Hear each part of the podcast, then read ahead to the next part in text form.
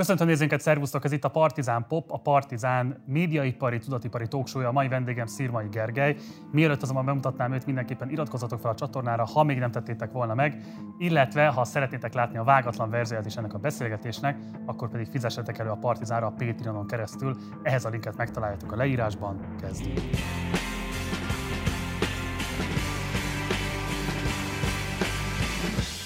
Turbék, turbék? Motherfucker. Uh, Szevasz Gergő, köszönjük a meghívásomat.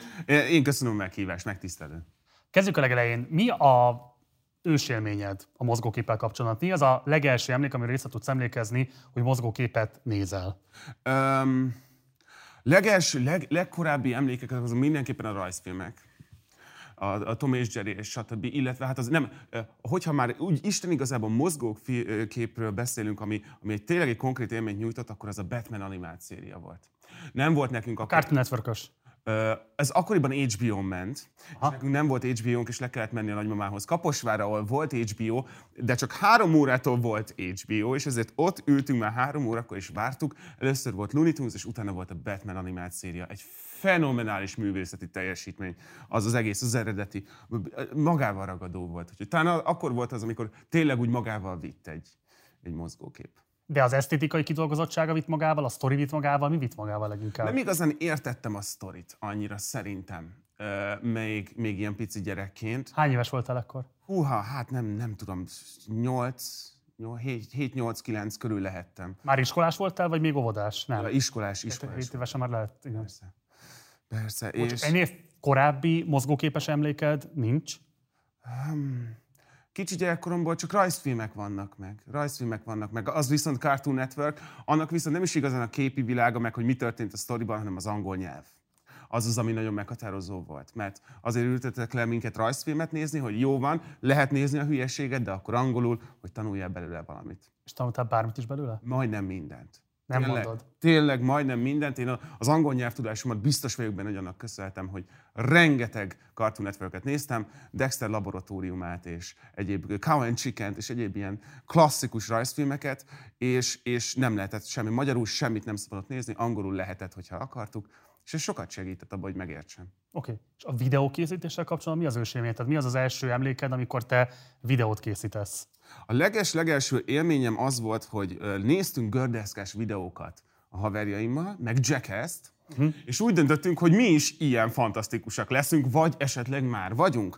Úgyhogy forgattunk magunkról blöd videókat, és azt össze akartuk rakni egy, egy, egy komplett ilyen jackass-szerű, meg ilyen CKY-szerű videóba. És megkértem anyámat, hogy segítsen ebben, és ő megkérte egy kollégáját, hogy vigyen be az egyetemre, és akkor ott beolvastuk a filmfájlokat, akkor még szalagról, és akkor megmutatta, hogy hogyan kell összepakolni a képeket. Mi ez H8-as, vagy ilyen DV kazetta volt? Ilyen mini, igen, mini DV kazetta volt. Az volt az első mozgókép alkotó eszköz, ami a kezedben volt. Abszolút. Abszolút minden persze kölcsönkértünk, mindenre nagyon kellett vigyázni, és arra lehet használni, hogy gördeszkes videókat csináljunk. Neked a VHS korszak már teljesen kimaradt az életedből? Igen, igen, igen. Te már DVD-ről néztél filmeket, amikor elkezdtél nézni? Ja, nézni nem. Tehát, hogy, hogy, hogy azért olyasmi még mindenképpen volt, igen, amikor kicsi gyerek voltam, hogy a Disney kazetták sorakoztak, és egyik első karácsonyi élményem ilyen szempontból, hogy ajándékba kaptam testvéremtől a Space Jam-et kazettán. Életemben annyira nem örültem semminek még előtte. Az, az volt nagy, nagy szenvedélyem a Space Jam, még egy elég rossz film. Igen, elég rossz. Nagyon rossz. emlékszel arra az élményre, amikor először láttál DVD-t azután, hogy hozzászokott a szemed a VHS minőséghez? E, e, ó, minőséghez. Hát nekünk nem voltak azért olyan fantasztikus televízióink, hogy igazán ki tudjuk lőni a különbséget sajnos. Üm, illetve hát ugye nem ebbe fetszöltük a pénzünket, de minden esetre nem. Vizuális minőséget én, én már inkább tanultam, amikor már arra felhívták a figyelmemet, hogy tessék ezt nézni, mint sem, hogy így, így, így ez ilyen organikusan épült be az életemben. Nem, én fekete-fehér kis tévén nyomtam a Nintendo 64-et is Balatonon, tehát nem volt... Az volt az első géped? Tessék? Az volt az első konzolod? Az első konzolom az volt, a Nintendo 64. Németországból kellett áthozni, mert itthon még nem lehetett kapni, és mai napig nem tudjuk, hogy miért vette fejébe anyám, hogy, hogy nekem erre szükségem van. Ezt nem, meghallotta a kollégáktól, informatiká közeli területen dolgozott, meghallotta, hogy ez most a nagy új dolog, úgyhogy elhozta a gyerekének, teljesen felborította az életemet. Tehát, te hogy... nem könyörögtél, te nem zsaroltál, nem, nem. hisztisztél. Én nem tudtam, hogy ez létezik. Én, nem, én, én pici gyerek voltam, nem igazán tudtam. Azt tudtam, hogy van Super Nintendo, de azt nem tudtam, hogy jött egy új konzol. Ez megjelent, anyám, boldog születésnapot, Nintendo 64, Super Mario 64. Az a nyára arra nem emlékszem, mert nem voltam kint levegőn, hanem bent tesómat toltuk ketten, és az, az volt a nagy szerelem kezdete. És soha nem tudtam mondani anyát, hogy mit akart ezzel igazából. Nem, ő egyszerűen csak érezte, hogy e felé megy a szórakoztatóipar. És azt akarta, hogy ha van lehetősége már Németországban hozni valami királyt, akkor egy olyan dolgot kell, ami itthon még nincs, ami új, ami progresszív. És mi volt az első olyan játék, ami nem csak így lekötötte a tudatod, vagy az érdeklődéset, hanem ami komolyan meg is mozgatott adott esetben intellektuálisan? Intellektuálisan megmozgatott. Hmm. Hát, azt mondja, hogy biztos vagyok benne, hogy a Dungeon Keeper 2. Már csak azért is, mert ott, ott ez egy borzasztó, ilyen, ilyen furcsa világú játék, megint csak nem értem, tehát miért engedtek nekem ezzel játszani, miért engedtek engem. Akkor? Hát ez már, ez már gimnázium volt, ez már kora gimnázium volt, és és arra emlékszem, hogy, hogy stratégiai könyvet írtam hozzá, kijegyzeteltem minden lényt külön, hogy melyik az mire jó, és mikor lehet őt behozni. És egészen nagy paknyi papírt összeírtam mindenről, ami a stratégiához szükséges, hogy nyerjek a játékban. Ez meg van még a mai napig? Meg hát. El van téve. Nagyon rondán rajzoltam. Sose volt egy vizuális. Most a fanok ezt követelni fogják, előbb vagy utóbb hozd meg velük. Ó, abszolút, abszolút. Egy ilyen régi kis füzetemben is jegyzeteltem ilyenekben, ott vannak az például az első filmkritikáim. Az is megvan a leges-legelső mondat, amiben véleményeztem egy filmet. Az hogy szól az a mondat? Uh, valami ilyesmi, a, a, a Black Hawk Down-ról szól, hogy kicsit hangos, de azért szórakoztató, három, ötből három, valami ilyesmi. Tehát már akkor is, akkor is mindenbe beletettem az én személyes véleményemet, hogy hát szerintem azért az kicsit zajos, az kicsit zajos, de szórakoztató. Ez a fajta elköteleződés, hogy neki állsz egy játékot, és konkrétan írsz hozzá egy manualt kézzel, ez így általában jellemzi a te attitűdödre a világgal kapcsolatban? Tehát, hogyha valamit csinálsz, akkor te ilyen szinten veted bele magad, és válik akkor adott esetben akár mániássá is a, vele a foglalkozás? Teljes mértékben. Erre később szépen az évek során a tanáraim is rájöttek, hogy nekem abszolút két módon van, vagy hiperfókuszra rá koncentrálok valamire, és az csak azzal foglalkozom, és abban a legjobb próbálok lenni, és annak minden oldalt megismerem, vagy egyáltalán határozottan nem érdekel. És ez a két mód van. Tehát, hogy így osztották meg az én uraimat is, így lett az érettségimben is így lettek az eredmények. Amit akartam, angol nyelv, töri, irodalom, az, az tök jó lett, és a középszintű matek érettségit izzadsággal írtam meg háromra. Hármasra. Ez a két módon van. A Dungeon Keeper-on kívül mi az, amivel még játszottál és nagy hatással volt rád? Pokémon. A Pokémon az nagyon fontos volt, amikor a 90-es években mi elkezdtünk felnőni. Én nekem azt németül szabadott csak néznem, úgyhogy mai napig az első 151 pokémon illetve a főcímdát azt németül tudom, hogy Kom Schnapsidia Pokémon. És, és a, a, akkoriban még már volt így internet, de hogy így nem volt annyira elérhető mindenkinek, és ezért a testvérem letöltötte az, a Pokémon játékoknak az összes információját egy lexikonba, és azt kaptam tőle karácsonyra, ami tényleg egy ilyen rohadt vastag volt. Kvázi kinyomtatta az internetet. Igen, konkrétan Konkrétan. Konkrétan. És azzal szintén ugyanúgy töltöttem egy fél nyarat, hogy átbányáztam, hogy akkor merre kell menni, és akkor izé, milyen lényeket tudok hol elfogni. Tehát ez a, ez a fajta ilyen, ilyen nagyon részletekben menés elemzős dolog, ez nekem mindig nagyon tetszett más típusú ilyen univerzumok beszívtak? Tehát akár a Star Wars, Star Trek, bármi más, Gyűrűk ura? Uh-huh. A Star Wars az, az szintén az akkoriban minden gyereknek egy meghatározó élmény volt. Én is nagyon-nagyon-nagyon szerettem. Az ős trilógia vagy az új trilógia az húzott ős. be? Megvannak még videó VHS kazettán, a, a Star Wars 1, 2, 3 az eredeti szinkronnal. Az volt nekünk a nagy szerelmünk. Az szintén az első, talán az még korábbi első audio, audio termékem, ott még nem volt kameránk, hangjátékot gyártottunk Star Wars-ról. És áll. egy dologra emlékszem, nem valahol megvan a kazetta, egy dologra emlékszem, hogy jaj, vigyázz, jönnek a lépegetők, és akkor oda vittük a mikrofont a lefolyóba, vagy a mosdókagylóba, vizet engedtünk bele, és így tapicskoltunk, és ez, ezek voltak a lépegetők. E, ez van, a Star Wars-t az zabáltuk. Az nagyon-nagyon-nagyon fontos volt, rettenetesen sokáig. És aztán ugye jöttek jött az előzmény trilógia, és valami elszakadt bennem a homokkal együtt. ez tök érdekes, hogy azt mondod, mert hogy a Dungeon Keeper kapcsán csináltad ezt a manualt, hogy a Star Wars kapcsán csináltál a hangjátékot, tehát neked már akkor volt egy ilyen tartom előállító feldolgozásod, hogy ami nagyon megfogja a fantáziádat, ahhoz neked saját módon is kell egy ilyen fajta viszonyulást kialakítanod. Nagyon érdekes meglátás, Ez, ezt eddig így nem raktam össze, de abszolút. Abszolút. Minden, mindenben, amivel foglalkozok, abba bele, megpróbálok belenyúlni, kiterjeszteni, egy kicsit hozzáadni valamit. Milyen kreációkat alkottál még ezzel az attitűddel? Hát ö, leginkább... Mm, miket csináltam? Modelleket építettem Legóból nagyon sokáig. Írtam. Rettenetesen megszerettem a iskolában a, a, galaxis úti topposoknak. És írtam, elkezdtem írni egy regényt abban a stílusban. És nagyon-nagyon szó, az is megvan valahol. Arra emlékszem, hogy egy az egyben próbáltam a Douglas Adams-et másolni. Tehát egyszerűen eszembe se jutott, hogy én megtaláljam a saját egyedi hangomat egyszer elkezdtem ugyanazzal a stílussal, humorral írni egy történetet. Erre most átugrottál a legózáson, az hogy jött az életedbe? A legózás az um, Izraelben lakott egy fogadott nagybátyám, aki Izraelben mindig hozott wow. nekem. De nem, nem, nem, is, nem is emlékszem pontosan, hogy a szüleim hogyan barátkoztak össze vele, de ő mindig jött, és mindig hozott legót, ami egy, egy porzasztó kincs volt. És akkor mindig az volt. Miért azért azt lehetett kapni akkor Magyarországon? Lehet, csak mi nem, nem tudtuk megfizetni. Aha. Tehát, nem, volt, nem voltunk olyan pozícióban, hogy így egyszerűen vegyünk mindent. Úgyhogy mindig úgy gyűjtögettünk, mindig, mindig amikor jött, akkor, akkor a Béla bácsi akkor hozott egy legót. És akkor egy idő után természetesen a modellektől eltávolodva külön világokat építettem, külön mindig éppen ahhoz, amihez kellett. Úgyhogy volt Star Wars világ, volt Dungeon világ, és akkor mindig külön ilyen kis kreációkat csináltam. Most ez megütött a film, amit mondtál, hogy nem voltatok anyagilag eleresztve, de közben azt mondtad, hogy az édesanyád Németországból hozott be mm. egy Nintendo 64-et, ami azért azt gondolom, hogy egy igen komoly anyagi vállalás kellett, hogy legyen. Abszolút. Úgy nem voltunk anyagilag eleresztve, hogy nem, nem éheztük, semmi közében nem voltunk ennek. Tehát egyszerűen csak a pénzünket mindig engem arra tanítottak a szülők, hogy nagyon pontosan kell allokálni. Tehát mondjuk nem voltak fantasztikus ruháim. Sose alakult ki egy ilyen öltözködési stílusom, vagy vágyam arra, hogy drága ruhákat vegyek. A szüleim arra tanítottak, hogy az, az van, felveszünk a ruhát, ne nézzél ki szörnyen, és az megy, de mellett elmentünk nyaralni Görögországba. Uh-huh. Tehát, hogy mindig úgy allokáltuk a pénzünket, hogy amire kellett, arra mindig volt, az volt a, az volt a szabály, hogy ami kell, ami a fejlődés, ami a, ami a világlátás, amit a mi családunk értéknek képviselt, arra költöttük a pénzünket, és minden más az. És Lego kapcsán melyik volt a kedvenc készleted? Lego kapcsán a, a, a miket szerettem nagyon? A, a kalózokat. A kalózokat szerettem nagyon, mert ott volt víz, és akkor lehetett szigeteket építeni. A technikre pedig meg voltam sértődve mert az túl egyszerű volt. Én pont abban a korban voltam, nem a technik, bocsánat, a, a mi jött utána?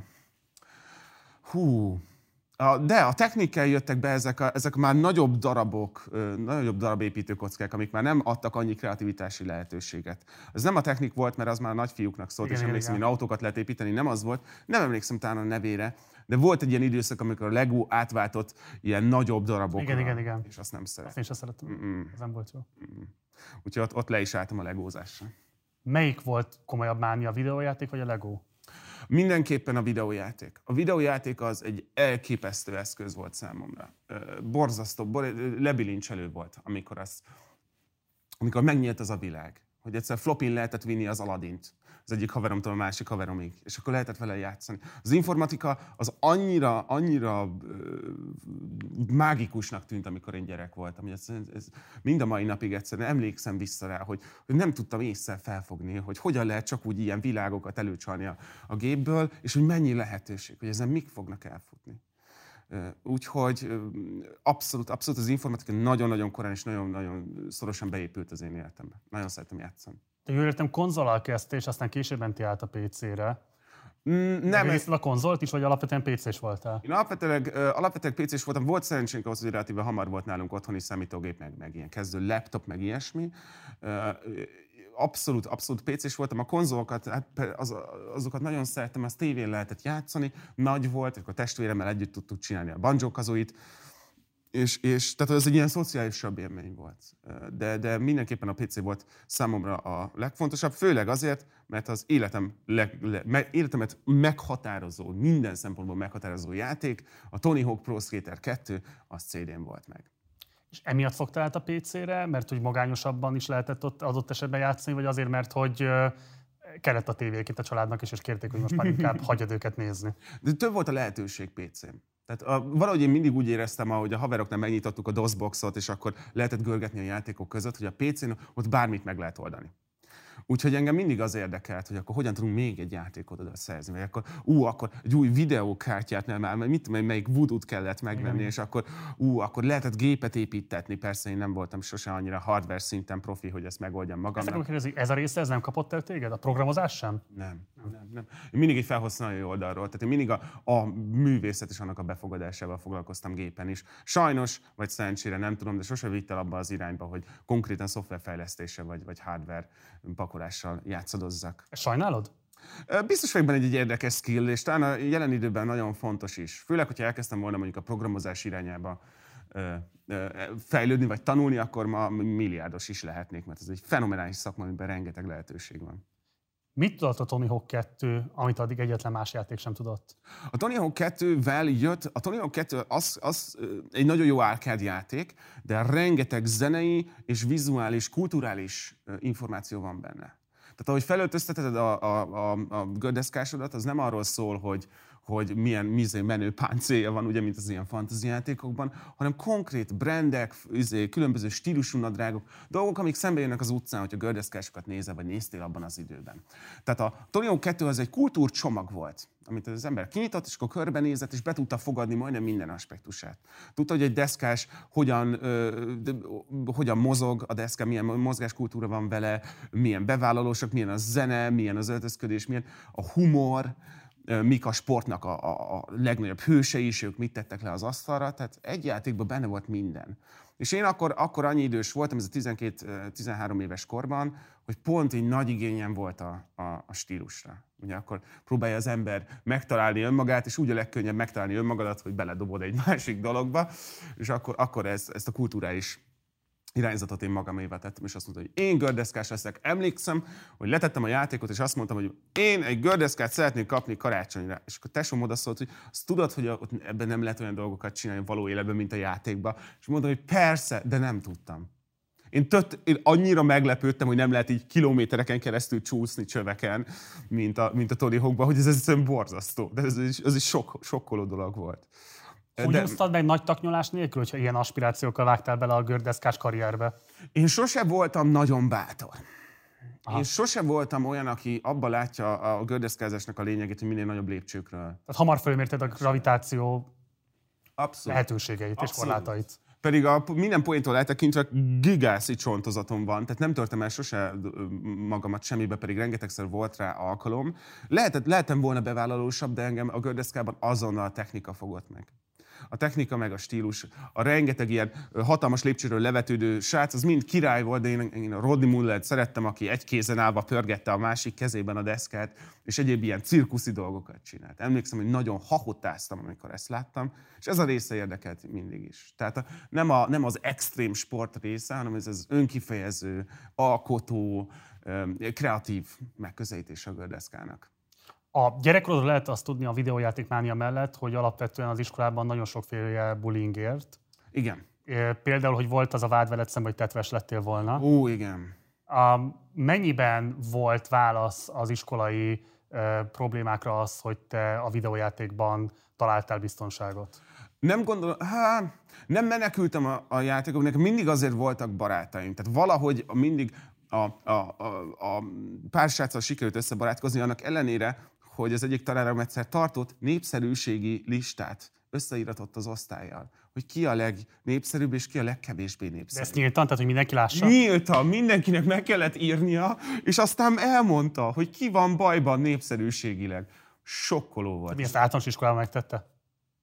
Alsó, felső? Alsó. Nem, nem, nem, nem, nem felső, felső, felső, Akkor felső. Is. Ilyen, ilyen, ilyen, ilyen hatrik. Mi is ez osztályfőnök volt, vagy ki? Ez egy osztályfőnök volt, igen. igen. És ez, mai napig nem értem, hogy erre miért volt szükség, de én a top, vagy az alsó háromban végeztem. De az, Hány fős osztályból? 28, de abból, abból remekül el voltunk mi hárman. Tehát én nem voltam az... Ez az alsó három, ez egy összetartó csapat volt? Nem, nem. Mi szégyeltük egymáson, mindegy kicsit felfelé akartunk mozdulni ezen a ranglétre, mert elénk lett téve egy ranglétre, ami fel lehet mászni, de nem, nem, a Bálint nevű sráccal én nagyon jobban voltam, viszont ő, ő, ő egy kicsit feljebb volt, és ő, ő volt akkoriban a legjobb barátom, és akkor vele számítógépes játékoztunk meg, mentünk helyekre, meg, meg kosaraztunk, meg ilyenek, úgyhogy nem voltam sose így nagyon magányos, ezért nem kellett menekülnöm feltétlenül a számítógépekbe, viszont az kétségtelen, hogy, hogy valamilyen szinten az egy outlet lehetett. Outlet lehetett arra, hogy kompetensnek érezzem magam, erősnek érezzem magam. Tehát azért ö, ö, rengetegen ugye ré, akkoriban dobálták a számítógépes játékokat, hogy ez mennyi agresszivitást okoz, és nekem abszolút az ellentetje volt egy, egy pályát befejezni egy gyereknek, aki nem érzi önbizommal teli magát, nem érzi úgy, hogy ő, ő képes megállni a két lábán, és befejez egy nehéz pályát, ez egy fantasztikus felemelő érzés. Úgyhogy ilyen téren szerintem abszolút, abszolút volt terápiás haszna a, a, a, a játszásnak. És ezek az iskolai bántalmazások, ezek mennyire fajultak el? A legkeményebb az az volt, amikor hazajöttem egy ünneplésről, és egy nagy lábnyom volt a hátamon, hogy a fehér ingemben így rajta volt a lábnyom, mert letepertek és rámáltak. De akkoriban nagyon, ez ennek vége lett, amit elkezdtem nőni. Én egy késő növő gyerek voltam, és nagyon pici voltam egy ideig. Plusz gondolom, volt valami furán is viselkedtem, persze ez nem indok arra, hogy bárkivel bármit csináljanak, de kilógtam, tehát a viselkedés szinten valamelyes kilógtam, és pici gyerek voltam, hogy ezért rám szálltak. Sose hagytam magam, de nagyon nehéz volt ennyi, ennyi nagyobb gyerek ellen küzdeni. És az iskolai környezet, a tanáraid vagy a szüleid mit reagáltak erre? Voltak, a szüleim azok, anyám az, az mindenkihez elment, és mindenkivel beszélt, és természetesen azonnal kiderült, hogy a gyerek, aki engem szivat, ő neki nagyon nehéz az otthoni helyzete, és ezt élik ki. Tehát felgöngyölítettük, hogy mi történik, de, de anyám természetesen mindenkivel beszélt, akivel kellett. Az iskola annyira nem tett sokat, akkoriban még nem volt ennyire kergetve ez a bullying, vagy úgy így természetesebben volt kezelve, hogy ez majd kialakul. És úgy, hogy ez így ott volt hagyva. És akkor ezt tűrtem egy ideig, próbáltam így valahogy így, így fennmaradni így a víz felszínén, barátkozni, stb. hobbikat keresni, tehát hogy folyt a fejlődésem, de aztán elkezdtem nőni. Volt egy nyár, amikor megnőtt a Gergő, és akkor volt egy pillanat, amire tisztán emlékszem, hogy megint elkezdtek szivatni valamivel, akkor már csak verbálisan, mert nem mertek annyira közel jönni, és akkor megfogtam az egyik gyerek fejét, és akkor másikat elkezdtem valahogy rugdosni, és kijött az igazgató helyettes, és azt látta, hogy mi így hárman így vergődünk, tudod, az, iskolás verekedés ilyen semmi hatása vagy eredménye nincsen, ott hárman így vergődünk a földön, akkor kaptam egy igazgatóit, és soha többet nem nyúltak hozzám, és nem, nem, nem szivattak. Ez ugyanaz az iskolai közösség, ahol ez a bántalmazásért, nem ez, hanem az előző, amikor beléd álltak a lábnyommal, mint ahol volt ez a rangsortállító pedagógus? Ja, igen, igen. Általános iskolában volt a rangsor, általános iskolában volt a bullying nagy része. Én ebben nagyon megcsümörlöttem, egy mérges gyerek lettem, és amikor átmentem gimnáziumba, akkor már nem nagyon bíztam az emberekben, hogy onnan egy, egy osztályközösségből szeretet is jöhet, és támogatás, és humor, és barátság. Tehát ez, ez valahogy így kiveszett belőlem általános iskolában. És gimnáziumban ennek jött ugye a hormonittas tínédzser éveken keresztül egy ilyen, egy ilyen haragos, mérges ö, reakciója. Közben a szüleim is váltak, úgyhogy nekem is nehéz lett az otthoni körülményem, és akkor ebből, de ennek, ennek vége lett, hál' Isten, gimnáziumban, tehát ez mind rendbe lett hozva. De mitől jött rendbe? Kemény munkával. Kemény munkával. Először le kellett ütni a gyerekeket, vagy ahogy mondtam, izé, kellett vergődni a földön, mint egy csapat izé, idióta, hogy, hogy, hogy leszálljanak rólam. Utána szociális kapcsolatokat kellett építeni, fel kellett fedni azt, hogy mi, mi az, amiben... Mi volt a motiváció? Mert ugye azt mondod, hogy te egy dühös mm. tínédzser volt, én azt gondolnám, hogy ha dühöd van, akkor legelső sorban revansot szeretnél venni a környezeteden. Mm. Mitől váltál érdekelti abban, hogy kapcsolatokat építs, és hogy megváltoztart az attitűdöd? Um, de, nem, nem igazán pontosan tudom. Egyszerűen én azt akartam, hogy jobb legyen. Tehát a, a, a mér, nagyon mérges gyerek voltam, de annyira nem hagytam magamat sose elrugaszkodni a valóságtól, hogy ne lássam, hogy környezetemben mi van. Tehát mi az a cél, amit el akarok érni. Én is barátokat akarok, nem egyet, hanem többet. Én is izmos akarok lenni, és nagy fiú, és stb. Tehát ezek a célok megvoltak. És persze egy ideig toporzékoltam, meg ugráltam, hogy miért nem kapom én ezt meg automatikusan. Majd miután ez lement, akkor elkezdtem dolgozni. Elke, elvittek pszichológushoz még gyerekként, diagnosztizálva lettem, mint ADHD-s, és, és ez... Ez a figyelemzavar. Túlmozgásosság, igen, és fókusz, könnyen fókuszvesztő gyerek voltam, tehát igen, rájöttünk, hogy azért voltam nagyon rossz az iskolában, mert nekem nem természetes 45 percig egy helyben ülni, sőt kifejezetten rossz. Mind a mai napig, ugye, amikor, amikor játszunk, vagy valamit DND-zek, akkor van négy darab papír előttem, amikre tele rajzolok és tele firkálok, mert úgy tudok egy helyben ülni. Közben legalább a felső testem mozog. Hát ilyen dolgok akkor kiderültek, és, és ezek nagyon sokat segítettek. Megértettem egy kicsit magam, hogy én miről szólok, és mire, mi okoz nekem örömet, és mi az, ami az én hibám, és mi az, ami nem. Úgyhogy ez, ez egy ez kemény pár év volt, de én a gimnáziumot úgy toltam végig, ahogy az amerikai filmekben szokás. Lentről kezdtem, és a végére már rengeteg barátom lett, és nagyon boldogan zártam az egészet. Hát azt mondod, hogy akkor végül ezt a gimnázium időszakot, vagy ebben meg tudtad élni azt, hogy lehet egy szeretetteljes közösség körülötted? Meg, meg. Meg sőt, a reakció nagyon, nagyon erős volt.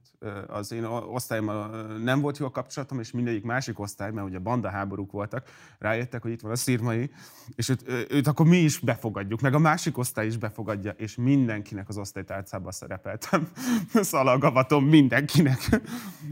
Az ának is, a sajátomnak is, meg a két, két haverosztályomnak is szerepeltem a táncában. Annyira belettem fogadva. Tehát ennek lett egy ilyen ellensúlya egy ilyen, egy ilyen egy túlkompenzálás, amit nagyon élveztem. Alkotókedvet éltél ki közösségileg? Ebben az időszakodban? Nagyon érdekes, de én, én ezt a részét, ahogy, ahogy beszéltük is a játszás során, én ezt mindig egy nagyon privát dolognak éltem meg. Én sose voltam nagyon jó ö, csapatban dolgozó ember. Ez valamit, amit felnőtt koromban kellett keményen elsajátítani, és szerintem még mindig nem sikerült igazán.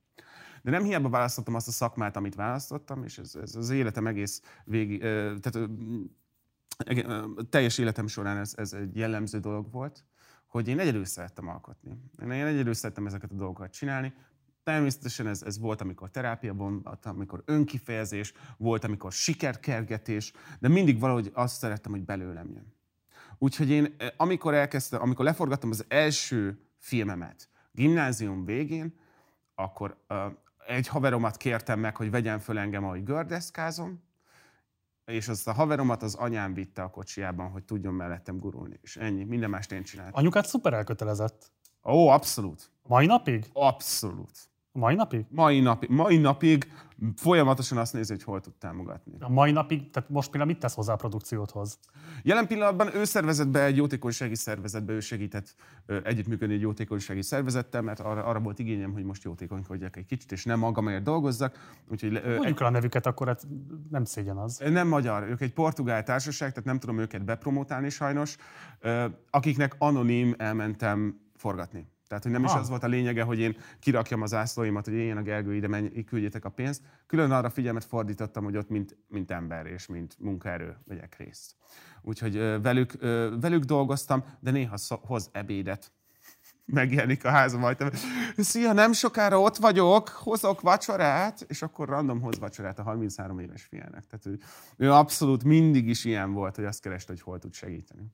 Visszatérve a gémekhez, hogy a multiplayer kapcsán neked milyen élményeid voltak? Tehát te online multiplayereztél, vagy a konzolon ugye volt az osztott képernyős lehetőségek, vagy pedig ugye az is volt, hogy helyi hálózatban össze vannak kötve gépek, mm. és lehetett kvékezni, vagy CS-ezni, és így tovább. Tehát ezen típusú multiplayer játékok közül mi az, ami leginkább beütött nálad? Counter-Strike-kal kezdtem. Counter-Strike-ba jártunk netkafékba. 300 forint volt egy óra. És Counter-Strike-oztunk ami nagyon érdekes, mert azóta is a legrosszabb talán first person shooterekbe vagyok. De azzal kezdtem, viszont ami nekem mindig, um, ezt egy kenesei barátommal csináltuk, akivel egy árkádban haverkodtunk össze, ahol volt a világ legjobb játéka, valaha gyártott legjobb tá- játék a Time Crisis 2. Uh-huh. Fenomenális árkádjáték. Igen. Legnagyobb élvezet, amit, amit minden nyáron kimaxoltunk, és mi voltunk a top lista tetején. Mennyi pénzt vertél el ezekre? Re, hát felmérhetetlen egész évben gyűjtöttem. Meg volt, egy nagy zsák százas volt, meg eleinte még ötvenes, amiket így, így, így hurcibáltunk le, mindig így csörgettem, a malacperse is volt, szét lett verve nyár elején, és folyamatosan minden este játsz. Mi volt a legdurvább helyzet, amiből elementél azért, hogy pénzt szerez játékgépre? Öm, elemeltem nagymamám pénztárcájából 200 forintot egyszer. Én úgy emlékszem, de ez nagyon homályos, de valószínűleg volt ilyen, ilyenre. Adogatni dolgokat nem adogattál el otthonról? Jó, nem! Nem, nem, nem. Ó, abszolút nem. Nem, ö, nem. A, talán egyszer elcsentem nagymamámtól egy 200-ast, valószínűleg ez volt a leg, legdurvább. Megbűnhöttél? Tessék? Megbűnhöttél? Ö, nem hiszem, hogy valaha rajta kaptak, de én borzasztó. Ebből a videóból tudhatná meg, ha még él? Sajnos már nem él, de, de én úgy gondolom, hogy őt nem érdekelni, sőt megsértődne, hogy miért ne tőle kérte, és miért nem ezer forintot. De ez nagyon pici gyerekként volt. Engem borzasztóan. Volt kleptomániás korszakom. Igen? Kicsi, kicsi gyerekként. Tartott egy két hétig, amikor bementünk itt egy nagy boltba, és elcsinek egy csokit. És egyszer rajta kaptak, és az viszont velőtrázó az a bűntudat, amit akkor éreztem. Az egyszer annyira szörnyű volt, hogy soha többet. Úgyhogy nem, Mert mit csináltak? Kiállítottak a szőnyeg szélére, és mondták, hogy Semmit. Gergely? Semmit. Semmit. Anyám el, elkapott, mert mentünk haza, és akkor kivettem a csokit a zsebembe. És na, most visszamegyünk. És nem is az, nem, nem adatott vissza, kivette a kezembe, és bement, és visszajött az autóban. Visszaadtam a csokit, és megyünk haza. És ültem abban a végtelen bűntudatban, abban a végtelen csalódásban, mint gyerek. Ez egyszerűen egy, nem volt kínzó, de egy olyan kemény lecke volt, hogy nem az van, hogy kiabálnak veled, hanem innentől kezdve te megszűntél létezni, mert ez elfogadhatatlan a mi családunkban. Ilyen nincs. Ez nem történt meg, és nem történt meg. Ez komoly pedagógiai érzékre van az anyád részéről, például, hogy nem azt csinált, hogy bevitt az üzletbe, és akkor ott mindenki még meghurcolt. külön meghurcolt ezzel kapcsolatban. Abszolút, abszolút. Hát ő pedagógus is, úgyhogy ő ezekhez értett valamelyes, de ő, a nyilvános megaláztatás az, az, az sosem volt a családunk, ilyen, ilyen szempontból a családunk része. Én azt, arra mindig nagyon ugrottam amúgy is, amikor tanárok néha bepróbálták. Szerintem az borzasztó dolog, amit lehet csinálni egy gyerekkel. Mint ez a lista is. Tehát, hogy nyilvános, nyilvánosan ilyen, ilyen, így, így piedeszter állítani egy gyereket. Érdekesen megkérdezni a tanárottól, hogy miért gondolta ezt kifizető, vagy mi volt az ambíció egyáltalán ezzel? Ötletem nincs. Hát, ha nézi esetleg, akkor majd kommentelje már be. Kérem, kérem, hogyha igen, egész, egészen szörnyű. De hát ugye fejlődik a pedagógia, úgyhogy remélem ez manapság már nem szokás. Az LTBTK-ra mentél a gimnázium után, Igen. amit sötét középkorként jellemeztél. Az LTBTK az nagyon nehéz volt. Egyrészt De nagyon- miért, várjál? Ö, ö, Tessék? Miért? Azért, mert vol, felépítettem magamnak egy, egy, egy fantasztikus baráti kört gimnáziumban, majd ez pst, így vége volt. És én nagy gördeszkes voltam, és bementem lógó gatyában, farzsöbemben a, akkor még nem tudom melyik hírlappal, mert hogy én bölcsész vagyok. Na, na, mit olvastál? Magyar narancs? Élet és irodalom? Ó, nem! Egy válasz? élet és irodalmat, azt valószínűleg csak akkor raktam volna be, hogyha, hogyha ki akarok tűnni, mint hú, de nem, a szüleim olvasták. Nem tudom, magyar hírlap volt, vagy magyar nemzet volt, nem tudom, hogy akkor éppen minek számított valamelyiket. Valamelyiket járunk? betettem, hogy tessék? Hányba járunk? Ö, fú, hányba járunk?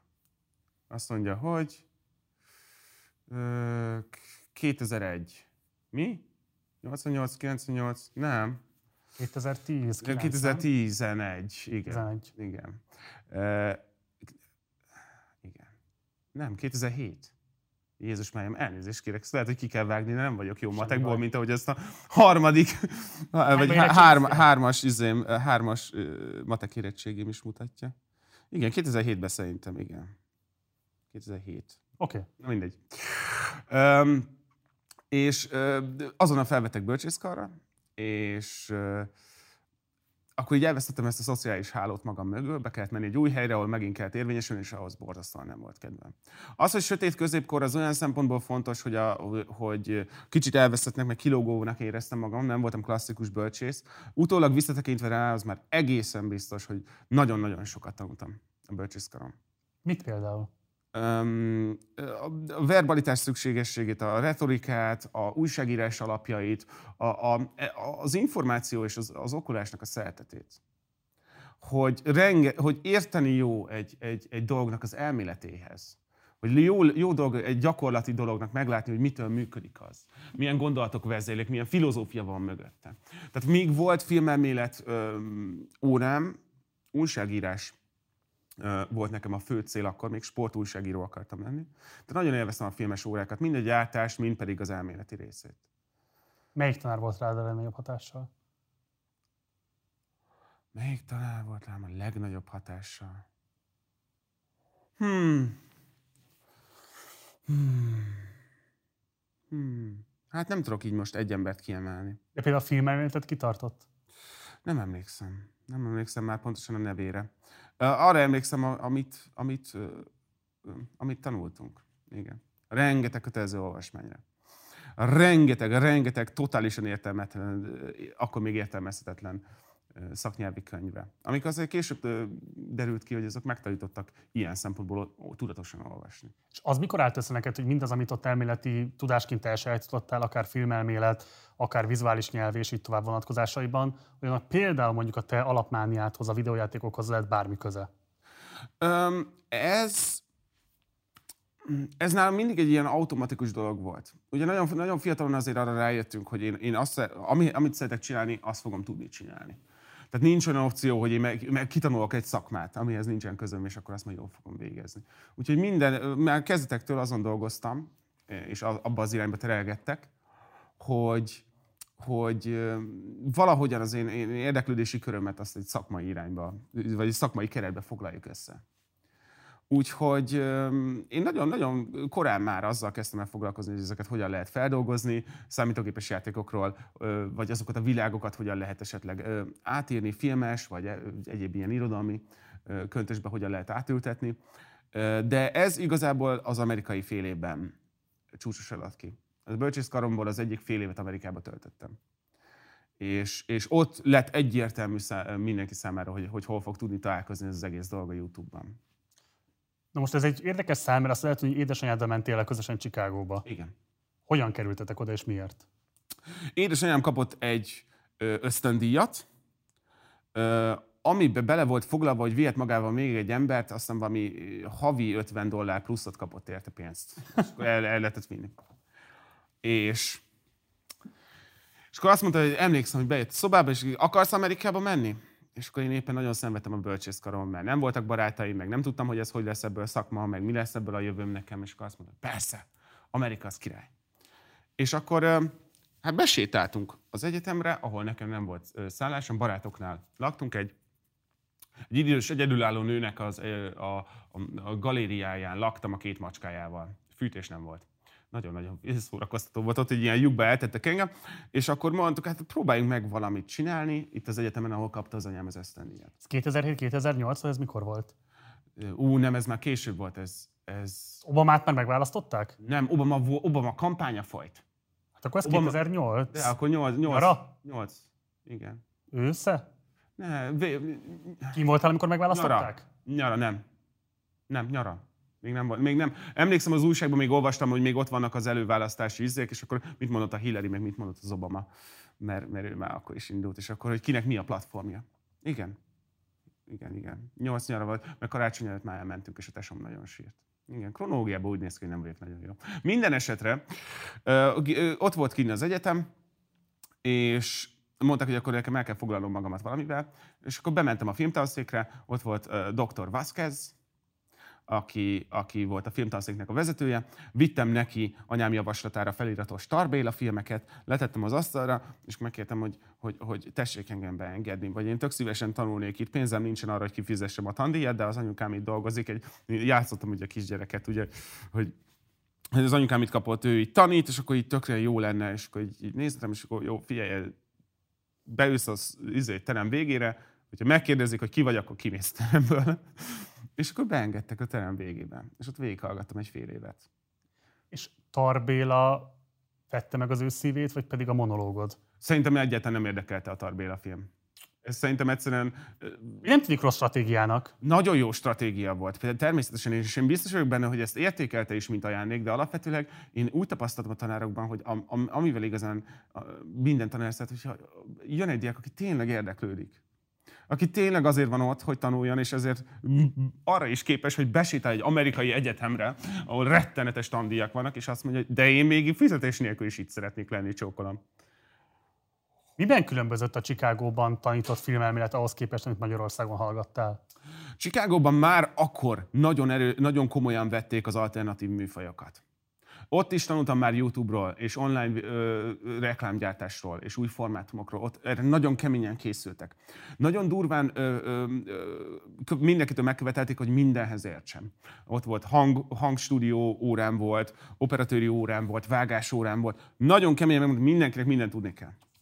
Mert a jövő az az, hogy te neked kell mindent egyedül csinálni. Akkor bocs, akkor ez nem csak elmélet volt, hanem ez a konkrét gyakorlati képzés. Gyakorlat, ó, abszolút. Kaptam kulcsot a laborhoz két héttel azután, hogy elkezdtem oda járni ami egy felfoghatatlan biztonsági rizikó, és én nem értem, hogy miért vállalták be, de úgy néz ki, hogy az a két hét az, az egy hatásos két hét volt. Meg, megkaptam a hang, hang, hang stúdióhoz is a kulcsot, be lehetett menni, és akkor, akkor csináltam a cuccaimat. Ne sikadjunk el fölötte, melyik Tarbilla filmet vitted? Nem emlékszem. Mert nem én vittem. Kaptam hármat anyámtól, hogy na, ezeket adod oda neki. Úgyhogy nem, én, én ott csak a... Én ott csak És a, láttál tőle filmet? Jó képű kis kisgyerek voltam. Tarbélától? Természetesen. Abszolút. Én bölcsészkaron már láttam a sátántangot, le, leültettek minket, hogy ezt meg kell nézni. Én azóta nem vagyok jobb a Talbélának a filmjeivel. Igen? Nem szabad Talbélát emberekre erőszakolni. Semmit nem szabad az emberekre erőszakolni. Nem, de kifejezetten a sátántangot nem szabad. Én, az, az, az, nem egy olyan művészeti termék, amit egy, egy fejletlen, mentálisan még nem toppon lévő, vagy hát igen. Szerintem hatás alatt semmi nem tudhatni jól az emberre. Nem, az kétségtelen nem. De hogyha valami igazán rosszul tudhatni, az ez. Később volt olyan alkotása, ami belopta magát a szívedbe? Nem igazán. Sajnos engem az amerikaiak teljes mértékben elvittek a, a popkulturális filmgyártás irányába. Ezt akarok ezzel, hogyha filmelméletet tanultál, akkor azért az nem csak a fősodratú filmgyártásnak a terméke juthattak eléd. Tehát adott esetben nem tudom, indie filmek, vagy alternatív filmek, független filmek, és így tovább. Abszolút.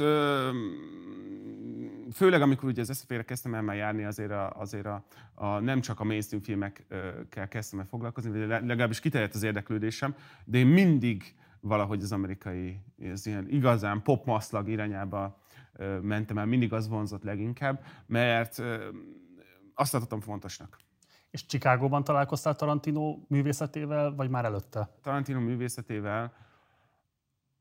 Tarantino művészetével szerintem úgy találkoztam, hogy eldöntöttem, hogy nekem ez tetszeni fog. A testvérem nagyon szerette... Várj, ez hogy mi az, hogy eldöntötted? Te, a, Mikor láttad volna? Nem, nem, nem. A testvérem nagyon szerette a Pulp Fiction-t, és Aha. akkor azt leültünk elé és megnéztük, és úgy tűnt... Magyar szinkrona vagy anélkül? Biztos vagyok benne, hogy magyarra. Biztos vagyok benne, hogy magyarra láttam. Úgy tudod hatni rád? Én nem, én akkor eldöntöttem, nagyon rockstárnak tűnt az egész dolog. Tehát végigültem a filmet, nem igazán értettem. Azaz, hogy láttam, hogy hogyan épülnek össze az elemek, de hogy az egész egy ilyen nagyon ja, rockstárnak hatott. Hogy wow, így is lehet filmet csinálni. És szerintem én akkor eldöntöttem, hogy a Tarantino lesz a kedvenc rendezőm. És akkor megnéztem, hogy a Jackie Brownba csalódtam egy kicsit, a kutyaszorítóban imádtam, úgyhogy valahogy így ebbe az irányba, erre éreztem rá, hogy valószínűleg ez az a középút, amit, amit nekem találtak ki valamilyen szinten azért mégiscsak nem egy, egy francos, franc, fantasztikus, mély francia izé, indie film, de van benne kreativitás. Úgyhogy ez az volt ez a középút, ami, ami megragadt. Miután eldöntöttem, hogy meg fog ragadni. És rád is hatott olyan értelemben Tarantino, mint hogy sokakra hat olyan értelemben, hogy így a filmkészítés iránt a vágyat fokozta benned? Ö- utána, miután elkezdtem szeretni Tarantinot, mert úgy döntöttem, hogy ez lesz, utána, utána néztem az életének, és akkor kiderült, hogy ő mennyire egy ilyen önjáró figura mm. volt, és valószínűleg ezért is volt nekem nagyon szimpatikus. Ez nem volt tudatos, de kétségtelen, hogy ez, ez valami, ami megragadt, mert tudtam magamat egyeztetni ezzel, hogy wow, én is ilyen önjáró gyerek vagyok. De öm, engem sose vonzott a filmgyártás, a játékfilmgyártás. Sose tartottam magamat kompetensnek, vagy... vagy Miért? Öm, nem, nem, nem, nem, nem éreztem magamban sosem művészeti víziót. Mindig úgy tartottam, hogy... Hát arról beszéltél végig, a gyerekkorod vonatkozásában, hogy ezeket a különböző játékélményeket hogyan dolgozott fel a saját szájad íze szerint. Abszolút. Hogyan Hangjátékot csinálsz a... A Star Wars-ból, de nem, én, nem írom meg a Star Wars-t. Tehát én mindig valamire rá tudok cuppanni, valamiből ki tudok hozni valami újat, valami kreatívat, de sosem én művészeti vízióm az nekem sose volt. És nem szálltam rá igényt. Tehát azt mindig látom a rendezőkben, hogy nekik van egy tiszta képük arról, hogy minek kell megvalósulnia. És aztán körül, körülöttük táncolnak, meg persze a közös munkával alkotják meg az operatőrök, a hangszerkesztők, a vágók, a zeneszerzők, stb. az alkotás. De a vízió van végig középen. És nekem, én, én, én egyszerűen nem találtam magamban sose ezt a vágyat, hogy valamit igazán ki akarjak adni magamból. Úgyhogy nem, nem, én ilyen szempontból egy, egy, egy kulturális piócaként működtem egész életemben, és ebben nagyon jól el vagyok. Chicagóban találkoztál akkor először a YouTube-bal. Igen. Ray Úgy William Johnson. között? Ray William Johnson néztem, mert a Kabai Tamás nevű haverom azt mondta, hogy ő most ő menő, és akkor felmentem internetre, és megnéztem a Ray William Johnson-t, aki egy potrányos figura volt. De akkoriban ő volt a legmenőbb. És akkor elkezdtem nézni. És akkor mellette volt egy Jaci nevű figura, aki régen még YouTube-on volt, és, és ő játékkritikákat gyártott, rendkívül szórakoztató vizuális ö, elemekkel, tehát ő nem magát mutatta a kamerán, hanem kisbábukat mozgatott, és akkor azt mondtam, hogy wow, és nagyon gyorsan beszélt, pont úgy, mint én. És akkor, akkor azt mondom, ú, ezt, ezt én is tudnám csinálni. Nézd, nem is kell rá sokáig figyelni, mert csak 5 perc, ez biztos könnyen lerendezem. Nem. De az első dolog, amit valahogy gyártottam YouTube-ra, az a Jatsi nevű YouTubernek a vizuális világát lopta el egy az egyben. Uh-huh. Egy az egyben, csak míg ő ugye Flashben animálta a pácika karaktereit, addig én Paintben frame-ről frame-re mozgattam be őket. Ami 300-400 paintelt kép volt egy videó. Bár bocs, ezt, ezt magyarázza nekem kérlek. Tehát azt mondod, hogy benned nem volt alkotói szándék, Mm-mm. vagy alkotói vízió, de közben, vízió. de közben mégiscsak a YouTube-on elkezdtél videókat gyártani, ráadásul egy ilyen eléggé körülményes technikával, mint ami ugye a Paint frame-ről frame-re való kocka rajzolása, uh-huh. akkor igazából milyen ambícióid voltak azzal, hogy te videókat készítesz? Alkotói. Az alkotó és a vízió szerintem két nagyon különböző dolog, mert az egyik egy művészeti, egy esztetikai vonalból indul ki, a másik pedig akár egy munkás oldalból is kiindulhat. Én mindig is újságírónak tekintettem magamat első körben, mint bármi másnak, mert, mert az újságíró is olyan, hogy feldolgoz egy, ugye egy, egy látott, egy, egy bármilyen téren befogadott eseményt, művészeti terméket, stb. És abból kreál valami újat, ami, ami ugye gerincében kapcsolódik az eredeti termékhez. Nekem mindig ez vonzott. Tehát, hogy én alkotni mindig nagyon szerettem. De mindig kell szólnia valamiről, amit, amit a külvilágból tapasztalok. Úgyhogy ezért szeretem a YouTube-ot nagyon, meg ezért hát természetesen, tehát, hogy nem tudtam magam kitalálni egy vizuális világot, a játszitól loptam el, de azt a humor, amit használtam, az a, az a, az, az a téma, amire alkalmaztam, az az enyém volt. Az első, ö, első kritika, a District 9-nak a kritikája. Igen. Nagyon cuki. És azt még Amerikában vettem föl, hangszerkesztés órára, mindenki nagyon röhögött, hogy a magyar nyelv milyen furán hangzik. Neked semmi gondod nem volt a használattal akkor, amikor már kint voltál, ugye? Nem. Hála, hála, gyerek, hála a gyerekkori rajzfilmeknek, én, akcentusom is kifejezetten kevés volt. Utána angol, ö, ö, egy ír hölgy tanított engem sok éven keresztül, én nyelviskolába jártam, ez egy kicsit íres volt a, az akcentusom, de maximum mennyit, nem nagyon lógtam ki. Uh-huh. Annyira lógtam ki, hogy amikor, a, amikor elmentünk házi buliba, akkor így ráerősítettem az akcentusra, hogy felkeltsem a hölgyek figyelmét. És sikerült? Uh-huh. Igen. Igen. Egy Dekáb nevű helyen voltunk, távol, távol, távol azért Chicagótól annyira, hogy, hogy uh, izgalmasnak hason, hogy egy, egy külföldi jön ide. Úgyhogy az működött, igen. És akkoriban milyen ambíciód voltak a YouTube-ban? Tehát oké, csináltál néhány videót, de hogyan gondoltál a platformra? Önkifejezési lehetőség minden szempontból. Eszembe nem jutott, hogy ezért valaha pénzt fogok kapni. Leg, legfontosabb az, az volt, hogy ezeket a videókat hazaküldjem a haveroknak, hogy együtt nevessünk rajta, illetve, hogy leadhassam az egyik bölcsészkari órámra. Ezek voltak az első animált verziók. Ezekből négy készült, és utána abba hagytam a YouTube-ot, én nem foglalkoztam vele, és aztán amikor átkerültem SFE-re, ott indult újra már a saját rusnyapofámmal. Na, az SFE-re miért jelentkeztél? Az SFE volt mindig a cél. Azért öm, szégyellem most már, hogy úgy hívtam a bölcsészkart, mint a sötét középkor, de valamilyen szinten a középkor volt, mert egy úgy tekintettem rá, hogy azt elvégzem, ott kitanulok mindent, amit lehet, és akkor azzal felvételizek SFE-re. Nem gondoltam magamról soha, hogy engem csak úgy felvennének. Arra gondoltam, hogy ha van egy bölcsészkari diplomám, akkor azzal talán na akkor azt be tudom dobni, hogy én már van előképzettségem, és újságírói területen, filmelméleti óráim is Előtte nem is próbálkoztál ezt a félre? Nem. Bejutni nem? Nem. Egyszer próbáltam meg, jól nem sikerült, Vá- harmadik lettem a várólistán. A... Várj, várj, bocs, eljutottál egészen a végéig, uh-huh. és harmadik lettél a várólistán. Hát harmadik lettem, szó. Tíz, tíz ember lehetett az osztályban, én tizenharmadik lettem. Ez melyik osztály volt? Ez Rangos Katalinnak az osztálya volt. 10-ben, igen, 10-ben, és ö, Bárdos András és Máté Kriszta voltak az anyu, anyu és az apu. És ők voltak a mentorai az osztálynak, de Rangos Katalin osztálya volt. 13, 10 embert vettek föl, három volt a várólistán, három ember inkább dramaturg lett abból a tízből, akit felvettek. Szépen felépdeltünk a listán, és én lettem a tizedik, akit felvettek. Milyen emlékeid vannak az SZF-ről? Az SFN nagyon nehéz volt, és nagyon-nagyon-nagyon-nagyon fontos.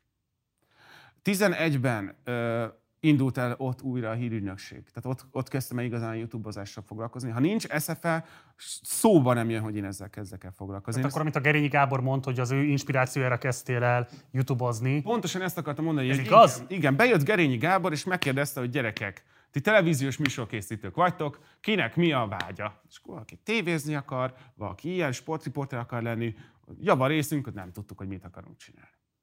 És akkor mondta, hogy a televíziózás ugye az masszívan megy át internetre, nagyon sok szempontból, ugye könnyen meg lehet, hogy a jövőben még mi Patreonon lehet majd fizetni azért, hogy az ember televízió műsorokat nézzen interneten Mik keresztül. lesznek még, úristen? Úgyhogy, úgyhogy mondta, hogy e- ezzel kezdjünk el foglalkozni. Hogyha valakit érdekel az internetes tartalomgyártás, akkor tessék azzal foglalkozni. És akkor én jelentkeztem, hogy nekem, nekem van egy ilyen filmkritikai kis üzém, és akkor, akkor, hogy ezt lehetne csinálni. És mondta, hogy jó, kamera elé.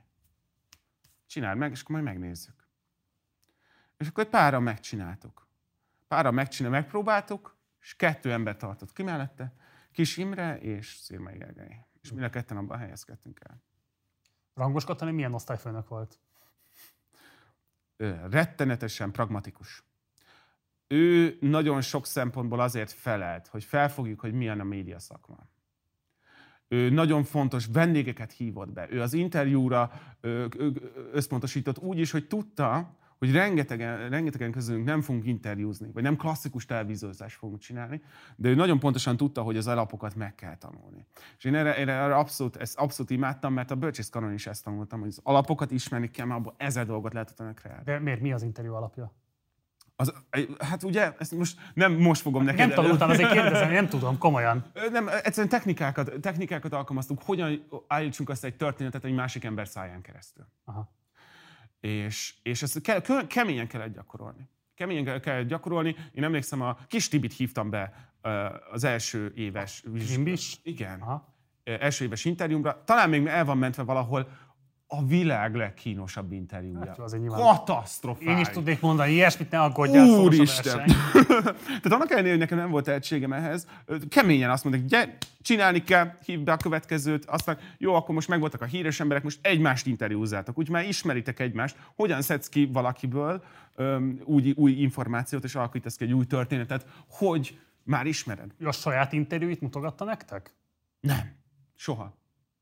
Soha. Tehát te nem tudod, hogy ő milyen interjúkészítő például. Azt tudom, hogy nem, nem. Klubrádión anyukám nagyon sokat hallgatta, és ő nagyon, nagyon nagyra tartja, de én nem, nem, nem, nem ismerkedtünk az ő konkrét munkásságával. Nem magával példálozott soha. És Máté Kriszta és Bárdos András milyenek voltak?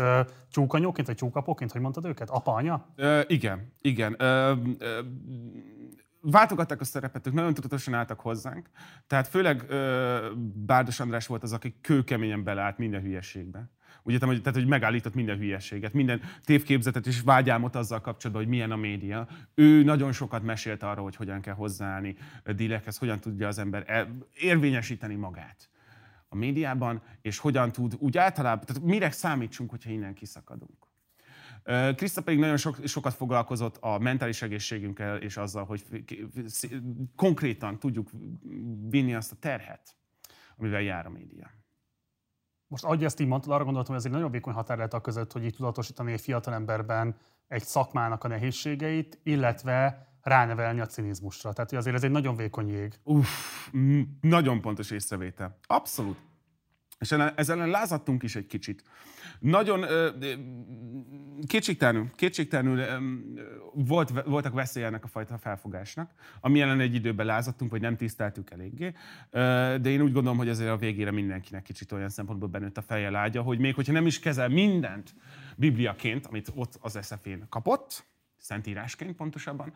Kétségtelenül fontos, fontos volt minden, minden ilyenfajta, akár cinizmus is, amit onnan kaptunk. Te olvastad az ő DLA dolgozatokat, amire megkapták a tanszékvezetői lehetőséget? Nem, Nem?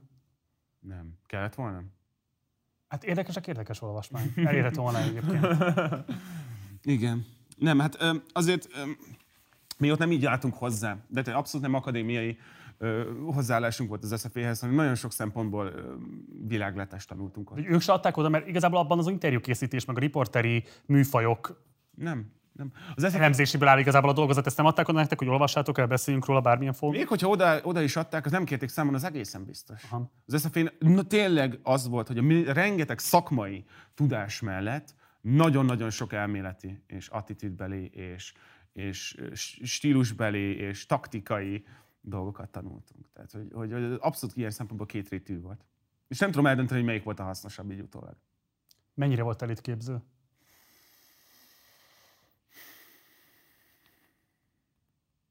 Elitképző. Nem. Az én szakom nem. Az én szakom nem. Az egyetemnek volt egy hangulata, mindig is volt egy hangulata, ami arról szólt, hogy azért elég királyak vagyunk. Tehát a nap végén azért, aki ide jár, az azért egy elég, elég, elég menő arc. Ez kétségtelenül benne volt, de az, hogy ezt, ezt belén képezzék ezt a gondolatot, az abszolút nem. Arra nem is volt lehetőségük, nem volt wifi, illetve fűtés egy hónapig.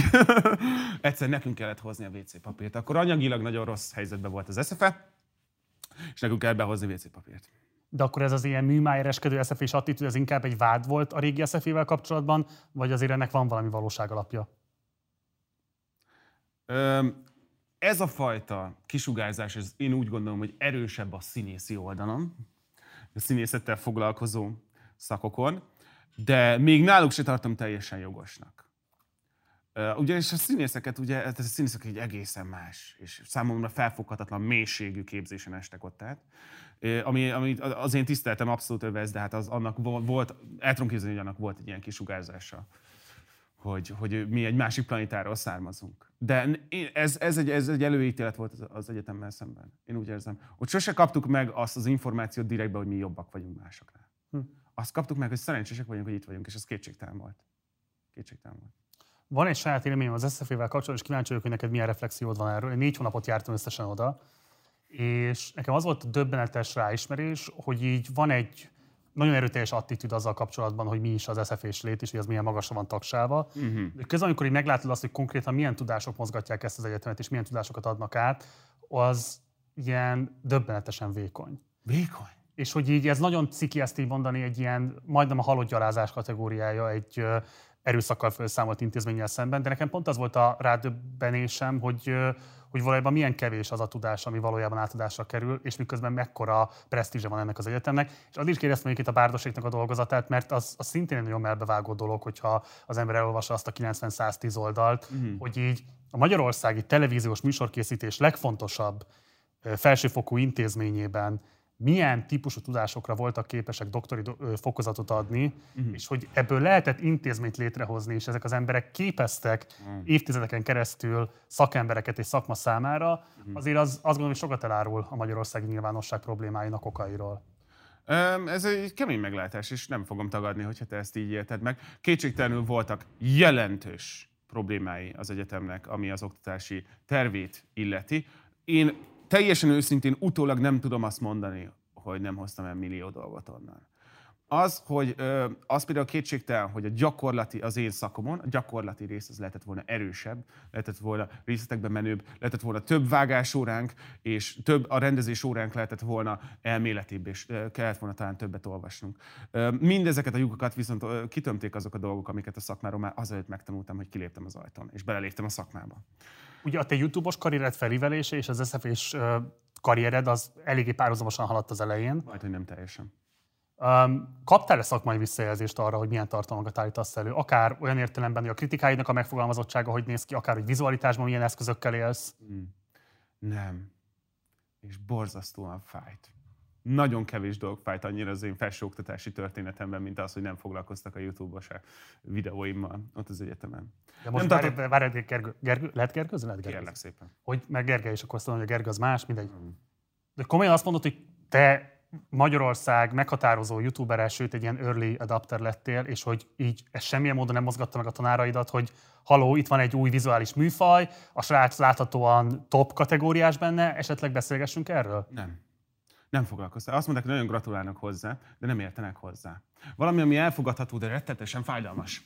Rettenetesen fájdalmas. Mit kell ez érteni? Hát szerepeket játszottál, azokról lehet beszélni, hogy jól formáltad meg, nem formáltad meg, retorikát alkalmaztál, hogy hogyan építesz fel egy filmkritikát, vizuális gegekkel éltél. Tehát ez egy csomó szakmai aspektus, amiről lehet elemző beszélgetést folytatni, azt feltételezném. Abszolút lehet.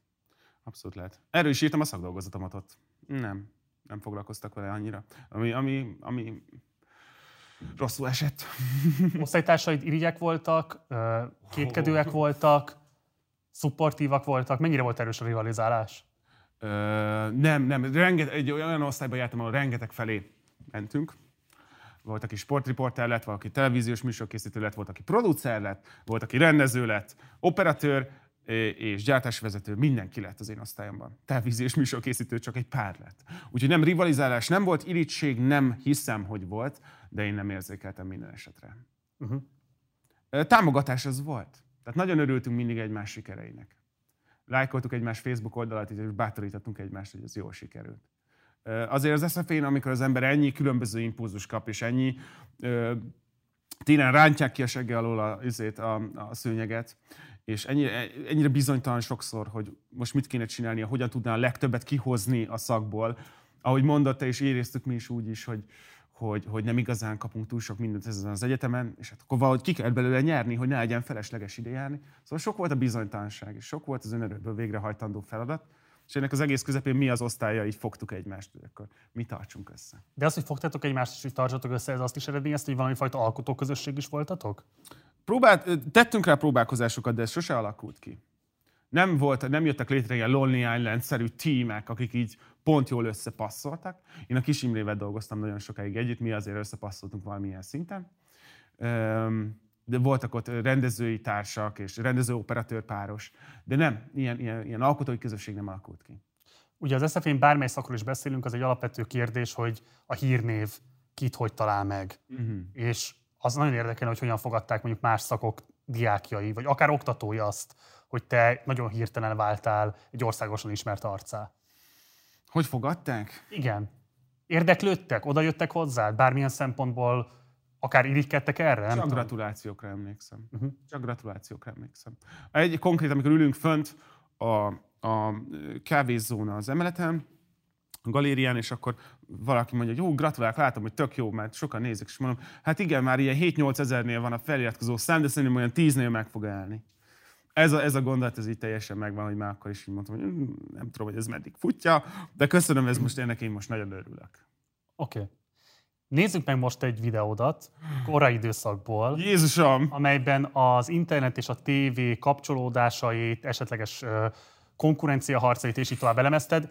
Már csak azért is tegyünk így, mert egyébként vannak tanulságai a mára nézve is, úgyhogy most nézzük meg, aztán beszéljünk róla. Jó. Jaj, de izgulok. Majdnem minden újságíró azzal a kérdéssel jön hozzám, hogy mennyit keresek az interneten, megélek-e már belőle, a YouTube kellő mennyiségben ad-e nekem pénzt, megéri-e az internetes tartalomgyártás monetáris szempontból. És ez szerintem egy hatalmas marhaság. A tartalomgyártás az most már egy olyan szintre emelkedett az interneten, hogy a klasszikus televíziózás és a klasszikus tartalomgyártás az eltörpül mellette.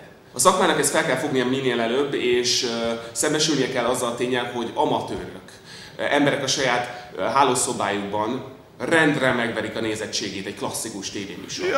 De ha ez a szféra is professzionalizálódik, akkor hát a televíziózás egy új korszakába fogunk elérkezni. Sokan úgy gondolják, hogy elég annyit csinálni, hogy a televíziós műsort feltöltjük internetre. Ez azért helytelen, mert ez egy új médium, ez új fajta ritmusú tartalmat kíván. Nem lehet egyszerűen a tévét átrakni a monitorra. Adaptálódni kell, új műfajok jönnek létre nap mint nap, és ezeket fel kell ismerni. Keblemre. Ah, Olyan, ez cuki volt. Ez cuki volt. Azért van igazság. Ha, ha, per, persze, hogy van igazság. Egy nagyon gondosan előre megírt szöveg ez. Annyira hallani a hangomon, hogy ez nem belőlem jött, hanem egy papírlapról. Amit előre megterveztem. Látod, hogy próbálom sugározni a magabiztosságot, ami abszolút nincs a szavaim mögött. Mindenkinek fel kell fognia, hogy ez már egy új médium. Nagyon cuki volt. De akkor nagyon, nagyon, tehát nagyon hittem benne, hogy én valahogy ennek lehetek majd az arca. Uh-huh. Ezt próbáltam nagyon képviselni. Ez, ez, egy, ez az én véleményem, amit itt hallhattunk, de ez egy végtelen felkészülés eredménye ez a videó. De amit mondasz itt ezekről az összefonódásokról, erről mit gondolsz a mai nappal? Ez megtörtént útközben. Ez a fajta összefonódás a médiumoknak, ez megtörtént. Ezt láttuk előre jönni, ez nem volt az én találmányom, de ez kétségtelen, hogy, hogy, hogy az meglepett, hogy mennyire hamar létrejött ez. Uh-huh. Azt nem, én akkoriban nagyon úgy gondoltam, hogy az internet leváltani fogja a tévét egy az egyben, tehát ez a fajta médiafogyasztási út, ez megszűnik, de ugye ez, ez naivitás volt, mert természetesen a tévét nem lehet kiírtani ebből a világból, úgyhogy ez összefonódott az interneten, hogy most már tartunk ebben, a, ebben az időszakban. És ekkoriban hogyan gondolkodtál YouTube-ról a saját szakmai érvényesülésed szempontjából? Um, kettős dolog volt, mert szakmai szempontból úgy ítéltem meg, hogy ez a jövő. Ez, ez lesz a meghatározó média. Minden szempontból. Személyesen én pedig én úgy emlékszem, hogy ezért ebben inkább csak hinni akartam, mint sem, hogy ezt láttam. Változatlanul, tehát akkoriban is azért a szórakoztatás volt a, a legfontosabb feladat a YouTube-nak, mint sem a, a, mit tudom én, a világbajnokság közvetítése és a nagy kommunális élmények, úgyhogy, úgyhogy ez a kettősség ez azért meg volt bennem, de nagyon akartam hinni benne, hogy ez lesz a jövő. És én a jó oldalon állok ilyen szempontból. Hogyan látod ezt a korai időszakát a YouTube-nak? Tehát ugye a Fenmémékernek van ez a mondás, hogy 2006-2012 közötti korszak az a YouTube aranykora, mert utána bestializálódott a teljes közeg, megjelentek a különböző sztárképzők és a mindenféle menedzsment központok, meg elindult a monetizálódás, elindultak a szponzorok, és így tovább megjelentek a nagyobb pénzek is. Igen. Te hogyan gondolkodsz erről az egész kérdésről? Én úgy gondolom, hogy a, a, visszatekinteni a múltba, hogy nagyon könnyű. Nagyon könnyű azt mondani, kiszedni, hogy mi az, ami jó volt a múltban, és hogy ezt nem kell átélni. Bár mondjuk a Family Maker már akkor aktív volt. Lényegtelen. A kezdeti YouTube az egy vadnyugat volt, kétségtelenül fantasztikus dolgok alakultak ott meg. Zay Franktől kezdve ott jöttek létre az első nagyon komoly tartalomgyártók és, és youtuberek. Kiszámíthatatlan volt a platform. Totálisan kiszámíthatatlan, megbízhatatlan, és nem tudta eltartani a tartalomgyártókat, akik oda dolgoznak. Tehát ilyen szempontból ez egy tartatatlan állapot volt, hogy kellenek a menedzsment cégek, amikor ilyen mennyiségű tehetséget összpontosítunk egy helyre. Kell a monetizáció, mert hogyha egy gyerek csinál valamit, amit jó, és sokáig csinálja, akkor adjátok neki a pénzt. Én úgy gondolom, hogy a YouTube-nak valószínűleg most van a legrosszabb időszak az összes közül. Miért? Mert um, jelen pillanatban, valamikor, mikor volt ez? Hát, mint három-négy éve, talán négy. Ráébredt, hogy az igazi pénz az a gyerek gyerekanyagokban van. A gyerek, gyerekdalokban és a gyerek showkban uh-huh. és az izékben, és elkezdtek nagyon agresszívan rálépni mindenkinek a lábára, aki nem gyerekbarát. Nem családbarát, gyerekbarát, nem gyerekbarát videókat csinál. Elkezdték őket uh, kitolni a platform szélére. Ez nem sikerült, mert nem sikerülhet, de én úgy gondolom, hogy ott indult el a YouTube egy olyan irányba, hogy a hirdetőit már fontosabbnak tartja, mint a tehetségeit. Ezt magadon is érzed, hogy a saját videóidon? Nem. Én nem vagyok akkora, hogy igazán érezzem ennek a hatását. Én egy dolgot érzek, a, a háborúm a Warner Brothers-el az, az végtelen mennyiségű idegsejtemet hullasztotta el. Én is látom ennek a, ennek a konkrét gyakorlati hatásait, hogy nekem kell bizonyítanom, hogy nem lopom a Warner Brothers filmjeit, nem a Warner Brothersnek kell bizonyítani, hogy én elloptam valamit ez a fajta visszásság, ami az amerikai jogászatban például ugye nincs így, ez a Youtube-on viszont így van, és ez nehézséget okoz nekem is. Ennyit érzek belőle. De én nem vagyok, nem, nem vagyok ö, ö, kitaszítva, letaszítva, nem tudom, hogy mennyire tud a YouTube-ban ö, magyarul, de én amúgy is egy kvázi családbarát, egy-két káromkodást eltében, én kvázi családbarát anyagot gyártok, úgyhogy nem is gondolom, hogy lehetne nagy bajom. Amikor megjelentél, akkor milyen más kreátorokat követtél még? Amikor én megjelentem, Philip DeFranco volt a kedvencem, mind a mai napig aktív, ugyanazt csinálja, amit 15 évvel ezelőtt nagy hősöm emiatt én is ugyanazt csinálom. Megtalált egy jó formátumot, és nem engedte el soha. Őt nagyon szerettem. Én nagyon szerettem. A mai napig volt egy nagy csalódásom benne, belekerült egy olyan hirdetési programba, ami, ami szerintem sok fájdalmat okozhatott a világnak. Függetlenül ettől tisztelem, mindenki hibázik. Úgyhogy ő magyarok volt, közül? Talán a kedvencem a korai Dancsó Peti videókat nagyon szerettem. Aztán elkezdtek minket összeugrasztani, és akkor annak ott lett vége. Ez, várj, bocs, ez mit értesz, hogy elkezdtek összeugrasztani? Hát ő, ő magyar filmekkel foglalkozott még nagyon korán. Még nagyon zenei, kurva jó videó, nagyon jó videókat csinált. Elnézést. És, de aztán kiderült, hogy javarészt ugyanazt a formátumot csináljuk mind a ketten. Persze ez nem volt igaz, ő, ő valamelyes minőségi anyagokat csinált, és magyar videókról, kevésbé minőségi, de több videót csináltam amerikaiakról Úgyhogy... Ezt miért mondod, hogy a tiéd kevésbé volt minőségi? Nem az volt. Nem, nem volt nagyon jó, amit én csináltam az elején. De ez szerinted, nem baj. Szerinted a Dancsó kreatívabb volt az elején, mint te? Igen. Abszolút. Abszolút úgy gondolom. Nem sokkal, nem kaliberekkel, de őrület volt minket így összehasonlítani, hiszen majdnem minden téren, még hogy meg is volt az aláfelé rendeltség, én őszintén voltam, ő egy karaktert játszott, stb. Lehet ezer dolgot találni, ami, ami, ami más volt bennük, de értelmetlen volt. Értelmetlen volt az összehasonlítás, és ez megtörtént. Aztán ő stílust váltott, elhúzott magasan a, magasan a francba, és hát ugye ez többi ez történelem, úgyhogy ez nem lett gond. Mindenesetre ővel itt megszakadt a kapcsolatom. Volt egyébként? Sosem. Nem, élőben nem találkoztunk. Egyszer, egyszer valami komment szekcióban rá, rápirított valakire, hogy ne hasonlítsa a szírmait hozzá, mert hogy, hogy a szírmai az, az gáz, és hazudik, valamit írt rólam, de ez lényegtelen. Ezek ilyen kis, kis cicaharcok voltak, amit talán én is viszonoztam, de értelmetlen volt. Pamkutyáikat nagyon szerettem az első dalait, meg amikor még ők írtak saját dalokat, azok nagyon jók voltak. VR-osokon sokat rögtem, a Cat Marion. Kit szerettem még? Hmm. Arc nélküli manust.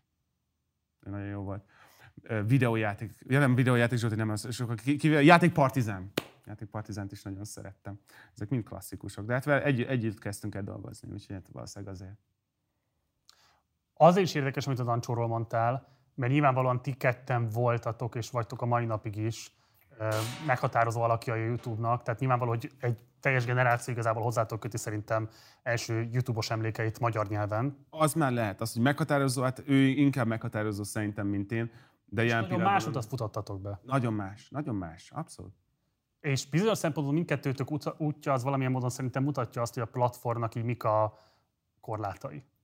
Tehát ugye részben az van, hogy ilyen, van egy ilyen tartalom dömping elvárás, Igen. tehát ahhoz, hogy a nézettséget pörgetni tud, Igen. és igazi pénzeket tudja leszakítani, az nagyon sok tartalmat kell gyártanod, Igen. amiből két dolog következhet. Az egyik, hogy vagy kiégsz, szerintem ez történt a te esetben, ugye arról beszéltél többször is, vagy pedig, hogy azt a Dancsóval szemben sokan kritizálják, hogy a tartalom hát nem tudja hozni már azt a minőséget, mint amit a követői a legelején megszoktak, és ő más típusú közönségekre is kezdett el lőni. Inkább ez. Nem gondolnám azt, hogy a Peti az bármilyen téren alacsonyabb minőségű tartalmat gyárt, más célra gyártja a tartalmait. Ő egy nagyon tudatos lépést tett afelé, hogy kitágítsa a közönségét. Mind életkorban, mind egyéb érdeklődési körökben és területekben, nagyon profi szakmai döntés volt a részéről, hogy sose tudnék elirigyelni tőle, mert én erre képtelen lennék. Miért? Nem menne nekem. Nem menne nekem. Én, én, egy, én egy nincs tartalomgyártó vagyok, akinek volt akkor a szerencséje, hogy, hogy egy nagyobb követőtáborra szertett, és ezt valamelyest meg tudta tartani minden mai napig is. Nagy szerencsém van ilyen szempontból, de én nem mondanám magamat egy, egy, egy, egy, egy olyan receptnek, ami a YouTube-ból sikerhez vezet. Mert az az, az a Peti. Ez a Peti. És nálad volt olyan pont a YouTube-os karrieredben, amikor fölmerült az, hogy neked is valami fajta hasonló professzionalizálódási lépést meg kellene tenned? Van. Talán meg is próbáltam. Megpróbáltam egyszer, igen. Volt, amikor elragadt a hév, hogy talán én is, de ez nem, nem, nem messze, abszolút nem, akkor már nem foglalkoztam évek óta Petivel. Egyszerűen volt egy gondolat bennem, hogy ha kicsit egyszerűsítem a tartalmaimat, és többet gyártok belőle, illetve kicsit fiatalabbakat szólítok meg, a feldolgozott témákkal és a nyelvhasználatommal, akkor nagyobb sikerem lenne. Ebbe biztos voltam, és szerintem igazam is volt. Mai napig, mai napig tudnám úgy tágítani a, a közönségébe. Mert vannak, akik velem nőttek föl, Igen. és akkor be tudnék húzni új 13 éveseket, vagy inkább 10 éveseket, hogyha megváltoztatnám a nyelvezetét és a stílusát a műsornak. Persze elvesztenék mindenkit, aki évek óta követett és szeret azért, amit csinálok. De hát rengeteg gyerek van, egyre kevesebb, fogy a magyar, de rengeteg gyerek van utánpótlás, akik nagyon sok YouTube-ot tudnak nézni, úgyhogy remek közönség ahhoz, hogy az ember igazán fel tudjon futni. De akkor miért tartózkodsz ettől? Mert én képtelen vagyok bármi más csinálni, ami nem én uh-huh. vagyok. Ahogy ezt elmeséltem neked, az életem során rendre az volt, hogy, hogy ötös emeltöri, hármas középmatek, ugyanígy én, én a, a, a, hogyha most leváltanék arról, amihez értek, és ami én vagyok, akkor ez egy hármas középmatek lenne ugyanígy. Aha. És a Dancsó pályafutásával kapcsolatban van olyan eleme, ami kifejezetten riaszt téged? Nem foglalkozom vele azóta, hogy elkezdtek összehasonlítani, megszökött a kapcsolatunk, és nem néztem. És az soha nem merült fel, hogy esetleg lehetnétek akár alkotó társa is egymásnak. Én azt hiszem, hogy szerintem mi jó barátok lehetünk volna egy ponton. Az érdeklődésünk nagyon, has, nem tudom, hogy most, mostában mi van vele, de régen ugye mind nagyon szerettük a filmeket, meg kiröhögni, meg viccet csinálni belőle, de nagyon más volt a humorunk. Szerintem simán lehetünk volna jó partnerek. De hát ugye akkor még mindenki azt hitte, hogy rivalizálni kell. Te is? Um, ahogy elmeséltem nekem a gyerekkorban, én sose hittem abban, hogy Más Akkor miért nem hívtad fel, vagy nem tudom, írtál neki egy e-mailt? Mert azzal nyitottunk, azzal nyitottuk a közös kapcsolatot, hogy, hogy az, Gergő menjen a francba. Hát de pont arról meséltél egy órával ezelőtt, hogy általános iskolában, vagy nem, gimnáziumban, Aha. hogyan tudtál egy teljesen ellenséges környezetet igazából végül szövetségesedé fordítani. Hát akkor miért nem lett volna ez ugye a, hát nem, a Dancsónál? Nem, nem, a, nem az engem utáló embereket győztem meg, hogy én jó fej vagyok. Aha. Nem, ott hagytam az engem, engem utáló embereket, és körbenéztem, hogy van-e valaki, akivel jobban lehetek. Én nem hiszek abba, hogy embereket így meg kell váltani. Hogyha, hogyha nem szerettek, vagy a közönségük nem szeretett, vagy azt mondták, hogy mi egymás másoljuk, és nyanya, ettől a konfliktustól én eltávolodtam. És, és lettek más haverok, uh-huh. akikkel kollaboráltam is. Köztük ugye Kis Imre. Kis Imre. Volt osztálytársad, uh-huh. akivel a Game irodát csináltátok együtt, az volt a második csatornátok. Igen. És aztán lett az AFK Légió. AFK Légió lett. Az lett a harmadik csatornád. Igen. Tehát időben úgy nézett ki, hogy elindulsz a szírmai média birodalom kiterjesztésének az irányába. Nem szírmai volt, hanem az Imivel közösen volt a birodalom. Ez volt a, ez volt a neve, igen. Igen. Ez sok volt. Túl sok volt. Milyen értelemben? Ö, nem tudtam már egyszerre mindet csinálni. Nem lehet három csatornát egyedül üzemeltetni. Önfejű voltam, és nem vettem fel magam mellé segítséget, akár pénzért azért, hogy, hogy megkönnyítsem a saját munkámat. Úgy, úgy képzeltem, hogy ez olyan, mint egy újságíró megíratja valaki más a cikket. Megírja a jegyzeteket, hogy kb. ez legyen a, az elemzésben, és akkor írd össze. Nem hittem ebben, vagy úgy gondoltam, hogy én nekem kell mindent a vállamon vinni, amin, amire, amire nem voltam képes. De ez miben ütközött ki, azt meg lehet kérdezni? Hát a mindenben messze túl sokat ittam, nagyon keveset voltam barátaimmal, mert folyamatosan dolgoztam. Tehát a stresszoldás és a szociális, stresszoldásnak a, a rossz formái, a, a, a szociális körnek a leszűkülése, egy kicsit magamba fordulása, folyamatos stressz, rengeteg stressz és a, maga, a saját vállamnak a lapogatása az, az inkább már, már így a masszírozássá vált, hogy jaj, basszus, mennyi mindent rakok én erre. Ügyes vagyok, ügyes vagyok, de hát holnap megint bevállaltam 1600 dolgot, amit meg kell csinálni. Tehát már öröm se volt annyi ö, ebben, a, ebben a hajszoltságban, mint amennyi engem eddig motivált és, és életbe tartott. Ugye ez, ez sok volt, egy ideig működött, egy ideig működött, de az imivel azért, hogyha ez a kérdésed, azért szakadt meg a közös munka, mert nem tudtam már ezt semmilyen szempontból nem tudtam eredményes munkatárs lenni a, a, az ő, a közös csatornánkban. Tehát ezt a magad felelősségének látod? Abszolút. Száz százalékban. Tehát ő még csinálta volna, lettek volna a terve, és te már nem tudtál partnere lenni? Nem volt, hát nem, nem, igen. Ilyen vagy olyanokból kifolyólag, de nem. Hm. Úgyhogy ezért váltunk szét, hogyha ez érdekel. Ez, ez, ez te is Nem csak engem érdekel, ez nagyon sokakat érdekel. Persze, de ezt, ezt megmondtuk, megmondtuk a közönségnek is, hogy a személyes okairól nem beszélünk, hanem egyszerűen már nem tudtunk együttműködni. De azt kimondható, hogy vannak azért személyes okai is. Vannak, persze. Persze vannak. De ez maradjon köztünk. Egyikünk se olyan ember, aki könnyen osztja meg az érzelmeit, úgyhogy ezt a nézőknek, nézőknek sem mondtuk el, hiszen ez, ez, ez a mi dolgunk. Mi dolgunk. De azt kijelentett, hogy az én volt az utolsó, és mindez ideig az egyetlen alkotópartnered? Nem. Nem. De ilyen stabil és ilyen üzletszerű az igen, ő volt az utolsó. Én utána, miután, miután megszakadt a mi munkakapcsolatunk, nagyon sokat dolgoztam azon, hogy ez, ez a helyzet ne ismétlődjön meg. Uh-huh. Felelőtlen és gyermetek dolgok, én úgy gondolom, úgy hozzáállni a munkához, hogy mindent neked kell csinálni, valami, amit én imádok és élvezek. És egész életemben hajszoltam, hogy mindent én csináljak, de ennek megéreztem a felső határát. Úgyhogy nagyon sokat dolgoztam azon, hogy delegáljak feladatokat, és magamat is mentálisan és lelkileg felkészítsem arra, hogy ezt a fajta stresszt, ami ezzel a munkával jár, azt el tudjam viselni. És ezt ma már így csinálod? Én úgy gondolom, hogy igen. Van csapatod? Van. Hányan dolgoztok most? Hárman. Vagy te, igen. Vagyok én, van egy menedzserem, és van egy vágom. És a menedzsered mit csinál pontosan? Segít beosztani az naptáramat.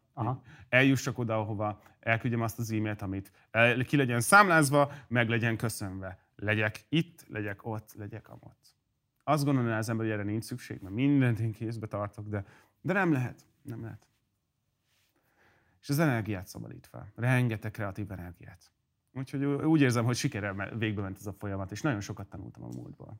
Az imvel kapcsolatos személyes viszonyra kérdezek rá, ez Érlek. teljesen világos, ez a titkotok. Ugyanakkor azért te néha kicsit azért maliciózusan fogalmaztál a Game irodából átalakult új csatornára, amit az imi működtet. Te hogyan látsz Mikor? a tartalmakat? valami szegedi eh, egyetemi előadásodban ott egy pillanatra tettél egy ilyen félcinikus megjegyzést az Iminek a mostani tevékenységére. Hát biztosan, hogyha itt tettem, akkor jó nagy féreg vagyok. Ezt nem gondoltam komolyan, és nem gondolnám a mai napig. Sőt, egy pillanatra nem, nem volt bennem az, hogy, hogy De szakmailag szerinted az mi jól döntött, hogy azt a csatornát rebrandingelte, ahelyett, hogy egy sajátot indított volna? Most zavarba vagyok. Ö, nem, én úgy gondolom, hogy az Iminek minden joga megvolt ahhoz, hogy a, a Game Day irodát, ami a, a munkánk végén, már javarészt az ő gyermeke volt, azt azzá alakítsa, amivé akarja. Minden joga megvolt hozzá. Ha valami cinizmusra élhetem, én nem hiszem, hogy jól csinálta. Tehát amikor átalakította a beszélgetős ilyen Igen. podcast csatornával, szerintem ezt nem jól eszközölte. Sz- Valószínűleg erre vonatkozott a cinizmus, mert ezt viszont így gondolom. De az, hogy ez nem volt joga, vagy hogy nem jó, amit csinál, az, az, az, az Szakmailag jeleztél neki ebben vissza? Tessék? Szakmailag jeleztél ebben neki vissza? Egyszer váltottunk e-mailt, mert jelezte, hogy a közös PayPal accountunkba be kell valamit írni, hogy izé, és akkor visszaírtam neki, hogy látom, hogy, hogy podcast csatornával csináltad, és így gratulálok, nagyon jól, nagyon illik hozzád. Ennyi, ennyi. Ez volt szerintem az utolsó üzletváltásunk vele. Az AFK Légióval most mik a terveid? Az AFK Légió az, telje, az, az teljes- teljesen, teljesen kifeküdt a Covid-tól. Három darab fantasztikus utazásra, hónapokig készültem rá, tűnt el a Covid miatt. Egy egyéves terv, utána egy karibi út, utána egy amerikai kö- körút, egyszerűen, egyszerűen képtelen volt Biden kinyitni a határokat időben. Úgyhogy jelen pillanatban az a, az a célom, úgy ítéltem meg, a legutolsó anyag, ami olaszországi körút volt, úgy, ítélte, úgy ítéltem meg, hogy technikailag nincs már megfelelő helyzetben, jelentős fejlődésre van szükség, így most a következő nagy útig szünetet tartok, és felkészülök, hogy valamelyest egy frissített minőségű látványjal és tartalmi, tartalmi értékkel jelentkezzem. Úgyhogy én, én várok, én most megvárom. Én az összes maszkot felhúzom arra a testrészemre, amire szükséges. Én várok és támogatok, és, és, és kitartok addig, ameddig lehet normálisan és természetesen és egyszerűen utazni, és akkor útnak indulok. Akkor feltétlenül ez 2022-ben be fog következni. Muszáj neki. Jó. Ki mit tyúb? De jó Elkomorult volt. az arcod. De jó volt. Igen. De elkomorult az arcod. El, el. Miért? Hát, semmi, ami a Kimi Tube-hoz kapcsolódik. Semmi, ami személyes dolgok, semmi, semmi különös. A Kimi Tube-on ismerkedtem meg a, a, hogyha, jó, hogyha már így beszélünk róla, Kimi Tube-on ismerkedtem meg az MB-vel, aki egy fantasztikus rapper gyerek, és mostában nem ad ki új albumot, és ezen szomorodtam el. Mm. Hogy ó, ott ismerkedtünk meg az MB-vel, milyen jó volt. Igen. Mi van a Kimi Tube-ban? Nézzünk meg egy videó összeállítást arról, hogy a 444-es zsűri hogyan értékelte a te zsűrori szerepedet, Jó! és hogy milyen veszélyeket jeleztek azzal kapcsolatban, hogy hogyan fog rád hatni ez a verseny. Jöhet.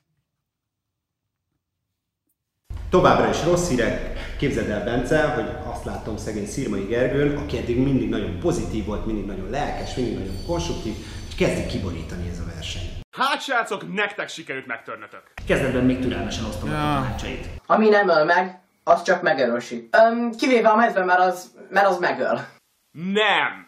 Ezzel a viccel nyitottál! Utána jött azt hiszem a Pán Péter projekt, Wow. wow. azért rezgett a léc. Nem tudom miért, ez a fajta zene egyszerűen arra készített, hogy kiváljam az agyamat és arra tegyem valahova. Aztán a Kulalukánál elveszítette a türelmét. Csak ilyen semmi attitűddel felvettél egy semmit, összeraktad valahogy, és Wow! hogy akkor tessék. És ez mérten ez egy darab szar, és nem is igazán akarok foglalkozni vele. A Pillanat média viszont konkrétan betette nála. Szegény Gergő, ha ez így megy tovább, csúnya idegösszeomlás lesz a vége, könnyen BBB mellett találja magát. Wow. Emlékeztél ezekre a videókra? nem, em- az utolsó pillanatig nem emlékeztem, hogy ezt mi és ezt miért mondtam, és megvan, hogy miért. Szerintem azért, de ezt nem tudom alátámasztani, semmivel, sem megcáfolni, ezt csak úgy dobjuk ki a levegőbe, hogy azt az utasítást kaptam, hogy túlságosan támogató vagyok kritikáimmal kapcsolatban, és csináljunk egy olyat, amiben valami nem tetszik. Lehetséges, hogy így emlékszem, hogy a műsor szervezői erre kértek meg. Ö, nem a Vodafone volt, a Google volt, vagy a 444 volt, aki ezt kérte tőled? nem tudom, nem, homályosak ezek az gondolatok. Lehet, hogy nem is így volt. Lehet, hogy belőlem jött, de nagyon testidegennek hat most, ahogy beszéltem. Miért? Nem szoktam így bánni emberekkel. Filmekkel igen. Rendező, amerikai rendezőkkel, akik több ezer kilométerre vannak, azokkal bármikor.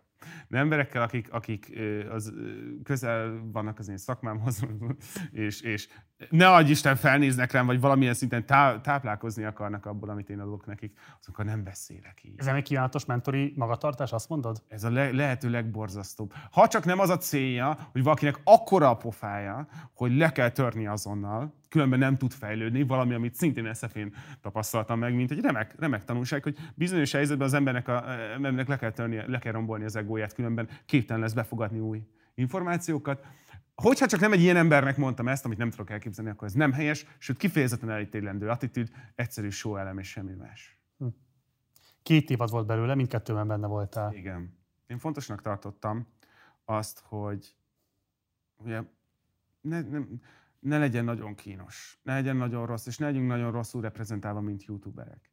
Ö, rengeteg ember van, aki mind a mai napig inkább érdemes arra, elnézést, inkább érdemes arra, hogy reprezentálja a YouTube-ot, mint én, de nagyon szeretem azt tudni, hogy valamelyest a, én egy olyan szegmensét képviselem, amit, amit változatlanul tudok önazonosan. És ez pedig az, hogy, hogy nem csak hőbörgés, nem csak egyszerű szórakoztatás van a YouTube-on, hanem értelmes gondolatok, értelmes kreativitás. A szó, hát, tehát hogy olyan értelmében, hogy hogy, tehát, hogy tartalomgyártás is zajlik. Komolyan vett anyagok, amik nem csak arra szólnak, hogy egy pár percig megnézd, röhögj egyet és menj tovább.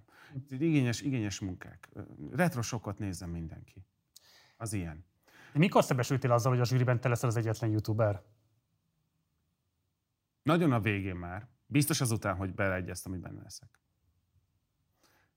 És érezted azt, hogy ezzel azért egy ilyen kiemelt szerepkör hárul rá? Tehát, hogy te leszel kvázi a magyar youtuberek hangja, akar, Nem akár akarod ezt, volt, de akár várjál, te hazudsz, nem csak én voltam az egyetlen youtuber. A másodikban benne volt Peti is. Másodikban benne volt? Mhm. Akkor ez az én készületlenségem, erre nem emlékeztem. Semmi gond, semmi gond. Az elsőben azt hiszem, hogy én voltam talán az egyetlen. Egyébként nyilván ez is egy ilyen megkötésem, amikor ott volt Ács Dani, aki ugye véleményes, hogy youtuber, videós, tehát ennek a határa Újságírók, persze. Ott volt Puzsér Robertnek is voltak YouTube videói, talán akkor még nem voltak, de lehet, hogy már akkor is posztolt tartalmakat, de azért mégiscsak az hogy tehát aki ilyen reprezentatív youtuberként meg tud jelenni, azért az te voltál. Én voltam, igen. Nagyon megtisztelve éreztem magamat. Függetlenül attól, hogy milyen lett a verseny, vagy milyenek lettek a, milyen lett a stílusa, vagy milyen lett az eredménye akár, az megtisztelő, hogy, hogy én reprezentálhatom egy, egy, a YouTube-ot bármilyen téren. Bármilyen téren.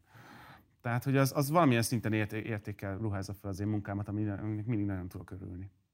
És mit szóltál az, ahogyan a közeg fogadta a YouTube széna magát ezt a versenyt? Nagyon helyes, elküldték a francba. Nagyon helyes. Nagyon helyes. Osztottad ezt a kritikát? Szerinted ez egy méltányos kritika volt? Nem feltétlenül. A lényeg az viszont, hogy a YouTube az hányja ki magából azt, amikor egy külső erő az. Tehát, hogy legyen ebből konfliktus, legyen ebből vitatkozás és veszekedés. Én abszolút annak örülök, független attól, hogy igazuk volt vagy nem, hogy a YouTube összeverődött és kritikát fogalmazott meg a platformjára érkező külső erővel kapcsolatban. Ez a feladata, ez egy nagyon szép pillanat volt, amikor a youtuberek ilyen szempontból egy hangot pendítettek meg mind. Tehát én nem csalódtam a YouTube-ban. Ezt abszolút így, így kell csinálni. De kannibalizálta szerinted ez a verseny a YouTube? Dehogy is, dehogy is, mert az emberekre javarészt már nem emlékszik erre a versenyre. Mondom, nem volt szerintem messze, messze nem volt annyira tragikus, mint ahogy az emberek akkoriban felállították. Egy szórakoztató műsor volt, és, és sokakat, sokat nevettünk, meg volt, akit érdemes volt követni. Függetlenül ettől, öm, öm, a kritikákat is teljes mértékben el tudom fogadni, amik, amik akár az én irányomba jöttek. Rossz volt benne lenni? Nem. De amiatt se volt rossz benne lenni, amilyen kritikák értek benneteket? Nem. Engem egész életemben értek, értek kritikák, mind a mai napig. Most olvat, olvastam a Redditen, hogy egy elviselhetetlen büdös ripacs vagyok, aki, mit tudom, milyen borzalmas, aki, akit mivel vernék agyon. Egészen, egészen vér, vér, vér, forró, tehát ilyen forrongó gyűlölet van emberekben irántam, én ez, hozzá vagyok szokva. Ez teljesen normális. Úgyhogy ez nem tud meglepni. Milyen volt a viszonyod a zsűritársaiddal? Semmilyen. Ács sem? Nem, őket szeretem. Puzsé Roberttel sem? Ővel is jóban voltam akkoriban. Ez most múlt idős fogalmazás volt? Nem beszéltünk már egy ideje, de ennyi. Uh-huh. De Nem találkoztunk, fel, szobába kellett felvenni a, a kritikákat, és akkor kiküldtük. De volt közös műs, zsűri műsor is. Volt valami, igen, a végén, akkor emlékszem, hogy dumáltuk, dumáltunk egy pár szót. De nem volt, nem volt sok közünk egymáshoz. Mindenki otthon csinálta magába. Mi nagyon innovatív hozzáállás és sorhoz jegyzem meg. Az is kérdezem ezt, mert például Puzsé Robert ugye Dancsó Péterrel egy időben csinált közös adásokat, vagy volt is egyfajta közös mozgásuk. Volt, velem is volt. Én, én, én is csináltam a Robival együtt egy műsort. Hm? És ott sem erült fel az, hogy esetleg ezt elmélyítsétek ezt a kollaborációt? Nem, nagyon hasonló irányból közelítjük meg a, a szórakoztatást, én úgy érzem. Tehát nagyon hasonló az energiánk. Persze én soha nem tudnék annyira lobbanékony lenni, és olyan pontosan, és mégis szofisztikáltan fogalmazni, mint a Robi, de nagyon hasonló az energiánk az előadási stílusunk. Én is borzasztó hangos vagyok, és rettenetesen komolyan tudok fogalmazni. És, és mi nem gondolnám, hogy, feltétlenül összehasonlíthatóak vagyunk, ahogy mondtam, értékben, stílusban viszont igen. És így nem vagyunk jó páros, mert nagyon hasonló érték, energiát hozunk egy ilyen műsorba. És azokra a videókra, amiket az Ács Dani csinál, tehát ugye később aztán ő csinálta a parkolási maffiás dokumentumfilmjét, ugye emlék volt a nyilas emlékművel kapcsolatos dokumentumfilmje mm-hmm. szintén, ami nagy port kavart. Ezeket mennyire követed, és mit gondolsz ezekről a YouTube-on belül? Én azt gondolom, hogy ez nagyon-nagyon fontos, hogy az új, magyar újságírás ez jelen legyen a YouTube-ban. Akár szórakoztató formában, akár tényfeltáró formában. Nagyon fontosnak tartom. Nagyon-nagyon és ennek a körülményeit mind a ketten értjük pontosan, hogy ezek miért vannak így. A YouTube az egy végtelen lehetőséget biztosító platform még mindig. Bármennyit lehet kövezni, hogy hol áll most a YouTube, vagy mik a prioritásai. Az kétségtelen, hogyha valaki felrakod egy videót, amiben nem akaszt föl senkit, akkor ezt az emberek meg tudják nézni, és ez nagyon fontos. Én azért támogatom az újságírás jelenlétét minden formában a YouTube-on, mert az újságírás nagyon szeretem, és pártolom, és szeretném, hogyha az én otthoni platformomon több lenne belőle egyik videóban nagyon lakonikusan fogalmazta azzal kapcsolatban, hogy végül is miért nem lett folytatása a Kimitube-nak, és úgy fogalmaztál, hogy amíg tudtam, csináltam, amíg tudta csinálni, addig csináltam is. Uh-huh. Ez mit jelent? Nem emlékszem, hogy akkor hogy éreztem magam. De biztos vagyok benne, hogy volt, volt bennem egy csalódás. Azzal kapcsolatban, hogy ez mire futott ki ez a dolog.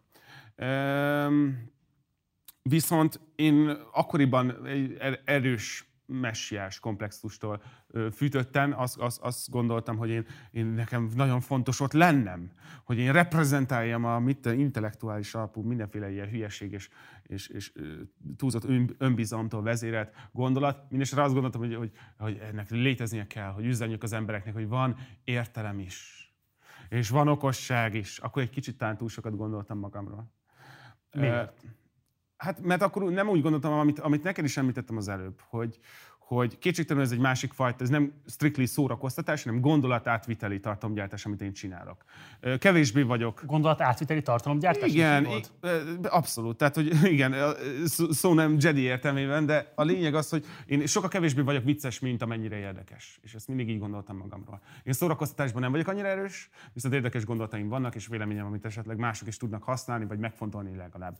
Én ebben látom a munkámnak a hasznát. Ez akkoriban egy kicsit fel volt habozva, és egy kicsit túl gondoltam az én saját értékemet, és akkor valószínűleg ezért voltam ennyire elkeseredve, hogy nem tudom tovább reprezentálni az értelmet a magyar YouTube-on. Hála Istennek ez, ez a fajta, ez, ez, ez megszűnt már bennem. Szerinted mi az, amit konkrétan hozzátett a YouTube a magyar YouTube szénához? Semmit. semmit, semmit. Nem gondolom, hogy ez nyomot hagyott a magyar YouTube-ban. Nem gondolom, hogy hiba volt, azt sem gondolom, hogy feltétlenül rossz volt, főleg az első. Nem gondolom, hogy ez, ez, ez megmaradt, mint emlék. És arról mit gondolsz, hogy a Bánki Benni, ugye az egyik győztes, illetve a másik a, dok- a Mr. Klaus. Mr. Klaus. Mr. Klaus konkrétan eltűnt. Uh-huh. A Benny meg ugye hát egy klasszikus influencer karriert futott be. Igen. Um, miközben nem feltétlenül ezért tűnt érdekesnek, amikor föltűnt a YouTube-on. Ez az embereknek nem nem, nem, nem az ő kezükben van ez a döntés. Ez nem az emberek kezében van ez a döntés? Nem. Úgy gondolom, hogy ki lehet tartani amellett, amit te igaznak hiszel, és jónak ö, tartasz, hogy ezt reprezentál, de egy szinten túl nem. Tehát én egy kicsit szebb lenne, kicsit lettem volna szebb fiú, akkor könnyedén lehet, hogy engem is elragad az Instagram. És amellett, hogy filmkritikákat csinálok, igazából abból keresem a pénzt, hogy milyen jó ruhákba öltözködöm, és mennyire gyönyörű vagyok. Tehát ö, ö, hála Istennek sosem voltam annyira. Hát szépnek magadat? Nem. Nem, nem, nem vagyok nagyon ronda, nem vagyok kifejezetten karizmatikus, vagy olyan... Mi, nem vagy olyan, karizmatikus? Nem. Én nem gondolnám magamat annyira szépnek, hogy, hogy a kinézetemmel el tudjak adni bármit, vagy abból meg tudjak élni. Sose ez volt. Meg hát ugye most már, most már biztosan. Tehát Nem. nem. Már békén, hát a férfiak döntő többsége az kopaszodik. Persze, ni- ebben nincs szégyen, ebben nincs szégyen, de kétségtelenül nem leszek, mit tudom én, hogy mondja, mi, mi, mivel példáloztam mindig? Zara, Zara, vagy egyébként ilyen ruhamárkák, hát nem velem fognak reklámozni. Tehát vagy így, nem gondolom, hogy ez Soha kifejezetten... nem is kerestek egyébként ilyen márkák? Nem. Nem. De nem baj. Nekem nem ez az emóm. Tehát, hogy, hogy, sőt, talán mondjuk szerencsés is vagyok, hogy nekem, nekem ez sose terelte a figyelmemet. Mindig úgy gondoltam magamra is, hogy, hogy alapvetőleg én a jó gondolatokból és a háziállatos viccekből csinálom a, a szórakoztatást. Ez az, ami az én munkám lényege. A kopaszodás zavar? Igen, persze. Tényleg? De azért zavar leginkább, mert az ilyen reflektorokba becsillan. És akkor nagyon, az, de az, már, az már abszurd. Tehát az, de nem járok folyamatosan sapkában, most nem mostam meg a hajamat, de nem járok folyamatosan sapkában, nem esik nehezem le levenni. De itt, hogyha folyamatosan becsillan, Ja, ja. akkor azt látják az emberek. Ezt, ezt megtapasztaltam egy Már rendezvényen. amikor jöttél be, fölmérted magadnak szakmailag, hogy ez így hogy lesz világítva, akkor fölveszem a sapkát. Nem. Nem, én ezt tudom, hogyha ilyen Ösztönösen. over, overhead dolg, nem, egyszer megtapasztaltam, hogy borzal, egyszerűen elvonja az ember figyelmét. Képzeld el azt, hogy két ember beszélget, lóbálják egymás felé a kezüket, meg a kérdéseiket, és így egy fénypont, így, így folyamatosan mozog. Nem egy jó technika.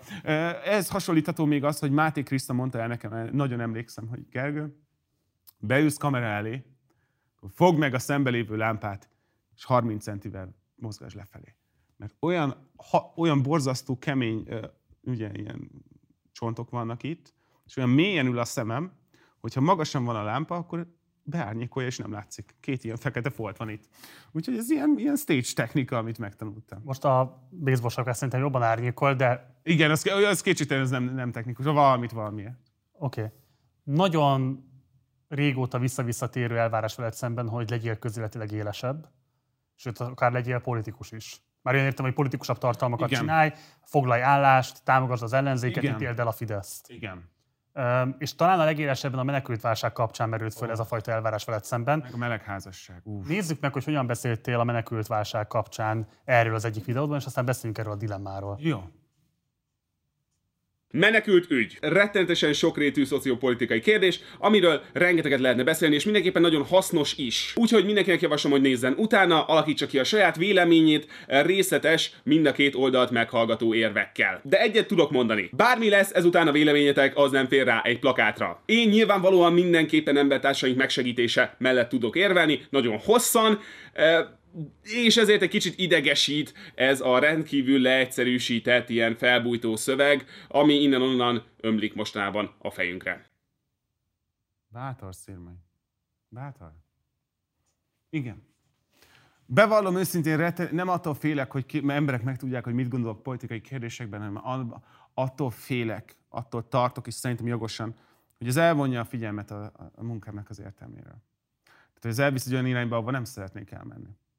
Ezért olyan, olyan helyzetekben foglal, foglaltam csak állást, amik vagy annyira érdekelnek, hogy egyszerűen annyira, annyira belőlem jönnek, hogy nem tudják elvonni a figyelmet, az emberek figyelmét, hiszen tudják rólam, a, hogy ember központú ember vagyok, tudják rólam a követőim, nem lepi meg őket, vagy, vagy valami, tehát hogy van valami, ami ennyire megmozgat, ennyire kór üzenetem, vagy valami, ami felháborít. Azt mondod, hogy azt nem szeretnéd, hogy elvigye a figyelmet a munkádról. Igen.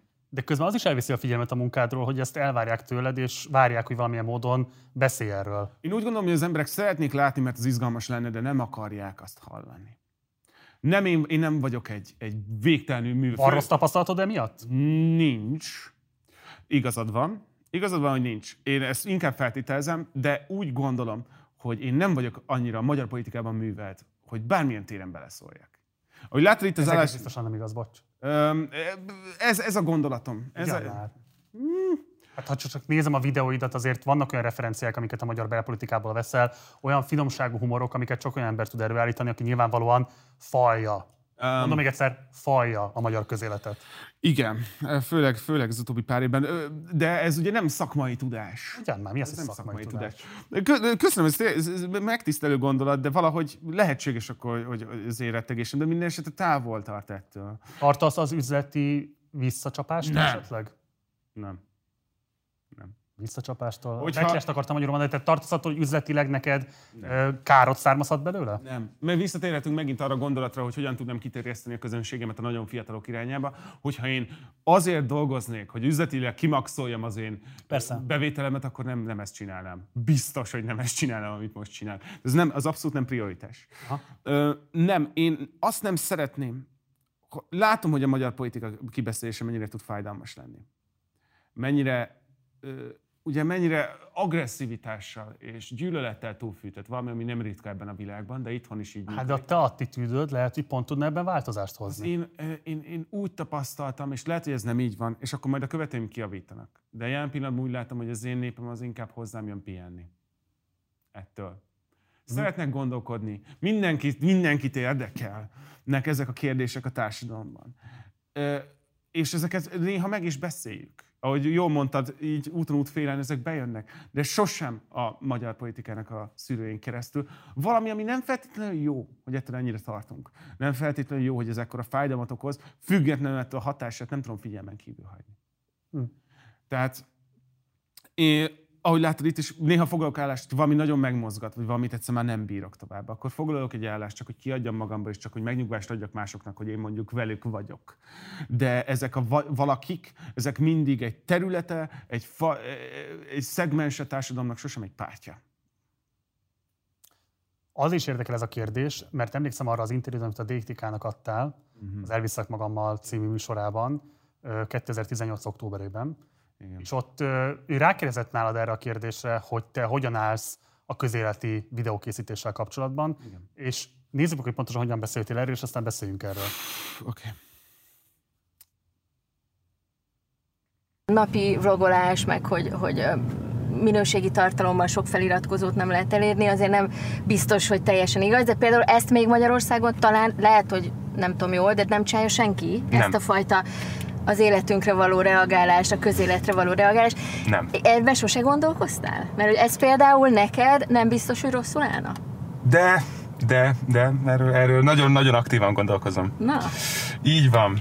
na. És most fölteszi a szemüveg. Igen. Kb. három évvel ezelőtti a felvétel. Igen. Ma is gondolkozol még ezen? Persze. Azóta már egyébként a fókuszcsoport az létrejött, és ők, ők reagálnak ilyen téren a magyar politikára. És Pont ezt akartam volna mondani, hogy egy olyan típusú attitűd, amit mondjuk az Ádám csinál a fókuszcsoportban, Nem. Nekem más terveim vannak, és azok majd el, kétségtelenül fogok ezzel változatlanul, na, senki nem csinálta meg helyettem. Vannak terveim a közélete való foglalkozással, még nem tartok ott. Nem tartok ott. mit, mi hiányzik év. belőled szerinted? Két, ké- egy-két év kemény munka és utána járás a magyar közéletnek. Tehát nem csak a izgalmasabb részének a habzsolásának, hanem akár a történelmének és a mögötte lévő álló, álló eszméknek a felgöngyölítése. Tehát ahhoz, hogy egy ilyet csináljak mondjuk, az tényleg nagyon érteni kell, hogy mi folyik itt. Nem csak a felszínt, vagy nem csak a könnyen olvasható témákat kell átlátni. Másrészt szeretnék egy kicsit idősebb lenni, mert azt nem lehet egy olyan öm, stílusban csinálni, amiben még most kedvem van videókat csinálni. Mire lehetne? Mert egy kicsit ö, mm, komoly, egy, egy, fok, egy fokkal komolyabb tartalomgyártási stílust igényelek. De hogy hát pont lenne az te saját egyedi karakterjegyet, hogy ugyanúgy beszélsz politikán, mint hogy beszélsz egy Marvel filmről. Ú, na ez, na pontosan ezt mondom, hogy ö, az, azért, az azért az a fajta infantilitás, amit most belerakok egy filmkritikába, hogyha jó kedvem van. Én úgy gondolom, hogy annak nincs helye feltétlenül egy olyan kérdéskör kitárgyalásakor, amikor konkrétan emberek életéről beszélünk, vagy hatásáról. Nem, akar, nem szeretnék ennyire komolyat, komoly műsort gyártani, hogy ennyire mélyre megy, de szeretném a háttértudást, a háttértudást először elsajátítani, és majd utána leszűrni ezt egy szórakoztató rendszerbe. De akkor azt mondod, hogy formailag valami hasonlót csinálnál, mint amit most csinálsz a Hollywood hírügynökséggel? Igen.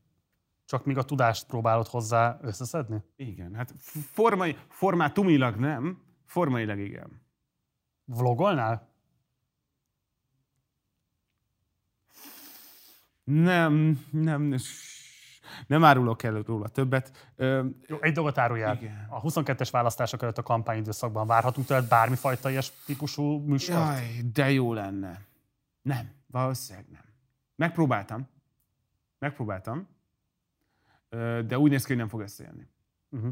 Mind csúszott el. Öm, szakértelmem. Ah, ugyan már, de hát ez...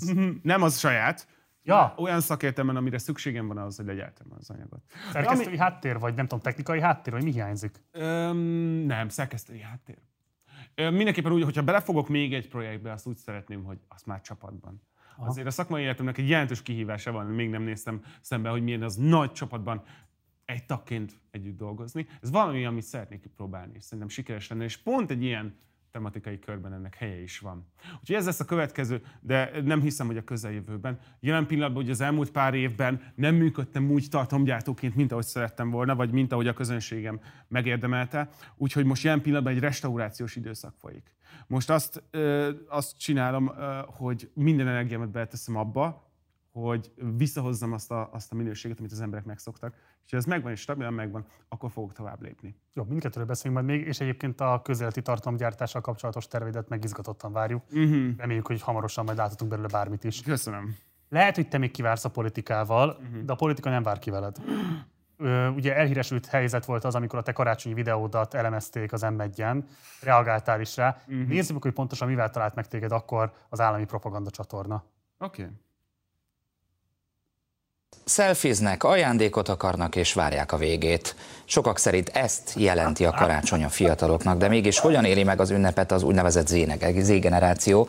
Egy ismert blogger túlélő túrának és pokoljárásnak nevezi a karácsonyt. Szirmai Gergely az, akit több százezer fiatal követ az interneten. Jön egy részlet az ő videoblogjából karácsony kapcsán, aztán beszélgetünk. Igen, Nagyi, tényleg a régi szép korokban sokkal finomabb volt a beigli. Na nem mondd, apa, mesélj, miért annyira fájdalmas a matek négyes? Ó, igen, ne aggódj, hozom neked a sót. Olyan nehéz lenne felállni érte, mi? Csak azért, mert két éves vagy, Pisti. Igen, ha? Ez a kifogás! És az ördögi terv ezzel beteljesedik. A karácsony egy túlélő túra a pokol kapujáig. Minden lépésében arra van kiélezve, hogy tönkretegye a családi kötelékeket, és így szétrombolja társadalmunk alappilléreit. Takács István vezető, hogy is mondják csak, coach? Coach, igen. F2F Coaching Stúdiótól. Na, itt most hogy is állunk a fiatalok? Ez aranyos volt ez a vélemény, hát remélem, hogy nem ez az általános, sőt bízom benne, hogy itt a ajándékozás az azt jelenti, hogy minél nagyobbat ajándékozzunk, vagy egyszerűen csak jöjjünk össze is, hogy egy könyvet, jelképes ez. Hát e, itt valóban izgalmas volt ez a bejátszó, hogyha megfigyelte, én próbáltam közben a fejembe jegyzetelni, hogy milyen jelzőket e, keresett a, a videóban a Gergely a karácsonyal kapcsolatban, hogy a pokol kapuja, meg szörnyű, meg nem tudom, hogy mindenféle negatív jelzőkkel illette. Egyébként azért fontos, ugye mondta, hogy talán ez nem általános vélemény. Én bízom benne. Hogy ő egy véleményvezérő, egy influencer, ő egy, ő egy YouTube sztár, ami szerintem két dolgot jelent. Egyrészt az, hogy ő a saját korosztályának egy tipikus képviselője, és ami még fontosabb, hogy több tízezer, több százezer követője van, ami azt jelenti, hogy az ő véleménye igenis meghatározza az őket követő véleményét, tehát feltételezhetjük azt, hogy a fiataloknak is igen, ez a véleménye a karácsonyról. Ekkora, az, láttál el, ilyen, ilyen, ilyen hatalmas, hegyméretű ugrásokat két gondolati elem között. Hát ő egy tipikus reprezentációja ennek a generációnak, úgyhogy mindenki ebből a generációból ezt gondolja, mekkora marhasság. Ugye amire itt nem jöttek rá, vagy nem figyelték meg eléggé, az az, hogy ez egy vicc volt. Tehát ez egy kommentárba beágyazott humor volt, aminek ugye azt karikaturizálta ki viccesen, előtte elmondtam, hogy én nagyon szeretem a karácsonyt. Tehát konkrétan a szegmens előtt, vagy, azt, hiszem, vagy előtte, vagy utána rég volt. De én ki van mondva, hogy én nagyon szeretem a karácsonyt. Vigyázz, mert azért ennek is ma már nagyon más jelentése van. Ö, legyen, fuck it. Én nagyon szeretem a karácsonyt. Ja, bocsánat. És ez is így ki lesz vágva. Első közéleti videó, tetszik, nem tetszik, megtörtént. Igen, Szirmai Gergely nagyon szereti karácsonyt. És mit szeret még? Na, szóval, hogy ö, alapvetően ugye ez egy poén volt, aminek kivágták a lényegét. Igen. És ezzel döbbenetesen megmásították a tartalmát. Én most is azt mondom, hogy a karácsony borzasztó nehéz. Az tényleg egy túlélő túra, ami ugye megéri, hogy, tehát, hogy ami tényleg úgy van, valahogy, tehát hogy ez, ez a poénnak a lényege, hogy úgy van összeállítva, hogy, hogy nagyon hideg van, nagyon nagyok a sorok, tehát tényleg mint egy ilyen izé, ugróiskola, minden nehézségen át kell menni. Ez, ez a poén lényege. Függetlenül attól, hogy ez jó vagy nem, olyan vagy nem, azt már így lenyisszantották. Ez, ez, egy, ez egy elég kínos azért ezekig pillanat. rendesen akkor. Vissza, ó, vissza. Szép nézettség. Most találkoztam is a videóval, valamiért feldobta, igen, 3-400 ezer lett, ami nálam so, nagyon soknak számít. Hát azóta nem nagyon próbálkoznak be még egyszer nálad. Nem. De ezek az idiótak már elnézést, de hogy engem Z-generációsnak hívtak, ami azt jelenti, hogy az életkoromat se sikerült belülni. Masszívan milleniális vagyok. De bőven alattam van az Z-generáció. Mit gondolsz, hogy általában egyébként erről a típusú működéséről a médiának? Én, én szerintem unatkoztak. Én nem tudom elképzelni, hogy ezt ők komolyan gondolták, vagy eset, szerintem elfogyott a hír. Tehát nem tudom azt mondani, hogy egy keresztes hadjárat folyt mondjuk a youtuberek ellen, mert az nem így volt. Tehát ezért nem volt ez egy rendszer, én nem tapasztaltam rendszeres kommunikációt, hogy a youtuberek rosszak, az Z-generáció rossz, lehetséges, hogy aki többet nézte azt a csatornát, amin ez megjelent, az így tapasztalhatta. Én úgy gondolom, hogy ez egy amatőr, amatőr viselkedés, inkább, mint sem rossz indulatú. Ez amatőr. Kerestek valamit, amiben bele lehet kötni, találtak egy fél videót, és ezt bevágták, és arról beszélgettek. Még azt szerintem érdekes, és erre kíváncsi lennék a véleményedre, hogy ugye te a televíziós műsorkészítői tanulmányodat párhuzamosan folytattad azzal, hogy kiépült az állami propaganda média. Oh. Uh-huh. Van olyan osztálytársad, aki itt helyezkedett el?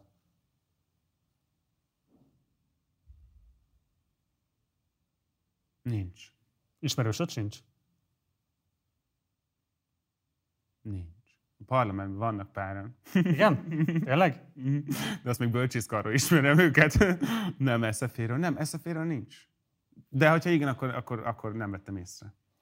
Volt arról bármilyen reflexió, hogy mit jelent a média szintének ez a radikális átalakulása, ami 2010 óta végbe ment? Nem, ez a, akkor ott még nem beszéltünk ilyesmiről. És most mit gondolsz erről, hogy te ugye a Youtube-on vagy, továbbra is egyébként van egy törzsbázisod, tehát van nézettséged, van kikhez szólnod, Igen. de közben azért radikálisan átalakult a média szintére ahhoz képest, ahogyan elindultál. Hát hála Istennek, nekem sose kellett ezen a téren érvényesülnöm. Úgyhogy nem tudok erről tapasztalati véleményt nyilvánítani, és igazából az, az számít. Annak nagyon örülök, hogy nincs letiltva a YouTube, mint Kínában.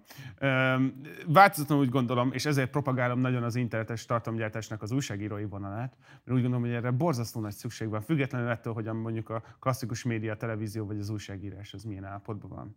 Uh-huh. Úgyhogy mondom, én, én mivel gyakorlatilag tapasztalatom nincsen a véleményem ezen a téren, talán nem ruglabdába, amiben viszont abszolút fontosnak tartok beleszólni az az, hogy a YouTube-on, YouTube-on mi megy és hogy megy, és ez mennyire pontos. Hála Istennek ezen a téren nem sérültünk. Tehát most, ha valaki véleményt akar nyilvánítani, YouTube-on abszolút képes rá. Úgyhogy hajrá! A mentális megterheltség kérdéséről mit gondolsz azzal összefüggésben, hogy ez a platform mennyiben volt adott esetben kiváltója annak, amin keresztül mentél?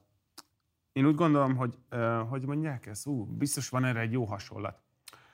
Um, én úgy gondolom, hogy ez mindig is bennem volt, uh-huh. és ez a YouTube volt az utolsó csepp a pohárban. Akkor így, így fogalmaznék. Uh, annak ellenére, hogy hamar felismertük, hogy nekem egy hányatatott sorú fiatalkorom volt, és voltak bizonyos burjánzó mentális esetleg gondjaim, a szó nem betegség értelmében természetesen, ezt nem kezeltem nagyon sokáig. Én abban a generációban nőttem fel, ahol annak ellenére, hogy az én testvérem pszichológus, ha egy férfi pszichológushoz jár, az beteg, az el van törve, az rossz. Itt valami nagy baj van.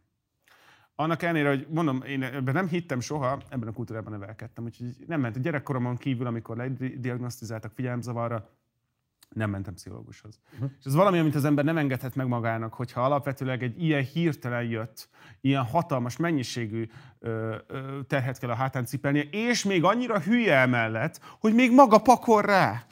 Tehát még annyira habzsolja az újabb és újabb kihívásokat, lehetőségeket és sikert, hogy újabb és újabb terheket rak magára az amúgy is görnyedő hátára még föl.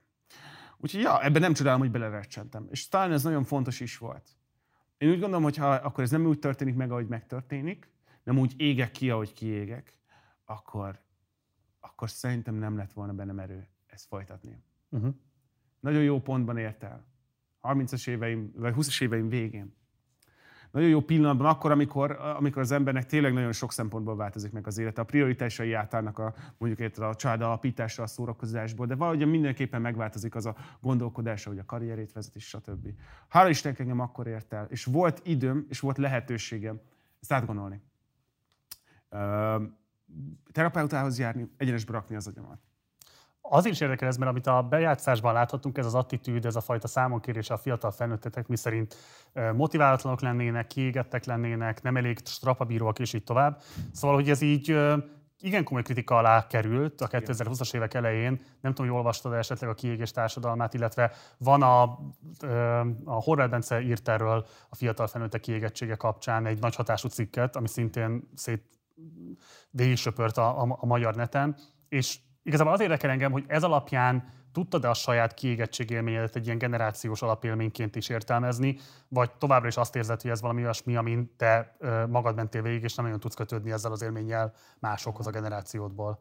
Úgy fogalmaznám ezt meg, hogy mindenképpen valószínűleg hozzáadott az a kultúra, amiben nevelkedtem. Tehát ahogy mondtam, hogy ez nem fog megvalósulni, ez a fajta, nem jöhet ilyen könnyen létre ez a fajta kiégés egy, egy, egy társadalomban, ahol mindenkinek van lehetősége minőségi mentális segítséget kapni, amikor se, szüksége van rá. Tehát valamilyen szinten ez kortünet, valamilyen szinten, jelentős szinten személyes felelősség és személyes múlt. Tehát ezek, ezek mindig összefonódnak. Abban viszont abszolút hiszek, hogy ez a fajta kiégési hullám, ez nem véletlenül söperelt egy teljes generáció. Nem feltétlenül azok a, a szociális keretek, amik, amik biztosították az embereknek a, a magabiztosságot, akár a karriert, vagy a megélhetést, múltban ezek feloszlottak, a, felbomlottak, vagy legalábbis nehezen rekreálhatóak az új, most már félig, meddig majdnem teljesen internetes térben. Én úgy gondolom, hogy túl sok a lehetőség, rettenetesen sok a bizonytalanság és a bizalmatlanság. Benned is? A, bennem már nem. Én tudom, hogy mit akarok. Én eljutottam odáig, hogy tudom, hogy mit akarok, és tudom, hogy hogy tudom elérni. Uh-huh. De én most lennék fiatal, akkor eh, nem tudom, mit csinálni magammal. Tehát minden szimpátiám megvan. Ne, őrültség azt mondani, hogy a fiatal generáció bármennyi és lustább, kevésbé kreatív, vagy kevésbé ö, teljesítőkész. Ez felháborító, idióta gondolat, hogy egyszerűen csak egyik pillanatra másikra megszűntünk munkaképesek lenni mi magyarok, európaiak vagy emberek. Ez egyértelműen egy tünet, egy világtünet. Én úgy gondolom, hogy ez... Minek a tünete szerinted? Én abszolút úgy gondolom, hogy a, hogy a világ fragmentálódásának, de nem értek ehhez. Tehát az én véleményem ez most teljesen személyes, semmilyen téren nem tetten érhetően szakmabeli. Amit én személyesen látok, az a, az, az internet okozta fragmentált világ, az rettentesen sok biztonságot kivett az emberekből. Sokkal kevesebb a szociális ö, keret, sokkal kevesebb a megszokott, ö, rendszeresen létrejövő szokás, sokkal több a választási lehetőség, és így sokkal nagyobb a teher. Ugye pont a Détó Krisztán beszéltél arról, hogy amikor először beszéltél a mentális kihívásaidról, mm. akkor 20 ezer ember leiratkozott a csatornán. Ó, igen, azóta több is. De volt-e esetleg olyan élményed, hogy pont másokban esetleg érdeklődés keltett, vagy szolidaritás keltett veled kapcsolatban, akár pont tudtál új emberekhez kapcsolódni azáltal, hogy nyíltan beszéltél ezekről a kihívásokról? Köszönöm, hogy ezt felhozod, mert ezt nagyon fontos, hogy ezt rendbe kell tenni. Igen, azóta több is, mint 20 ezer természetesen leiratkozott, és egyik se azért. Én nem tudom elképzelni, hogy azért. Ott nagyon rosszul fogalmaztam, mert hogy én nekem mentális problémáim lennének, ami majdnem mindenkinek. Tehát, hogy eh, ne értsük félre, valamennyi, eh, tehát, hogy még hogyha most nem is uh, diagnosztizálom itt le magamat, kétségtelen, hogy az én problémám, rengeteg ember küzd, annak ellenére, hogy ez nem könnyíti, nem ritka, ritka ez a dolog, amivel nekem küzdenem kellett. Ez alapján pedig az emberek nem azért iratkoztak le, mert nekem ez van, hanem azért, mert szarul csináltam a munkámat. És ezt itt nagyon rosszul fogalmaztam, és ezt tisztába kellett tenni, hogy, hogy igen. És azóta még többen is azért iratkoztak le, mert rosszul csináltam a munkámat. Ez mit jelent, hogy rosszul csináltad? Keveset, keveset videóztam, és rossz minőségben. Ez, ez azért volt, mert nem voltam képes végezni a munkámat mert sokkal jobban el voltam ö, ö, foglalva a saját fájdalmaimnak a kezelésével vagy tompításával. Ez egy legitim dolog. Be, legitim, persze.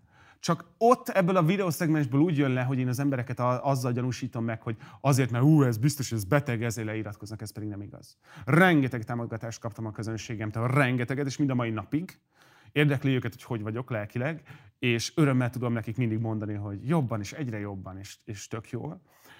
És ezért rossz ezt hallani, mert ennél rosszabbul szerintem üzletet még nem fogalmaztam meg ebben a világban, mint azt, hogy 20 ezer leiratkoztak, mert hogy ú, nem, ez, ez rajtam, a, rajtam a teher és rajtam a felelősség. És ezért is volt az, hogy utána még jó ideig nem gyártottam rendesen videókat. Uh-huh. Mert rá, tényleg rájöttem arra, hogy az ember nem tud szeretetet adni, hogyha nem tud szeretetet teremt, szerezni magának. Uh-huh. Nem, tud, nem tud örömet közvetíteni úgy, hogy nincsen benne öröm. És én inkább úgy kivettem az időt, hogy, hogy eljárjak terápiába, pihenjek egy kicsit, eltávolodjak a tartalomgyártói szakmától. Mert annyira szerettem, hogy tudtam, hogy ezt nem fogom tovább tudni úgy csinálni, hogy erőszakolom magamat. És az eredménye szerintem abszolút megvan, és meg lesz a jövőben is.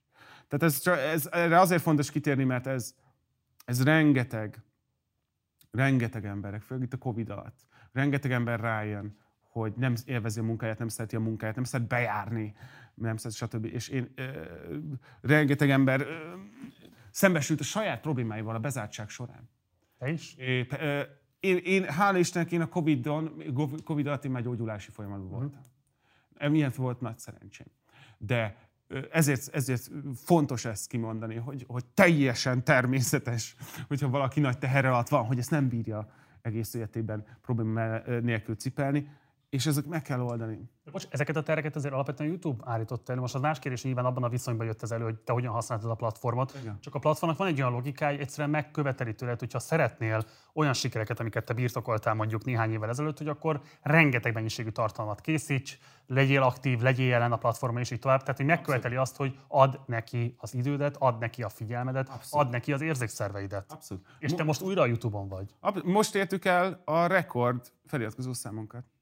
Sose volt még ennyi feliratkozóm, mint most. Nézettség is emelkedik.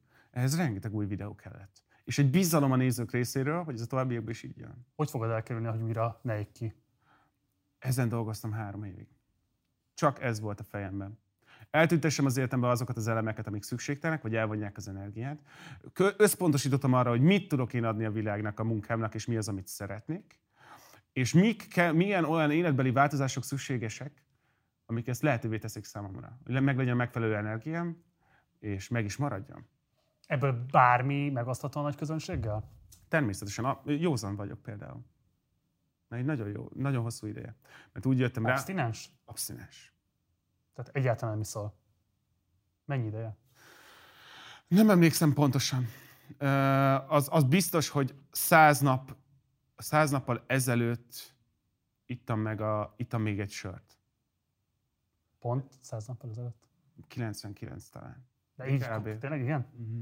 Számolom. De ez már ez, ez egy olyan folyamat, ami sokkal ezelőtt elindult, de annyi felelősséggel tartozom, hogy mindig a legutolsó számot mondom. Mindenesetre én nagyon régóta nem iszom már, igen. És mennyire volt neked súlyos alkohol problémád? Nem. Nem volt? Nem szerettem sose az alkoholt nagyon. Nem. Nem. Ez egy olyan döntés volt, hogy én szeretnék, szeretném tisztán tartani az agyamat, és az, abban ez segít. Nem mondom, hogy szükséges, de nekem nagyon sokat segített. Hogy mondjuk nem buliztam egy, egy hétvégén, nem ittam rengeteg sört, akkor, akkor sokkal könnyebben ment a hétfő reggel. Tehát egyszerűen a szerkezet, ami, ami viszont nehéz volt, mert az, az nekünk, youtubereknek és szabadúszóknak nehéz szerkezetet erőltetni a hetünkben, hiszen nem megyünk be munkába, akkor dolgozunk, amikor mi szeretnénk.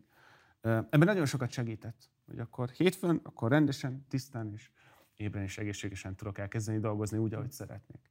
Tehát az, az, a, ez a fajta józanság, ez nekem nagyon sokat segített abban, hogy, ö, hogy ezt is egy, egyfajta ö, keretként fogjam fel. Ugye youtuberként nyilván kiemelt mennyiségű stressz ér téged, a nyilvánosságban való szerepvállalás miatt, a platformnak való megfelelés miatt, és így tovább.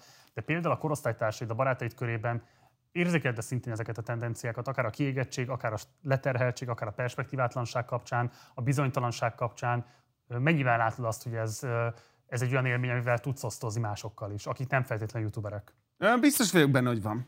Néha-néha kapok levelet olyanoktól, akik tudják rólam, hogy én már így beküzdöttem ezzel a démonnal, és akkor kapok levelet. A közvetlen ismerőseid érdekelnek. Közvetlen ismerőseim.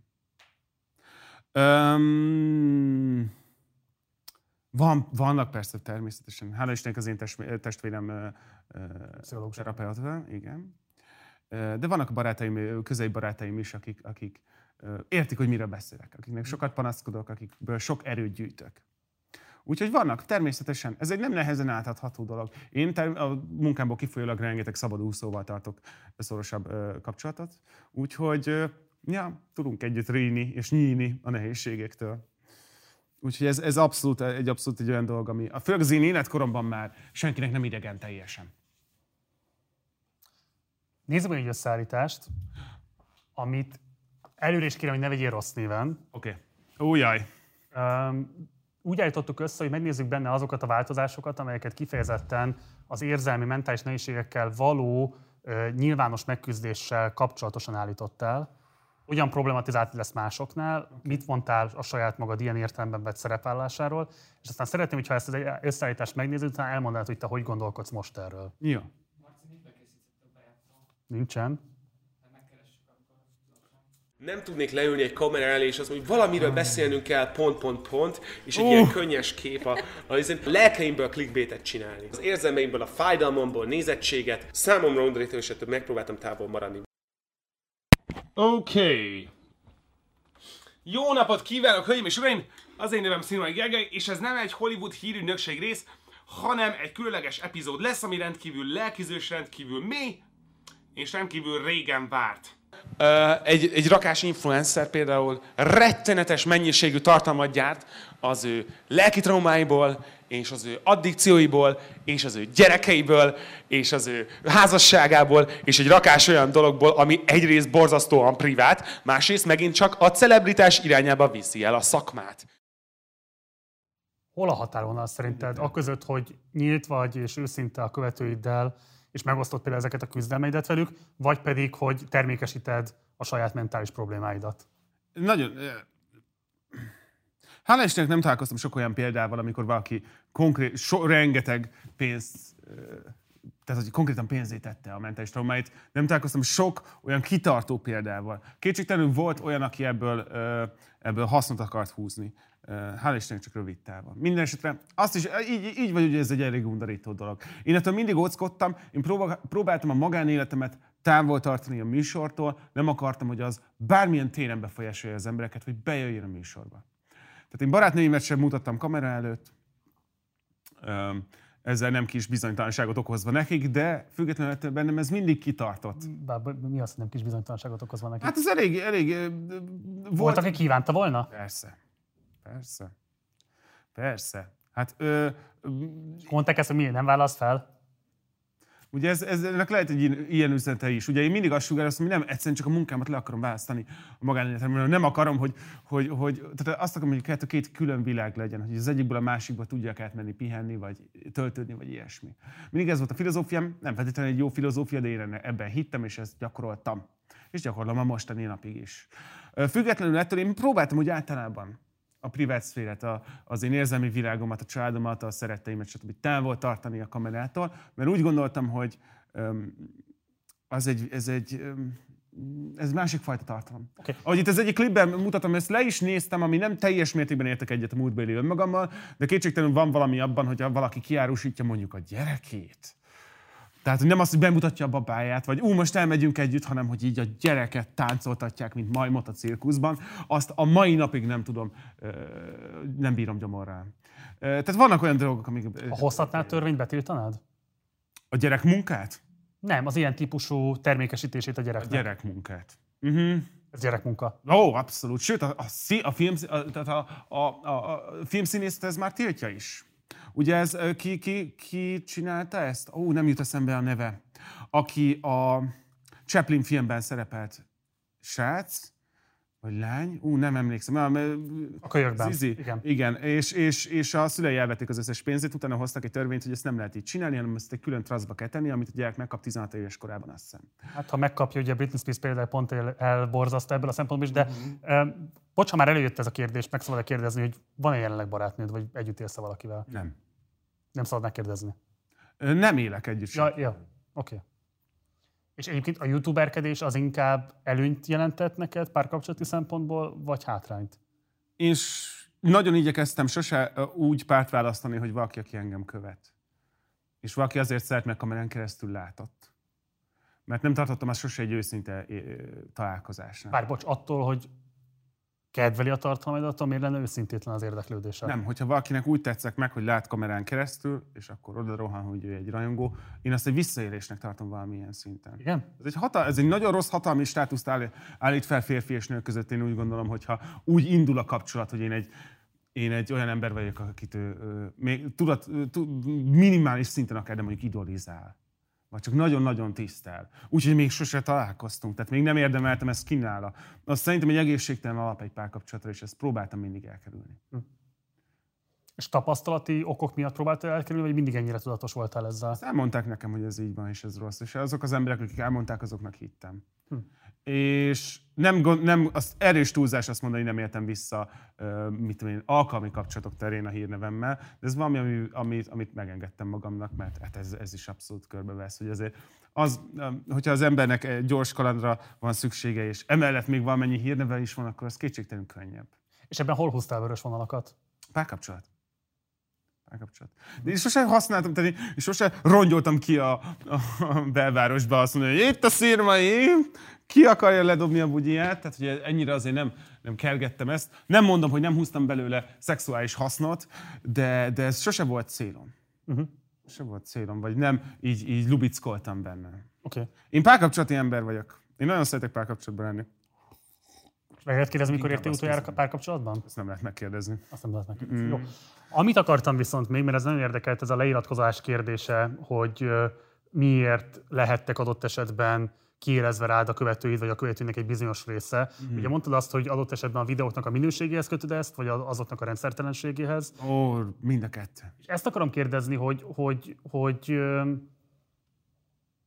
nem voltál rá képes, tehát nem voltál olyan mentális állapotban, hogy képes legyél megfogalmazni, hogy most mikortól fog szünetelni, és mikor fog esetleg újra előjönni majd a műsor a YouTube-on, vagy pedig az van inkább, hogy ezt nem tartottad egy fontos szempontnak, és pusztán csak el akartál szakadni a platformtól. Nem, a le- lehető legrosszabb megoldást választottam. És tartottam ki mellette sokat, ígérgettem.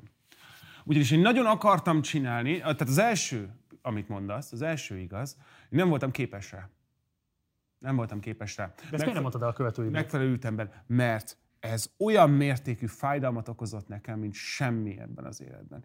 Képzeld el, hogyha meg... Erre vele, bocs, azt mondod, hogy ez okozta a legnagyobb fájdalmat az Legnagyobb életedben? fájdalmat. De mi, hogy nem tudsz megfelelni az elvárásaiknak? Igen. Nem tudom azt csinálni, amit szeretek. Ez mit szeretsz? A videót csinálni, vagy megfelelni az Videót elvárásaiknak? csinálni. Videót csinálni. Aha. Szórakoztatni embereket. Értéket adni nekik, vagy egy jó estét, vagy egy, egy, egy két, másfél nevetést, ilyesmi. Én az, hogy ez, ebben találtam meg azt, ami vagyok, és azt, amire képes vagyok. Nem vagyok sok dologra képes, ebben, ebben relatíve jó vagyok, és ez, nem, ez olyan, mint egy kosárlabdázó eltöri a bokáját.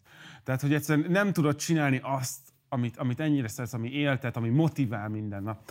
És az, hogy ezt elkerüljem, ahelyett, hogy elmentem terápiába azonnal, ami, ami nagyon hasznos, és nagyon jó, és mindenkinek ajánlom, ahelyett azt az utat választottam, hogy úgy próbáltam magam motiválni, hogy ha megígérem nekik, hogy mikorra jön az új videó, akkor biztos, hogy képes leszek addigra valahogy megcsinálni. Ez nem így lett. Hány ilyen halogatási köröd volt? Több év. Több év. Ezt nagyon nehezen tanultam meg. Van-e felelőssége szerinted ilyen értelemben a tartalom előállítónak a tartalma fogyasztói felé? Számon kérhető a tartalom előállító. Az egyenes kommun... Érdekes kérdés ez, mert én úgy gondolom, hogy azt nem, nem várhatja el mindenki. Ez nem, nem elvárható egy tartalomgyártótól, hogy, hogy problémamentesen, minden áron, akár önmagát kizsákmányolva tartalmat gyártson. Az viszont elvárható, hogy egyenesen kommunikáljon a problémáiról, vagy az esetleges műsor leárások. De bocs, te az akkori lehetőségeidhez képest én úgy értékelem, vagy úgy hallom, amit mondasz, hogy te egyenesen kommunikáltál. Te nem kamusztál, hanem te szerettél volna megfelelni egy elvárásnak, és Én ígérgettem. Én te azt tudatosan megvezetted a nézőidet, vagy pedig szerettél volna megfelelni ennek? szerettem volna megfelelni ennek. At, abban reménykedtem, hogy ha megígérem, akkor valahogyan sikerül. Akkor Mhm. sikerül rávennem magam, hogy kikeljek az ágyból, és, és boldogát tegyek másokat. Mert bocs, te olyan szintű depresszióban voltál? Igen. Igen. Egy hosszú ideig töltöttem, persze, persze, abszolút. Én nagyon-nagyon mély letargiában voltam, amikor elvesztettem a, a képességemet a, a, a, a produktív munkára. Persze. Nem szórakozásból. Tehát még azért láttam spekulációkat interneten, hogy jaj, üzé, hol bulizik a gyerek, meg merre rohangálszik, meg biztos üzé, szarik a fejünkre. Nem, egyszerűen csak akkoriban volt egy olyan időszak, amikor nem tudtam, ezt képtelen voltam mag, annyi boldogságot összekaparni magamban, amit így ki tudok adni kamerán keresztül. Ilyen időszak is volt, olyan időszak is volt, amikor nem ez volt a probléma, hanem más. Ezek már nagyon személyes dolgok, meg nagyon személyes területek. Lényeg az, hogy rengeteg okból kifolyólag maradtam távol a, a műsorkészítéstől, de az biztos, hogy a megoldás felé nem mozogtam sokáig. És ezt viszont számon lehet kérni valakin, akár tartalomgyártón, szerintem akár emberem, hogy gyengének lenni lehet, sőt, teljesen természetes, de a megoldás felé mozogni, az kell. És én ezt nem Most ezt tettem miért meg. de, de, mi mi az, hogy ezt elváratná tőled a nézőt? Hát, ő, Elvárhatnák tőle, hogy azt mondom, hogy gyerekek nem megy, 20 gyára sem megy, úgyhogy a következő három hónapban egy fikarsz üzenetet nem kaptok tőlem, mert elmegyek, mint tudom, terápiába, tartok egy kis szünetet, dolgozok valami máson, frissítem az agyam és a kreatív kelléktáram, és így fogunk tovább mozdulni. de szerintem, bocs, pont az képes ilyen állításokra, aki nem abban az állapotban van, mint amiben te benne voltál. Ez a Tehát, hogy lényeg. És ez a nagy ellentmondás. Nagyon jól látod, pontosan. Tehát én abban nem tudtam elég tisztán gondolkozni, hogy lássam, hogy erre van szükség. Ez utólag tanultam meg, hogy ez volt a hiba. De ez normális. Én úgy gondolom, hogy ez természetes, hogyha valaki nagyon túlterheli magát, és rengeteg feszültség van rajta, akkor már nem tud egyenesen gondolkodni olyan dolgokról, ami másnak kívülről egyértelmű. azt terhelte meg jobban az állapotodat, hogy amit feltételezte, hogy mit gondolhatnak rólad a követőid, Aha. vagy amit konkrétan kaptál a követőidtől elvárásként, vagy számonkérésként? Nem. Ők, ők nagyon megértőek voltak a követőim, és nagyon türelmesek. Ahogy mondtam, tehát most is a nézettségem jelen pillanatban javarészt ott van. Egy érdekesebb videónál, ahol abba hagytam. Tehát, hogy nem csökkentek a nézőim. Aha. Sőt, most van, ahogy mondom, rekord, rekord feszegető feliratkozó szám van. Tehát ilyen szempontból szerencsés vagyok. Nagyon jó tábor gyűjt össze mögöttem. Nem, nem, ez nem terhelt meg, hogy őt mik várnak el. Ez egy teljesen magamba fordított személyes dolog volt. Felém, a ma- magam én, saját irányomba történő elvárások, hogy én üzemeltessek három csatornát, én tudjak mellette bulizni járni, és kin legyek az éjszakában, nekem legyen eredményes, tartalmas párkapcsolatom, és ö, tartsak valahova, és stb. legyek jó családtag, és, és, és halmozottak az elvárások a saját magam irányába, teljesítetetlen, teljesítetetlen mennyiségben gyűltek össze. És ezért felborult ez az egész dolog. De azt mondom, hogy ez, ez úgy hangzik, mint valami nagy drámai dolog. Nem, a lelki gyógyulás az sokáig tart, annál tovább tart, minél tovább halogatja az ember a gyógyulás útjára való lépést. Messze nem olyan drámai, hogy mondom, az én hasonló problémákkal küzd millió ember, ahogy most már könyvet is írnak róla. Persze, hát ezt mondom, igen, Tehát, ez hogy- generációs alapélmény. Persze, ez lenni. csak a nézőknek, nézőknek mondom, hogy ez, ez, ez drasztikusabban hangzik, mint amilyen probléma, hogy az ember tudatosan kezeli. Azon nem gondolkoztál, hogy ilyen szempontból lehetnél te egy generációnak a hangja, hogyha ezekről az élményeidről is tudósítanál? Nem állok rá készen. Én nem olyan ember vagyok, nem hiába. Nem Gergő, hiába tartottam távol. Szabatosan Igen. és láthatóan teljes nyíltsággal vagy képes beszélni róla, ami szerintem nagyon impresszív. Vég, köszönöm szépen, végtelen sokat dolgoztam ezért. Hát de akkor ezt mondom, hogy képessége, tehát hogy birtokában vagy annak a képességnek, hogy erről beszélni tudj. Igen, igen, de nem... nem Nem ez van annyira fontos, mint egy Marvel film kritikája. Ö, Van, én úgy, ó, abszolút, abszolút. És úgy, ö, én úgy gondolom, hogy ez valaki másnak a küzdelme, meg én úgy gondolom, hogy erről mondjuk pszichológusok akár meghívott, vagy itt, ilyen interjú közegben örömmel beszélek, de, de, de nem én vagyok az, aki ennek az arca lesz. Nem én vagyok az. Még hogyha azzal is nagyon sok szempontból, rengeteg interjúban ugye a DTK óta ez felmerül, mint kérdés, és én örömmel válaszolok minden ilyen kérdésre, mégse gondolom azt, hogy én valamilyen szinten ebből hosszú távon pozíciót nyerjek. Én örömmel segítek bárkinek, aki ír. Lebeszéltem már nem egy gyereket a kötélről. Ö, konkrétan? Ö, sose tudhatom meg, de írtak már öngyilkossági vágyjal. Többen. Ö, örömmel segítek, és szeretem ezt, üzen- ezt az üzenetet, nagyon fontosnak tartom, hogyha valami baj van, menj el terápiába és old meg, mert nem csak magadnak okozol hosszú távú fájdalmat, hanem másoknak is, azoknak is, akik számítanak rá. Tehát én ezt fontos üzenetnek tartom, de nem, nem, én maradok a filmeknél és az utazásnál. Csak elmondom, hogy szerintem miért érdekes ez a pozíció, amiben benne vagy, mert hogy aki csak a képernyőn keresztül lát téged, Uh-huh. az azt látja, hogy van egy full magabiztos, a véleményét vállalni képes, azt artikulálni tudó, egyébként no offense, de jóképű faszi, aki ráadásul még nagy sikereket is föl tud mutatni, százezrek nézik a szavait, és százezreket befolyásol az, hogy megnéznek egy filmet, vagy sem, az alapján, amit te megfogalmazol, és közben meg most mégiscsak arról beszélsz, hogy a te törékenységed az pont ugyanolyan, mint azok, akik feltehetően néznek téged, és arra vágyakoznak, hogy olyanok lehessenek, mint te. Nem gondolom, ez kedves, nem gondolom ilyen szempontból példaképnek magam. Én... Tök mindegy, hogy te mit gondolsz. Én arról beszélek, hogy nézzük, hogyan percipiálnak téged. Ja, ja, ja. Hát, hogyha nézőkbe felmerül az igény, Tehát kapok egy erős hullámot az irányba, hogy beszéljünk erről, vagy segítsünk másoknak erről, vagy esetleg legyen erről ö, kommunik- ki, hosszú távú kommunikáció, akkor állok elébe. De én mégiscsak úgy tekintek a munkámra, hogy valamelyest a, inkább a szolgája vagyok a, a közönségemnek, és a kiszolgálója már, már mint, tehát nem rab, hanem ki szolgálója vagyok, mint sem vezére. tud lenni azért. Az is egy típusú rabság tud lenni azért. Igen, de, de én öröm, tehát én, én szeretek embereket szórakoztatni. És eh, ez alapján úgy szeretem őket szórakoztatni, hogy nekik igényük van rá. Tehát azt gondolom, hogy ha erre felmerülne az igény, a komoly igény, akkor mindenképpen tudnám vállalni, és akkor örömmel vállalnám. De én ebben önmagamtól nem kezdek bele. Tudod, a, Tehát ha most mondjuk megjelennek a komment szekcióban százával az ilyen típusú tartalmakat követelők, akkor akkor beszélünk róla. Ja. Ennek, ennek, az egész tartalomnak egy borzasztó személyes gyökere van mindig. Az ember, emberi fájdalom, az életvitelbeli problémák, ezek mindig nagyon mélyről bentről jönnek, és így nagyon, elnézést a mikrofontól, és nagyon nehéz így erről kommunikálni egy olyan kultúrában, ami nem tanít rá meg, hogy hogy kell hogy kell ezt csinálni. Úgyhogy ezek Hát ez lassan, tartalom. indulnak, lassan indulnak be. Ezek... Ez a tartalom, hogy a mi generációnk megtanulja azt, hogy hogyan kell erről beszélni, hogy az Igen. egy közösségi élmény, ez nem feltétlenül egyéni megküzdés kérdése. Ugye milyen csodálatos? Én nem tudom elképzelni, hogy a fölöttünk lévő generációk hogy maradtak, hogy maradtak egy, egyben. Hát rengeteg ugye társadalmi ez a titka. keresztül, vagy nem maradtak egyben, de ez, ez szerintem, hogy valami ez csodálatos. Amikor hallom, hogy az amcsi öregek izé hogy jaj, milyen kis lelkizősek ezek a fiatalok, fucking hála Istennek! Hála Istennek! Nem fogják verni a gyereküket mérgükbe, mert nem tud, nincs más érzelmi kommunikációs eszközük. Hála Istennek! Tehát, hogy azért vannak, vannak ilyen fejlődések, amiket nagy örömmel fogadok, mert nagy örömmel fogadok, mert hasznos. A játékfüggőség Mm. jellemezze téged szerinted? Én biztos vagyok benne, hogy tudott jellemezni a múltban. Uh-huh. Um, addiktív ember vagyok, tehát vigyázzam kell rá, hogy, hogy ugye hogy ez a hiperfókusszal együtt járó. Nem mindig, de számomra abszolút, hogy nagyon bele tudok kerülni dolgokba. A, mi volt nagy, nagy játékfüggőség nálam? A Pokémon Go. A Pokémon Go az rettenetesen. A mobiltelefonnal küzdök minden mai napig, hogy letegyem és otthon hagyjam. Otthon hagyni a legnehezebb. Nem mondom, hogy most nincs a fejemben az, hogy egy másik szobában van a telefonom. Úgyhogy a Pokémon Go-s telefon applikáció az abszolút. Az volt talán a legutolsó, amit így fel tudok idézni.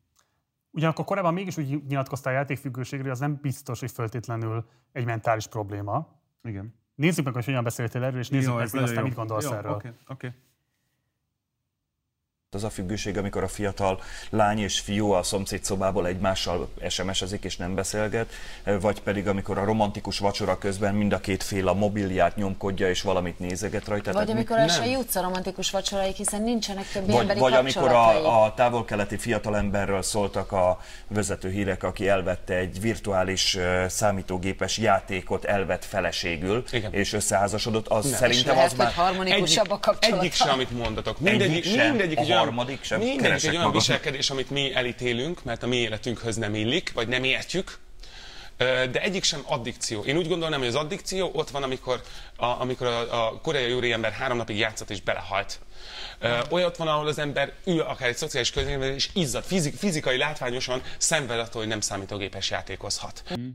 Fizikai tünetei vannak, igen. Ez, ez, egy, ez egy kategóriai be- besorolás, amiről itt vitatkoztunk, tehát ez kétségtelenül furcsa példákat szegeztek nekem. Igen, igen, igen. De nem gondolnám azt, hogy a, a függőség az nem, hogy hogy így fogalmazok, a függőség az nem tud megnyilvánulni számítógépes játékokon keresztül. Ez, ez abszolút egyetértek ezzel, sajnos ez így van. De én inkább elsős, elő, elsősorban a függőséget helyezném, és nem a videójátékot. Oké. Érted? Tehát, hogy abban, abban szentű... Azt mondta, hogy önmagában nem addiktív a föltétlen videójáték, mint mondjuk az alkohol, csak kinek mihez van inkább. N- nagyon fontos. Amikor erről beszéltünk, akkor még nem dolgozott ennyire izzadtan a játékipar, hogy addiktív legyen. Ez amikor ez az interjú lezajlott, akkor még nem volt az a végtelen, hogy hívják, lootbox mánia, ami Igen, most igen. van. És skinek. Hogy kijön a Pokémon Unite, és 50 dolláros skinek vannak benne, ami egy teljes játékára felfoghatatlan, szürreális mennyiségű pénzt szipolyoznak el kisgyerekektől, ugye, mert ezek ugye kisgyerekekre vannak targetálva, a lootboxok olyan hanggal nyitnak ki, olyan hangjuk van, ami kellemes az agynak, és amit akarja újra hallani. Rengeteg olyan eszközük van most már a játék ö, gyártóknak, ami az addikció, szerencsejáték addikció irányából jövő dolog, ami, ami erre, erre küldi el az embereket. Rengeteg olyan cikket lehet olvasni, hogy szerencsejáték addikt mondja, hogy képtelen egy modern shooterrel játszani. Mert a lootboxok, amikor ugye egy dobozban bármi kijöhet, és van adott százalék esélyed, hogy egy nagyon jó dolog jön ki, de általában nem annyira jó dolog jön ki, de ez bekapcsolja nála a szerencsejáték addikciót, és ki kell kapcsolni a játékot. Amikor erről beszéltünk, akkor ez még nem volt annyira, ennyire ö, jelenlévő dolog. Azóta változott erről ennyit a véleményem, igen. Uh-huh. Hogy most már sokkal agresszívabban mennek el az addikció irányába a játékok. A, a direkt, a, ugye célzott addikció. Ez egy hatalmas probléma egyébként. A csatornának köszönhetően találkozhattál például Steven Spielberggel is. Annyira. Nagy, na igen. Muszáj mesélned valamit róla, milyen volt? Amikor Angos Katit említetted, akkor pont ezt akart, erre akartam kitérni, hogy ö, ö, ugye ő pusolta keményen, hogy tessék interjúzni, és tessék megtanulni interjúzni, és tessék, tessék csinálni, és, és nem volt semmi haszna az interjúzási óráknak addig a pillanatig. Amikor beesett Steven Spielberg és Tom Hanks, Tom Hanks-en rajta volt a fehér ö, ö, sző, üzé, hajfesték, meg ilyen bajuszfesték, mert hogy éppen jött egy, jött egy valami pro- promófotózásról. Borzasztó hosszú napjuk volt, és nagyon fáradtak voltak. És beültek, ott volt egy rakás youtuber, ilyen 11-en voltunk kb.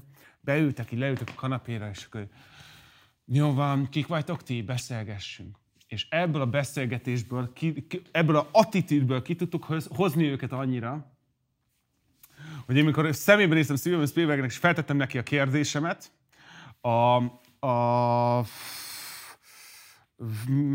nem is nem, konkrét emlé, fel van véve, de nem emlékszem a konkrét kérdésre. Valószínűleg annak, hogy milyen úton, módon járt a, ennek a történelmi filmjének a, utána milyen eszközöket használta, arra, stb. Valamilyen szakmai, mély szakmai kérdést kérdeztem tőle, hol vannak a forrásai, stb., hogy felcsinált a szem, és megvan videó, hogy azt mondja, hogy that's a very good question.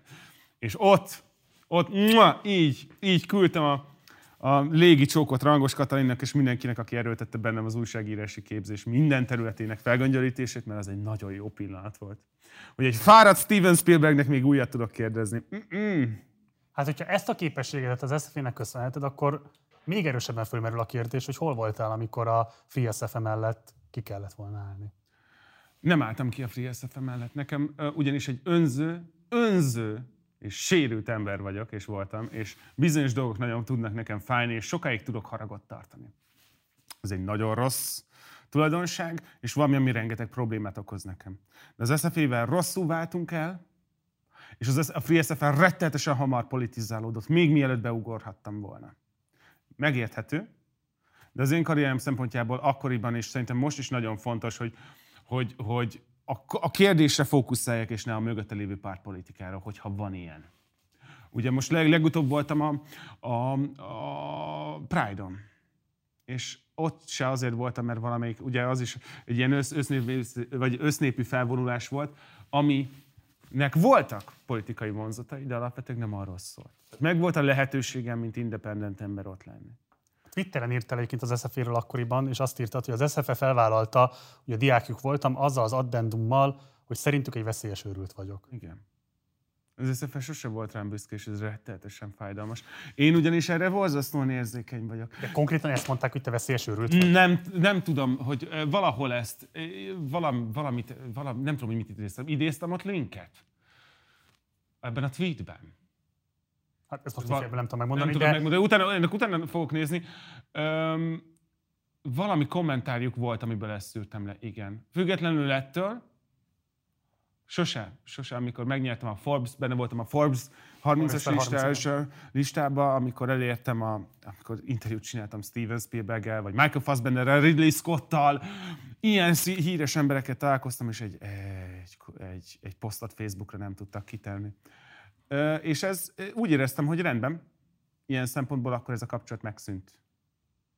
Mert ugye közben olvastam, hogy mindenki más, bárki bármit elért arról az egyetemről, kiposztoltak és lelkendeztek, és mindenki meg is ér- érte. De, de hallod már ebből, hogy ez egy mennyire önző és öntelt, és, és Nem, sérült ez- önbecsülésből fakadó problémázás. Van benne, van benne, de közben szerintem ezek egy jogos számunkérések. Nekem az a kérdésem, hogy Igen. mindezek ilyen tök jogos intézménykritikák, Igen. de amikor az intézménynek a létét támadják, és Igen. a legbecstelenebb eszközökkel számolják fel a létezését konkrétan, Borzasztó volt, igen. Akkor azért nem elvárható hogy sérelem ide vagy oda, odállj melléjük. Én úgy gondolom, úgy gondoltam akkor, egyrészt nagyon hamar politizálódott még mielőtt ebbe, volt, volt róla, hogy kimegyünk üzé, lóbálni, de már ak- ak- akkor is, ez, ö, ö, hogy is mondjam, nem az volt az üzenet, ami miatt én ki tudtam volna menni. De miért mi volt az üzenet szerinted? Nagyon pártpolitikai oldalról fogták fel, és nem, amit én tartottam rettetesen fontosnak. Ö, ö, eszmei, ez, autonómiai alapú. Az, később ez ugye ez, ez lett a kommunikáció fő stílus, és ez nekem nagyon fontos is volt, hogy ez felfoghatatlan, hogy ilyen formában osztatják fel ezt az egészet, mert ez, ez valami, ami felsőoktatási, tök mindegy, hogy milyen, milyen minőségű, vagy mennyire rászoruló felsőoktatási intézménye. Nem értettem vele, hogy ezt így csinálták, és ilyen eszközökkel, és ilyen gyorsan, és ilyen gátlástalanul. Függetlenül ettől a ke- kezdetben a rendkívül politika központú volt a kommunikáció, és így nem volt, nem állt lehetőségemben egyszerűen csak kirakni valamit gyorsan, mert akkor rögtön abból, mert ilyen a magyar, és ilyen vagyok, talán én is párt központú kommunikációba, vagy vitába lovalja bele magát. Ö, egyrészt, másrészt pedig, tehát ez volt a, ez volt a ráerőltetett logikai ö, gondolat, másrészt viszont úgy éreztem, hogy ha az egyetem nem vállalt fel, vagy nem foglalkozott fel, vagy nem gondolta fontosnak, hogy én a diákja vagyok, akkor ezt, visz, ezt nem kell ilyen szempontból nekem viszonoznom. Hm. Én nem gondolom, hogy ez feltétlenül egy jogos dolog volt. Hogy bánom-e, hogy nem voltam ott? Nem, én nem az én harcom volt, én úgy ítélem meg, hogy a támogatásomról adhattam volna viszont jelzést. Ha a Free SFM megkeresne azzal, hogy szeretnének egy kortárs televíziós műsorkészítő szakot indítani, amiben az internetes műfajok is, YouTube, stb. benne van, Mm. vállalnál óraadó szerepet? Borzasztó megtiszteltetés. Um, ugye, hogyha most elméleti, most majdnem beleraktam, bele akartam erőltetni a naptáromba, hogy mikor lenne rá időm. Persze. Persze. Tehát kereshetnének akár. Persze, én borzasztó büszke vagyok rájuk. Borzasztó büszke vagyok rájuk. Bátrabb és erősebb emberek nálam, az kétségtelen. Nem basztatás érdekel. Na. Ha nem az SFE, akkor mi volt olyan társadalmi cél, vagy bármilyen, nem tudom, megtámadott közösség, Mm. amivel szemben vállaltad akár azt a típusú szolidaritást is, amihez ki kellett mozdulnod a komfortzónádból? Ki kellett mozdulnom a komfortzónámból.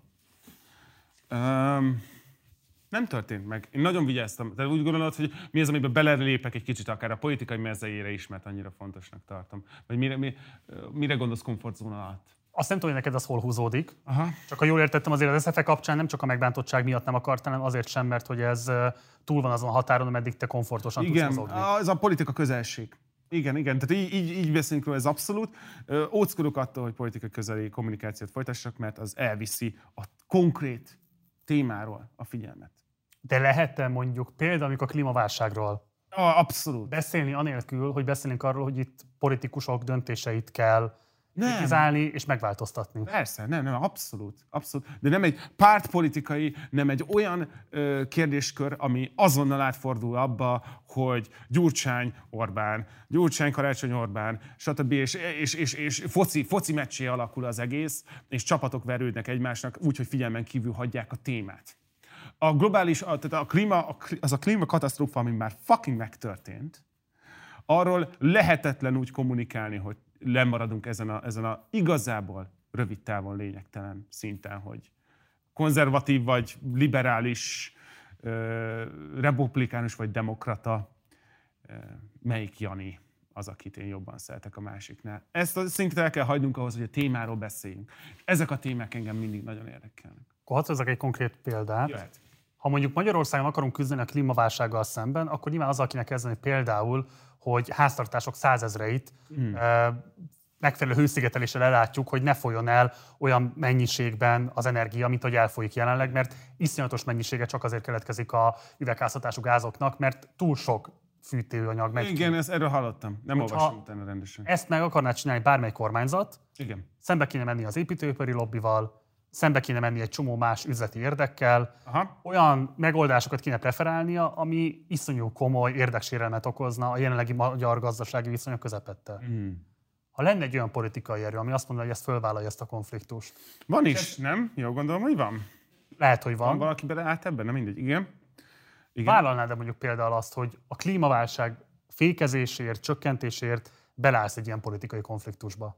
Ez egy nagyon érdekes, mert, mert én youtuber vagyok, és a youtuberek hogy álltak bele a klímakonfliktus megoldásába? Kimentek a partra szemetet szedni. Ugye a Mr. Beastnek volt a, Igen. a Project C, yeah. mi ebbe vagyunk jók. Tehát mi azért mégiscsak bohócok vagyunk egy porondon. Én inkább azt a, azt a részét preferálnám, ami esetleg ö, információ közlő és népnevelő, mint sem, ami konkrétan neki megy az építész lobbynak Magyarországon, mert én az saját kompetenciámmal tisztán vagyok. De De, talán más területet igen. Értem, Mr. Beast miközben megtisztít egy partszakaszt, Igen. ahányan megnézik azt a videóját, és Igen, amennyi persze. energiát felhasznál azt, hogy megnézzék 50 Ja. millióan, a háromszorosát termeli újra. Ez nagyon érdekes, ez nagyon érdekes gondolat. Igen, az ilyen kérdéseket, ö, ö, mm, az a, az, a, az a problémám ezekkel a kérdésekkel, mert mint a, tudod, a vegánság, hogy mentsük meg az ózon Mhm. réteget, hogy hogy nagyon-nagyon fontos az, é- az élelmiszeriparnak a reformálása globális szinten, de elhanyagolható ahhoz képest, hogy hány millió tonna olajat öntenek ezek a senki házik az óceánba. Csak úgy direkt. Persze. Csak úgy direkt. De nekem ezekkel az a prób- azok a gondjaim. Természetesen kicsiben kell kezdeni, nem lehet ugyanis nagyban kezdeni. Tehát nem lehet oda menni a BP olajhoz, és izé azt mondani, hogy mostantól mindenki hazamegy, meg vagytok szűnve. Kis, kicsiben kell kezdeni, de nagyon szkeptikus vagyok azokkal, ahogy mondtad, ezekkel a, a látszat megoldásokkal, mint a feltisztítunk egy partot. Fontos és szükséges. De én abban hiszek, hogy rendszer alapú, akár kicsi, de rendszer alapú változásokra van szükség. Őszintén szerinted mi képesek leszünk? Komplet emberiség. Igen. Um, elkerülni a klímaválságot és a katasztrófát? Ne, katasztrófát nem.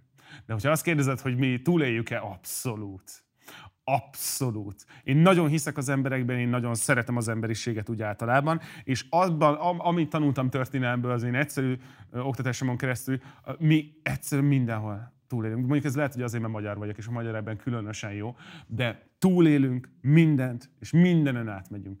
Hülyék vagyunk, rengeteg mindent legyilkolunk erről a planétáról úgy, hogy nem lenne erre szükség. Miket te lehet, hogy túléljük, de mondjuk itt Indiában lehet, hogy 10 millió fognak hőhullámok Én a következtében. szinten én biztos nem élem túl. Mondjuk itt sok a víz Magyarországon, és relatíve védve vagyunk, de lehet, hogy pont ezért fognak megszállni a lengyelek, mit tudom én mi. Uh, nem, én nem értek ez a, annyira hozzá, de uh, nem, mint emberiség gondolkozom. Mint emberiség túl fogjuk élni. Uh-huh. Biztos vagyok benne. Rohadt menők vagyunk ugyanis, és rengeteg mindent túléltünk már. Úgyhogy képesek leszünk ek- ekkor is. Túl későn? Igen. Ki fog halni a fehér rinocérosz? Szerintem már ki is halt, vagy ez a fekete lehet.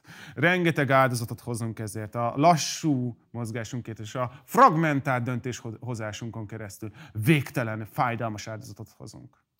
Hadd kapcsoljuk itt át egy kicsit a kapitalizmus kérdésére, Jöhet. mert pont a legutóbbi videóid egyike volt, amit a Squid Game-ről ö, készítettél, Igen. és ott te úgy érvelsz, hogyha jól mondom, de ha nem jól, akkor kérlek, hogy javíts ki, Mhm. hogy nem értesz egyet azzal, hogy ez egy kapitalizmus kritikus alkotás lenne, mert hogy nem a kapitalizmusról szól, hanem arról, hogy emberek mit művelnek egymással, hogyha az érdekeik egymással szembe kerülnek, most leegyszerűsítve. leegyszerűsítve.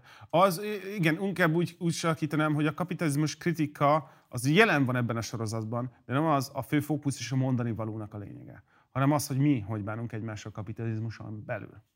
De akkor mégiscsak azt mutatja be a sorozat, Igen. hogy a kapitalista kényszerek miatt emberek Igen. hogyan változnak meg, és akár a józan belátásukkal, akár a valódi szándékaikkal ellentétesen is, pusztán csak a túlélésért milyen bestialitásra képesek. Um, És ez nem biztos, hogy tőlük van, ez azoktól a kényszerektől van, amit a kapitalizmus rájuk oktrojál. Nem tartok feltétlenül, nem, nem, nem, tartok, nem, értek feltétlenül azzal se egyet, hogy a kapitalizmus önmagában rossz, vagy az az a méreg, ami a társadalmat szétveri.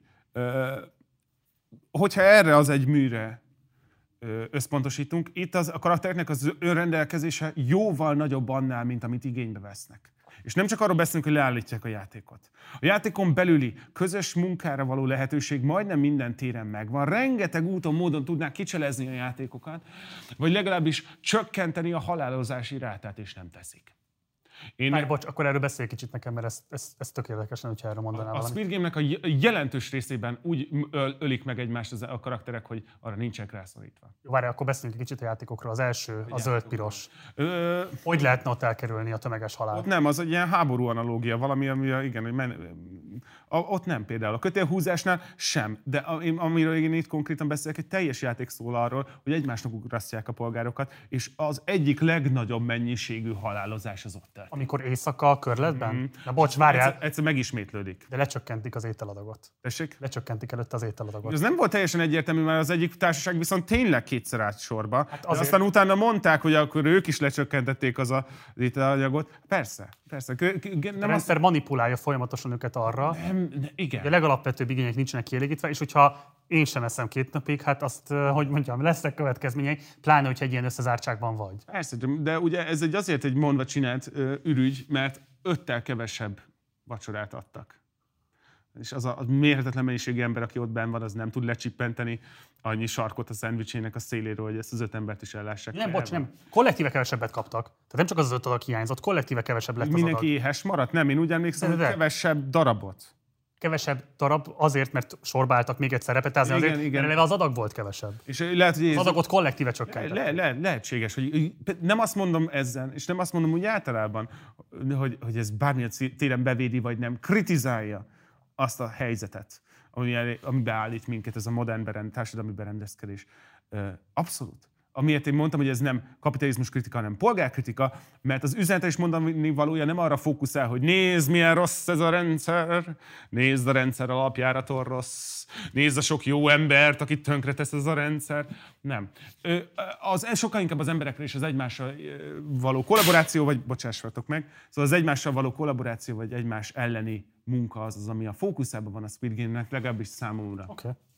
És nekem sokkal beszédesebb volt, főleg az utolsó leszámolás miatt, ami, ami gyönyörűen így masniba köti ezt, amit, amiről most beszélek. Nem spoilerezek, mert biztos van, aki nem látta. De, de az egész sorozaton végig menő megy az, hogy a, a, a fájdalom az nem abban van, hogy ez a játékba bele vagyunk erőltetve, hanem hogy ezen belül, hogy milyen embertelenül bánunk egymással. Nagyon sokszor szükségtelenül.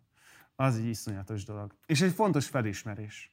Úgyhogy én ezért tartom ezt a sorozatot nagyon fontosnak. Persze a hype-nak a javarész az lehetséges, hogy onnan jön, hogy szórakoztató nézni, és tényleg vicces, hogy mi is így kívülről nézzük, ahogy haldokolnak ezek az emberek, és van ebben egyfajta XXX fak- faktoros perverzió. De végérvényesen az üzenet szerintem jóval több embernél landol, mint amiért azt feltételezünk, hogy, hogy az összefogásra van, és az egymással való pozitívabb bánásmódra van itt szükség inkább. De egyébként úgy általánosan mit gondolsz a kapitalizmusról? Hát nem vagyok elég művelt ezen a téren, hogy, hogy érdekes véleményt állítsak. Én abszolút nem gondolom, hogy ez önmagában valami, ami rossz. Nem tudom, hogy ki mondta azt, hogy ugye, ugye elég rossz, de hogy ez a legjobb, amit olyan pillanatban produkálni tudunk. Rosszul idéztem valakitől, de valami, valamelyest én is így gondolok. Rengeteg buktatója van, rengeteg tényleg lehet kihasználni.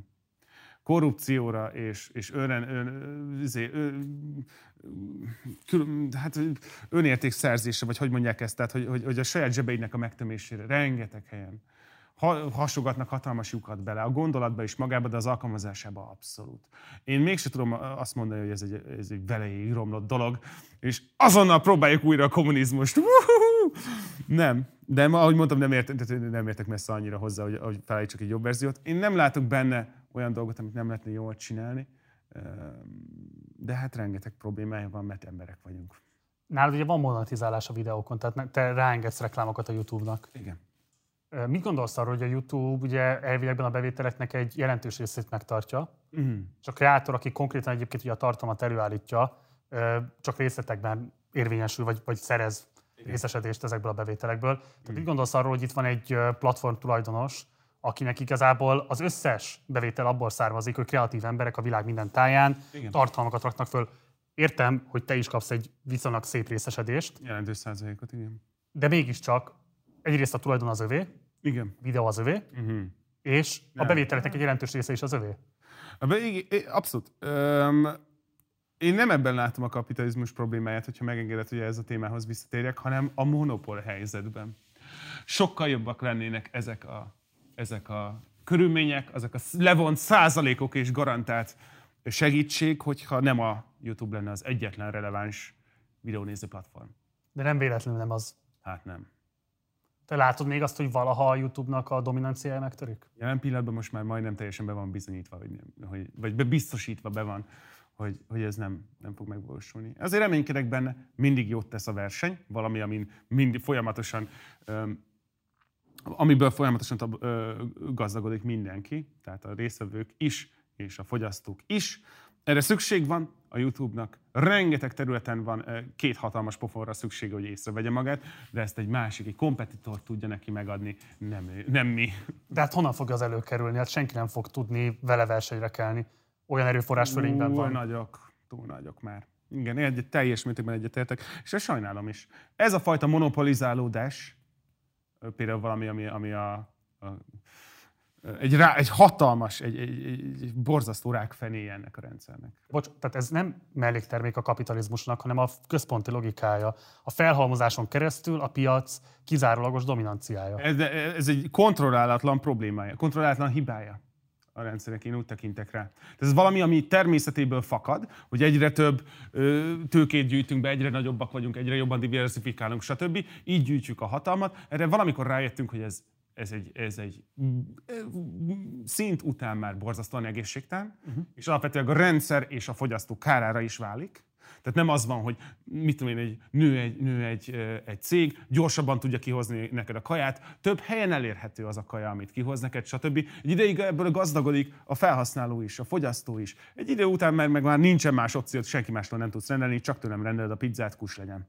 Tehát hogy azért érezhető, hogy mikor vált át ez problémába, ez a fajta, ez a szintű monopolizálódás, és az, hogy erre nem találtunk még ki limiteket és megszorításokat, hogy ezek ne jöjjenek létre, az egy komoly problémája a kapitalizmusnak, igen. Te mit szólnál ahhoz, hogyha lenne valami fajta közösségi kezdeményezés kreátorok között, akárcsak magyar szintéren, hogy valamilyen módon ezeket a kényszereket kezdjük el, ha nem is megváltoztatni, de például ezt csak tudatosítani magunkban. Mm. Tehát legyen például közös tudás arról, hogy ki hogyan küzd azzal, hogy a YouTube-nak monopól pozíciója van. Öm, hát, én al- alapból örülnék a több kommunikációnak a magyar tartalomgyártók között. Lehet, hogy csak én kerültem ki a lubból, de nem hiszem, mert azért voltam bőven benne szoros kapcsolatban rengeteg tartalomgyártóval, és a kommunikáció nem volt meg.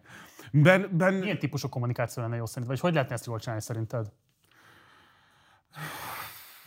Igen, hát ugye mi magyarok vagyunk, és az érdekképviseletünk, a, nem, nem, ez most nem mind negatív, hanem hogy mi pici ország vagyunk, az érdekképviseletünk nagyon nehéz, de voltam kint a pamkutyáékkal Brüsszelben például.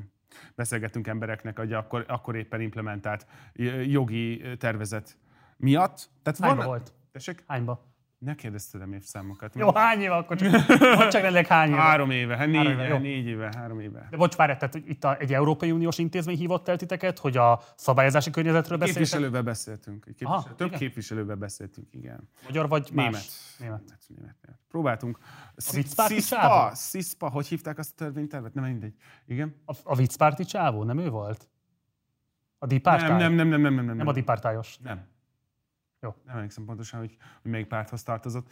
Lyukas az agyam, ahogy mondtam. De, de, tehát volt erre már próbálkozás, hogy kimentünk Brüsszelbe, és, és valami, valakivel legalább beszélgettünk. Én nem gondolom, hogy a YouTube-ban szembe tudunk szállni, ez egy őrült felfogás, és messze túlértékeli a magyar befolyást ezen a szintéren. Én már annak örülnék, hogyha például a mondjuk magyar menedzsmenti szinten, vagy ilyesmiben, a kommunikáció zajlana a youtuberek között. Nálunk nagyon sok, szempont, sok szempontból kimaradt az a fajta kollaborációs hullám, ami a YouTube-ot átmosta többször már az élete során. Amikor az volt a trendi, hogy az egyik youtuber átment a másik youtuberhez, és stb. Itthon vannak barátságok, de valahogy sosem, én nem tapasztaltam legalábbis olyat, hogy valaki esetleg mondjuk táplálkozik a másik tehetségéből, és egy közös jobbat hoznak létre. Igen, soha nem hívtak? Én nem. Nem. Én hívtam néha embereket. A pamkutyáik. Tehát szerepeltek a videóimban, a pamkutyai Szalai Isti, Anfield, Good Like, rengeteg emberrel dolgoztunk már ilyen-olyan dolgokon együtt, apró dolgokon. De olyan például, hogy összevetjük a, a tehetségünket, és abból valami újat és közöset hozunk ki, olyat én nagyon rég, régen látok. Remélem, hogy azért, mert a fiatal youtubereket már nem annyira ismerem, és ők ezt csinálják. Erre a fajta kreatív ö, kollaborációra borzasztóan nagy szüksége van a YouTube-nak, arra, és úgy általában a minőségnek. Vannak ilyen terveid? Ö, voltak. Jelen pillanatban nincsenek. Uh-huh. Ilyen pillanatban azt kérdezik tőlem, hogy mikor megyek ebbe meg abba a podcastbe. Már egyikbe elhívtak, de általában hát még az emberek nem tudják, hogy, hogy, hogy uh, annyira vagyok aktív, mint amennyire vagyok.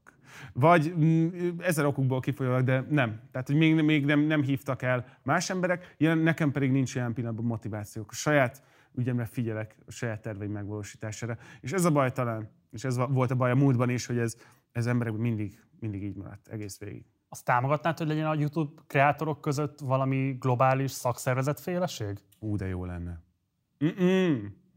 Hú, de jó lenne. Képzeld el, hogyha tudnánk hatni a YouTube-ra. Jézus már, Jézus. De mondjuk ez azt jelenteni, hogy... Pénzt kell fizetni. Hogy cserébe mondjuk mint a bevételei 10%-át oda kell adni neki. Akam, vigyek.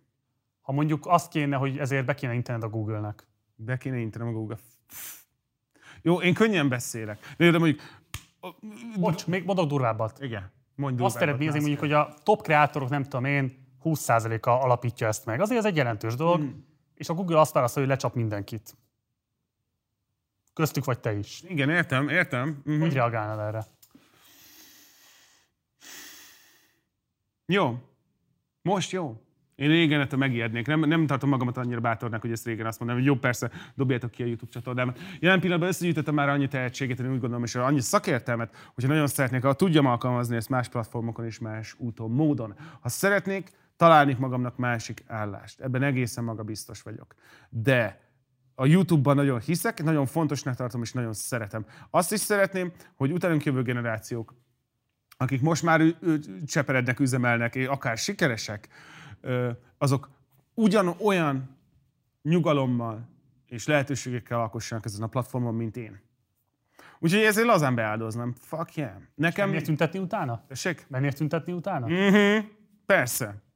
Persze, abszolút. Ez az enyém. Ezért, ezért még, hogyha valamelyik politikus a jobbról vagy a balról kinövel, hogy már pedig Magyarországon, de ko- konkrétan, mit, f- f- feléled a kis gazdapárt, és azt mondják, hogy mi, mi kormányra kerülünk, és betiltjuk a YouTube-ot, az első lennék természetesen a, a sorban. Mert, mert, ez nem csak rólam szól, hanem a hagyatékról, amit mi itt közösen youtuberek alkottunk. Oké. Okay. Uh-huh. Azt lehet tudni, Tarantino a kedvenc rendeződ, azt lehet tudni, Guy Ritchie-t különösebben nem szereted.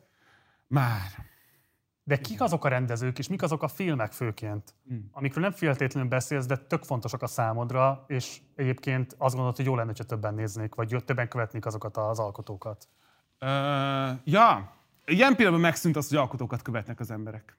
Úgy gondolom, hogy én, ugye az én szakterületem Hollywood, és ott egyértelműen átalakult ez a dolog, hogy már nem a siker rendezők, nem is feltétlenül a sikeres színészek, hanem a sikeres brandek és történetek azok, amik viszik el. Ugye a Marvelnek nagyon pontos és tudatos ö, célja volt, hogy javarészt ismeretlen, vagy éppen frissen rehabilitált színészekkel tömtek ki a Marvel univerzumot, mert csak így lehetett azt kifizetni, és így lehetett teljes mértékben frissen indítani egy univerzumot, és ez az egyik legfantasztikusabb döntésük volt. Senki nem tudta ki az a Chris Hemsworth, mielőtt bekerült a torba.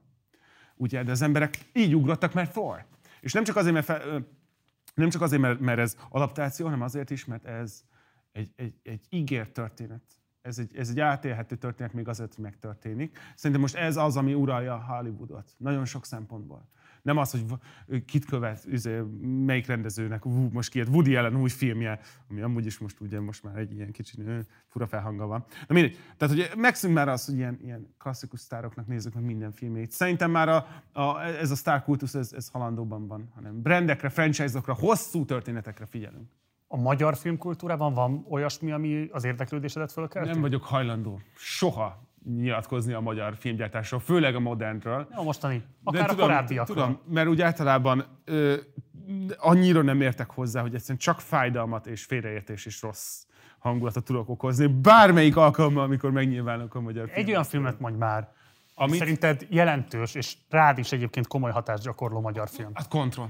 Kontroll, minden szempontból. Én először a kontroll által ére- éreztem magam látottnak, hogy egy ilyen genzés kifejezést használják. Én először kontrollt érte, ére- éreztem úgy, hogy benne van egyrészt a, a modern filmgyártás és a magyarság. Én nem szerettem az üvegtigris soha.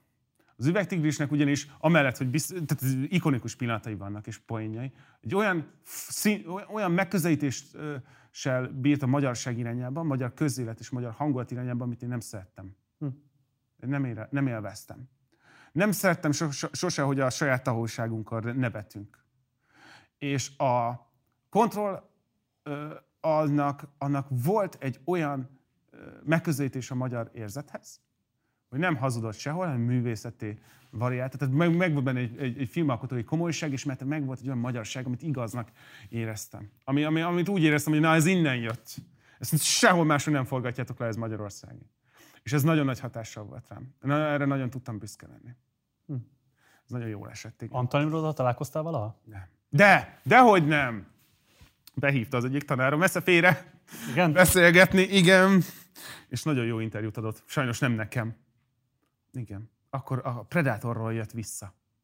Éppen azt csinálta meg. Mm. Nem azért szeretjük, mondjuk. Nem, hát, de nem baj. Nagy büszkeség. Mm. Úgyhogy ilyen. Hogyha egy magyar filmet ajánlanék valakinek most, most, amit meg kell nézni, akkor én azt mondanám, hogy ez. A kontra. Mhm. Zárásként egy olyan témát választottam, amiről nagyon szorgalmasan beszéltél még, és most sem akarok rá kényszeríteni, hogy beszélj róla, ha nem akarsz. De közben mégis azt gondolom, hogy mindaz, amiről beszélsz, annak a mélyén ez ott pulzál. Ott pulzál a szorongásaid mögött, ott pulzál a, a, a, a mániáid mögött, egy csomó minden mögött, és ez pedig így, hadd fejezem ki így, és ne vedd rossz néven, az apátlanság. Ugye a szüleid elváltak, ezt Wow. lehet tudni, Mhm. és azt hiszem 2015-ben adtál egy olyan interjút, amiben azt mondtad, hogy nincsen semmilyen élő kapcsolat az édesapáddal. Mhm. Igen, Változott-e ez azóta? változott. Változott. Nem nagyon, de néha kiszoktam követelni a jelenlétét. Hú, ez egy nagyon, nagyon deep, nagyon deep téma, ami így meglepett a, a filmes izé után. Rendben, mire vagy kíváncsi ezzel kapcsolatban? Hát arra, amit erről el lehet mondani. Rengeteg, ö, rengeteg ember ezen a világon küzd az, hogy az egyik vagy másik szüleivel rossz a kapcsolata. Igen. Ennek személyes okai lehetnek, és kulturális okai is lehetnek. Bizonyos férfiakat nem tanít meg a világ arra, hogy hogyan kell apának lenni. Másokban megtanítani, de személyesen nem igénylik. Most lényegtelen, az én konkrét apám és az én ővel tartó kapcsolatom, ez lényegtelen ilyen szempontból. Nekünk nagyon nehéz volt a kapcsolatunk, és sose jött rendbe. A sikereidnek tudott örülni? nem tudom, hogy tudod te. Nem, nagyon sokáig nem volt kommunikációnk, jelen pillanatban azért beszélgetünk, és én biztos vagyok benne, hogy valahol ö, büszke rám. Én ezt nem tapasztaltam meg soha, de ez lényegtelen. Egyszerűen Soha nem adott annyit a szemedbe, hogy srác, ez. Nem. De az erős túlzás, hogy ez sugárzik mindenből, amit csinálok az életben. nem ezt mondtam. Nem ezt mondtam. Azt mondtad, hogy minden mániámból és mély, a, feszültségemből. a mélyén szerint, tehát figyelj, szerintem az, hogy az emberek milyen viszony van a szüleihez, Aha. milyen traumákat szenvedett el tőlük, milyen szeretett közösség alakult ki velük, Igen. hogy jelenleg milyen viszonyt ápol velük, akár az emlékükkel, hogyha már nem élnek, Mhm. az nyilván egy ilyen alapvető kérdés, hogy mindenben pulzál a mélyén, fölfejthetően. Nem Nem gondol... az ember mennyire fejti föl, mennyire nem fejti föl, az más kérdés, de Igen. Én nem gondolom, hogy mindennek, ami, ami meghatározó, igazad van ebben egyetértek, az, azt határozottan tagadnám, hogy ez, ez számomra ennyire kardinálisan meghatározó élmény lenne, de kétségtelenül észrevehető bizonyos helyzetekben. Például az apákkal való kapcsolat, főleg, hogyha férfiakról van szó, az valamelyest a szociális kapcsolódásra kiterjed. Ugye valamilyen téren, nem akarok halandzsa pszichológiát mondani, de valamilyen téren az apától tanuljuk a külvilági szabályzatnak egy jelentős részét. Már csak ilyen, ilyen kulturális történelmi szinten is. Úgyhogy, hogy ebben, történik egy sérülés, akkor történhet egy sérülés a világgal, a, a ki- kialakított kapcsolaton belül is. Tehát én kétségtelen biztos vagyok benne, sőt, pszichológusomon keresztül már fel is tárogatjuk, és fel is tártuk a múltban, hogy ezek milyen problémákat okoztak nekem. De a távol álljon tőlem, hogy ez mind a mai napig engem irányítson, akár mélyről, ez valami, amit határozottan tudok és tagadni. Függetlenül ettől, kétségtelen, igen, ez, ez egy fontos tapasztalat az életemben. Ahogy jól mondtad, ahogy rengeteg embernek ez, ez a kapcsolat a szüleivel az egy, ez egy lényeges dolog, igen. de azt szerintem tök mindegy, ha fölött teljes kontrollod van, vagy szóval megtanultad a kontrollt gyakorolni, azt szerintem, Igen. azt szerintem menő. Nem, csak hát megütötte a filmet az, amikor azt mondtad, hogy édesanyád volt az, és az édesanyád a mai napig az, Mm. aki a gondoskodást, a védelmet, a szeretetet képvisel igazából feléd a két szülő közül. Igen. És az édesanyád volt az, amikor te bántalmazás áldozata voltál az általános iskolában, akkor bement, és rendezte ezt a dolgot, után járt annak, hogy mit történt veled, aki a mai napig hordozza a húslevest, hogyha arról van szó. Elmondható, hogy ilyen értelemben az édesanyádhoz kötődnek ezek a fajta ilyen protektív élmények? Tehát, hogy ő volt a forrása ezeknek az alapvető szükségeknek, ami kell ahhoz, hogy az ember növekedni és fejlődni tudjon? Nem gondolom, hogy ez, ennek ő volt a, a kizárólagos oka. Én, mivel ugye én, én a jelentős részét a gyerekkoromnak apám nélkül töltöttem, bennem nagyon hamar elindultak azok az igények, hogy férfiként legyek lé, jelen. Nem mások életében, hanem saját magam életében. Ugye? Én azért nagyon szerettem a klasszikusan férfias írókat, Hemingway-t, Hunter S. Thompson, Jack- Kerouacot, mert valamilyen szintű férfi képet tudtam átolvasni a lapjaikon keresztül, amit elsajátítottam, és így ebben tudtam fejlődni. Tehát, ö, az anyukám az fantasztikus nő volt, egy borzasztó tiszteletre méltó nő volt az életemben, bocsánat, befejezem, ez hülyén hangzik, és mind a mai napig az. Ő, ő egy remek példa arra, hogy mire képes egy nő és egy anya, az erős túlzásnak tartom, hogy, hogy ilyen szempontból ezeknek a fajta élményeknek, energiáknak és érzelmeknek a kizárólagos forrása. Nem mondanám. Oké. Okay. Azt hogy tudtad elkerülni, vagy el tudtad kerülni, inkább így kérdezem, hogy azok a érdeklődési területek, amelyek téged foglalkoztattak, videójáték, uh-huh. videózás, YouTube, stb.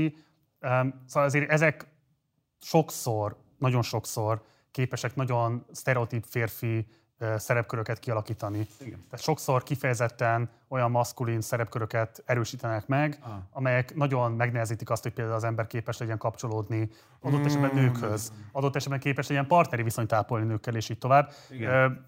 Ó, nem. Nálad ebből a szempontból, hogy nem volt ott az édesapád, akivel mondjuk esetleg ezekről beszélgethettél, ez hogyan nehezítette meg az ezzel való megküzdést? Én úgy gondolom, hogy ez emiatt tartott hosszabb ideig, és volt nehezebb. Nagyon sok szempontból az például, hogy az én családomban két nő is jelen volt, akikkel nagyon jó kapcsolatot állapot, alapít, alakítottam ki, az nagyon sokban segített. Tehát, ahogy mondtad, megtanulni az érzelmeimről kommunikálni, sokkal egyszerűbb. Igen? Sokkal, ó, főleg a múltban sokkal egyszerűbb volt, de a nőknek engedték, hogy érezzenek érzelmeket. De nem volt egy ilyen többletfelelősség pont emiatt rajtad, hogy akkor te legyél a férfi a családban? Biztos vagyok benne, hogy volt, de annyira erős nőkkel voltam körbevéve a családon belül, Aha. hogy nem gondolom, hogy valaha úgy éreztem, hogy volt erre nekik szükségük, hogy én valamelyest egy férfi legyek, egy vezér legyek a családban. Mind a ketten nagyon-nagyon erős nőszemélyek a szó legpozitívabb értelmében. De akkor az tök progresszív, mert akkor ez azt mutatja, hogy igazából te azt tanultad igazán kiskorodtól kezdődően, hogy nem nemi alapon dől el az erő kérdése. Abszolút. Absz- az, hogy nem nemi alapon dől el, az abszolút, ez nagyon hamar ö, eldöntődött bennem. Függetlenül ettől viszont, ugye, az egyértelmű volt számomra, hogy milyen területekben jók a férfiak és a nők, nekem milyen hiányérzet van mondjuk az életemben, és ezt hogyan tudom bepótolni. Teljesen jól látod, szerencse folytán, nagy szerencsém folytán, de borzasztó progresszív megközelítésben nevelkedtem, ami a nemeket illeti. Igen. Úgyhogy ez, ez, ez nagyon fontos, nagyon fontos tanulság volt számomra is, hogy az, hogy mit tudom én, egy stabil apakép, egy, egy formatív éveinkben nem volt jelen, az nem jelentette semmilyen szempontból a világ végét. Nem lettem se túl feminin, se lányos, se gyenge, se bizonytalan, vagy döntésképtelen, vagy ilyen idióta arhetipusok, amiket ezekre a férfiakra szeretnek használni. Ez mind elmaradt. Van még benne számonkérés az apád felé? Ó, persze. Láttad a Big Fish című filmet? A Tim burton eset? Igen. I, igen, azt hiszem. leggyönyörűbb, leggyönyörűbb mondani valója ezzel kapcsolatban annak van. Az egy film, ami arról szól, hogy egy apa, aki folyamatosan gyönyörű sztorikat hazudozik a családjának, és közben ugye neglegálja őket, és nem foglalkozik velük, az halálán van, és a fia minden számon akar kérni tőle a halálos ágyán. És újraéli az ő életét úgy, ahogy ő elmesélte rengeteg hazugságon keresztül az egész csoda. És a végén a fiú meghagyja az apának, sőt ő meséli el a haldokló apjának, hogy itt van az összes barátod, az óriás, és a sziámikrek, és, és minden varázslatos dolog, amit ugye mi tudjuk, hogy csak mese volt. A boszorkánya, mit tudom én, emberő óriás, ezek mind itt vannak veled, és ők is együtt búcsúztatnak el. Tehát kvázi már nem számon kéri az apján, hogy vallja be a hazugságait, hanem megengedi neki. Elengedi ezt a fajta számon kérési. Ez a te attitűdöd és az apáddal Ez az szemben? én, szerintem ez, ez egy olyan, ami én biztos vagyok benne, hogy az emberek aláírnak, hogy ez egy egészséges hozzá, és valamit, amit borzasztóan magam tartok, hogy egy idő után nem lehet, nem lehet elvárni. Mind emberek vagyunk. Mind emberek vagyunk, tehát mi, mi, de nem csak, a, nem csak az apámmal kapcsolatban, ez, rengeteg baráttal vagy párkapcsolatok kapcsolatban is az embernek észbe kell tartania, hogy mind emberek vagyunk, és hogyha nem sikerül azt megkapnod, amit te úgy érzed, hogy megérdemelsz, akkor azt a haragot, azt már csak magadban érleled.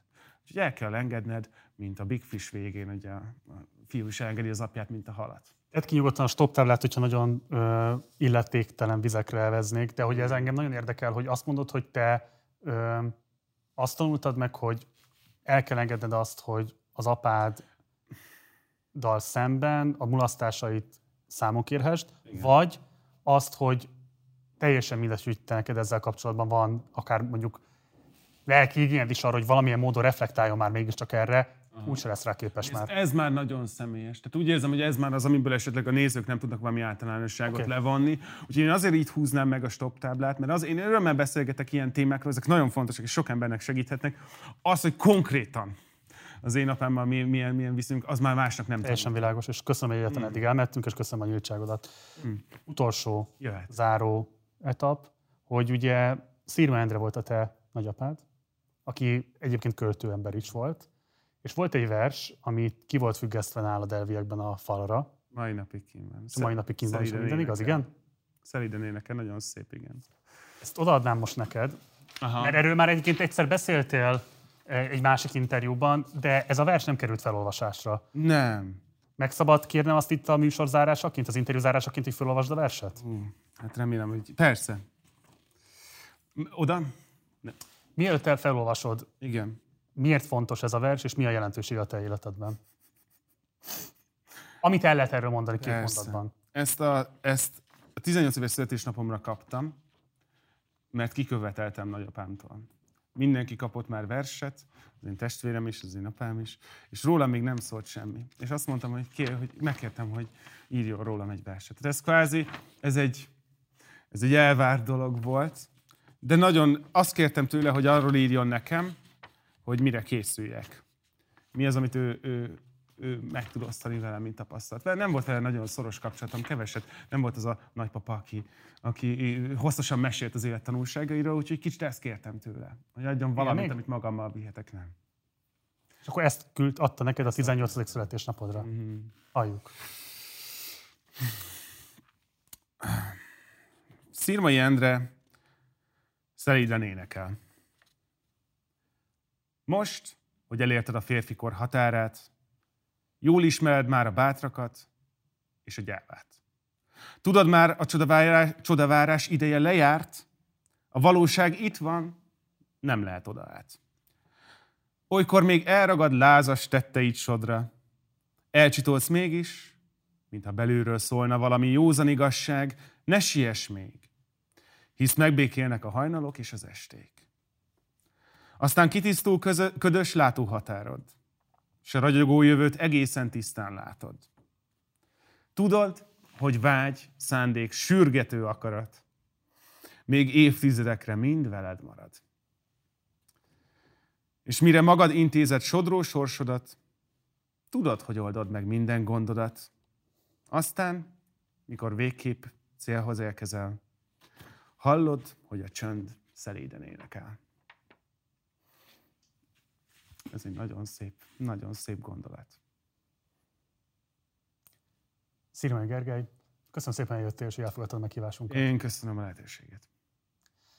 Ez volt a beszélgetésem Szirmai Gergelyel, hogyha érdekel a teljes vágatlan verzió is, akkor vagy látogass el a podcast platformjainkra, ahol hangban meg tudod hallgatni, vagy ha szeretnéd látni képben is, akkor fizess elő a Partizánra a Patreon felületünkön keresztül, ehhez a linket megtalálod a leírásban. Mindenképpen használd a like és a dislike gombokat a véleményed kifejezéséhez, illetve az algoritmus pörgetéséhez, valamint ha bármilyen kérdésed vagy észrevételed lenne az elhangzottokkal kapcsolatban, akkor pedig várunk a komment szekcióban. Ne felejts el feliratkozni, ha ezt még nem tetted volna meg, és ugyanígy kövess minket Facebookon vagy akár Instagramon is, az utóbbin Partizán Politika felhasználó nevünk. Munkatársaim nevében köszönöm szépen a megtisztelő figyelmed, hamarosan találkozunk, addig is, ciao.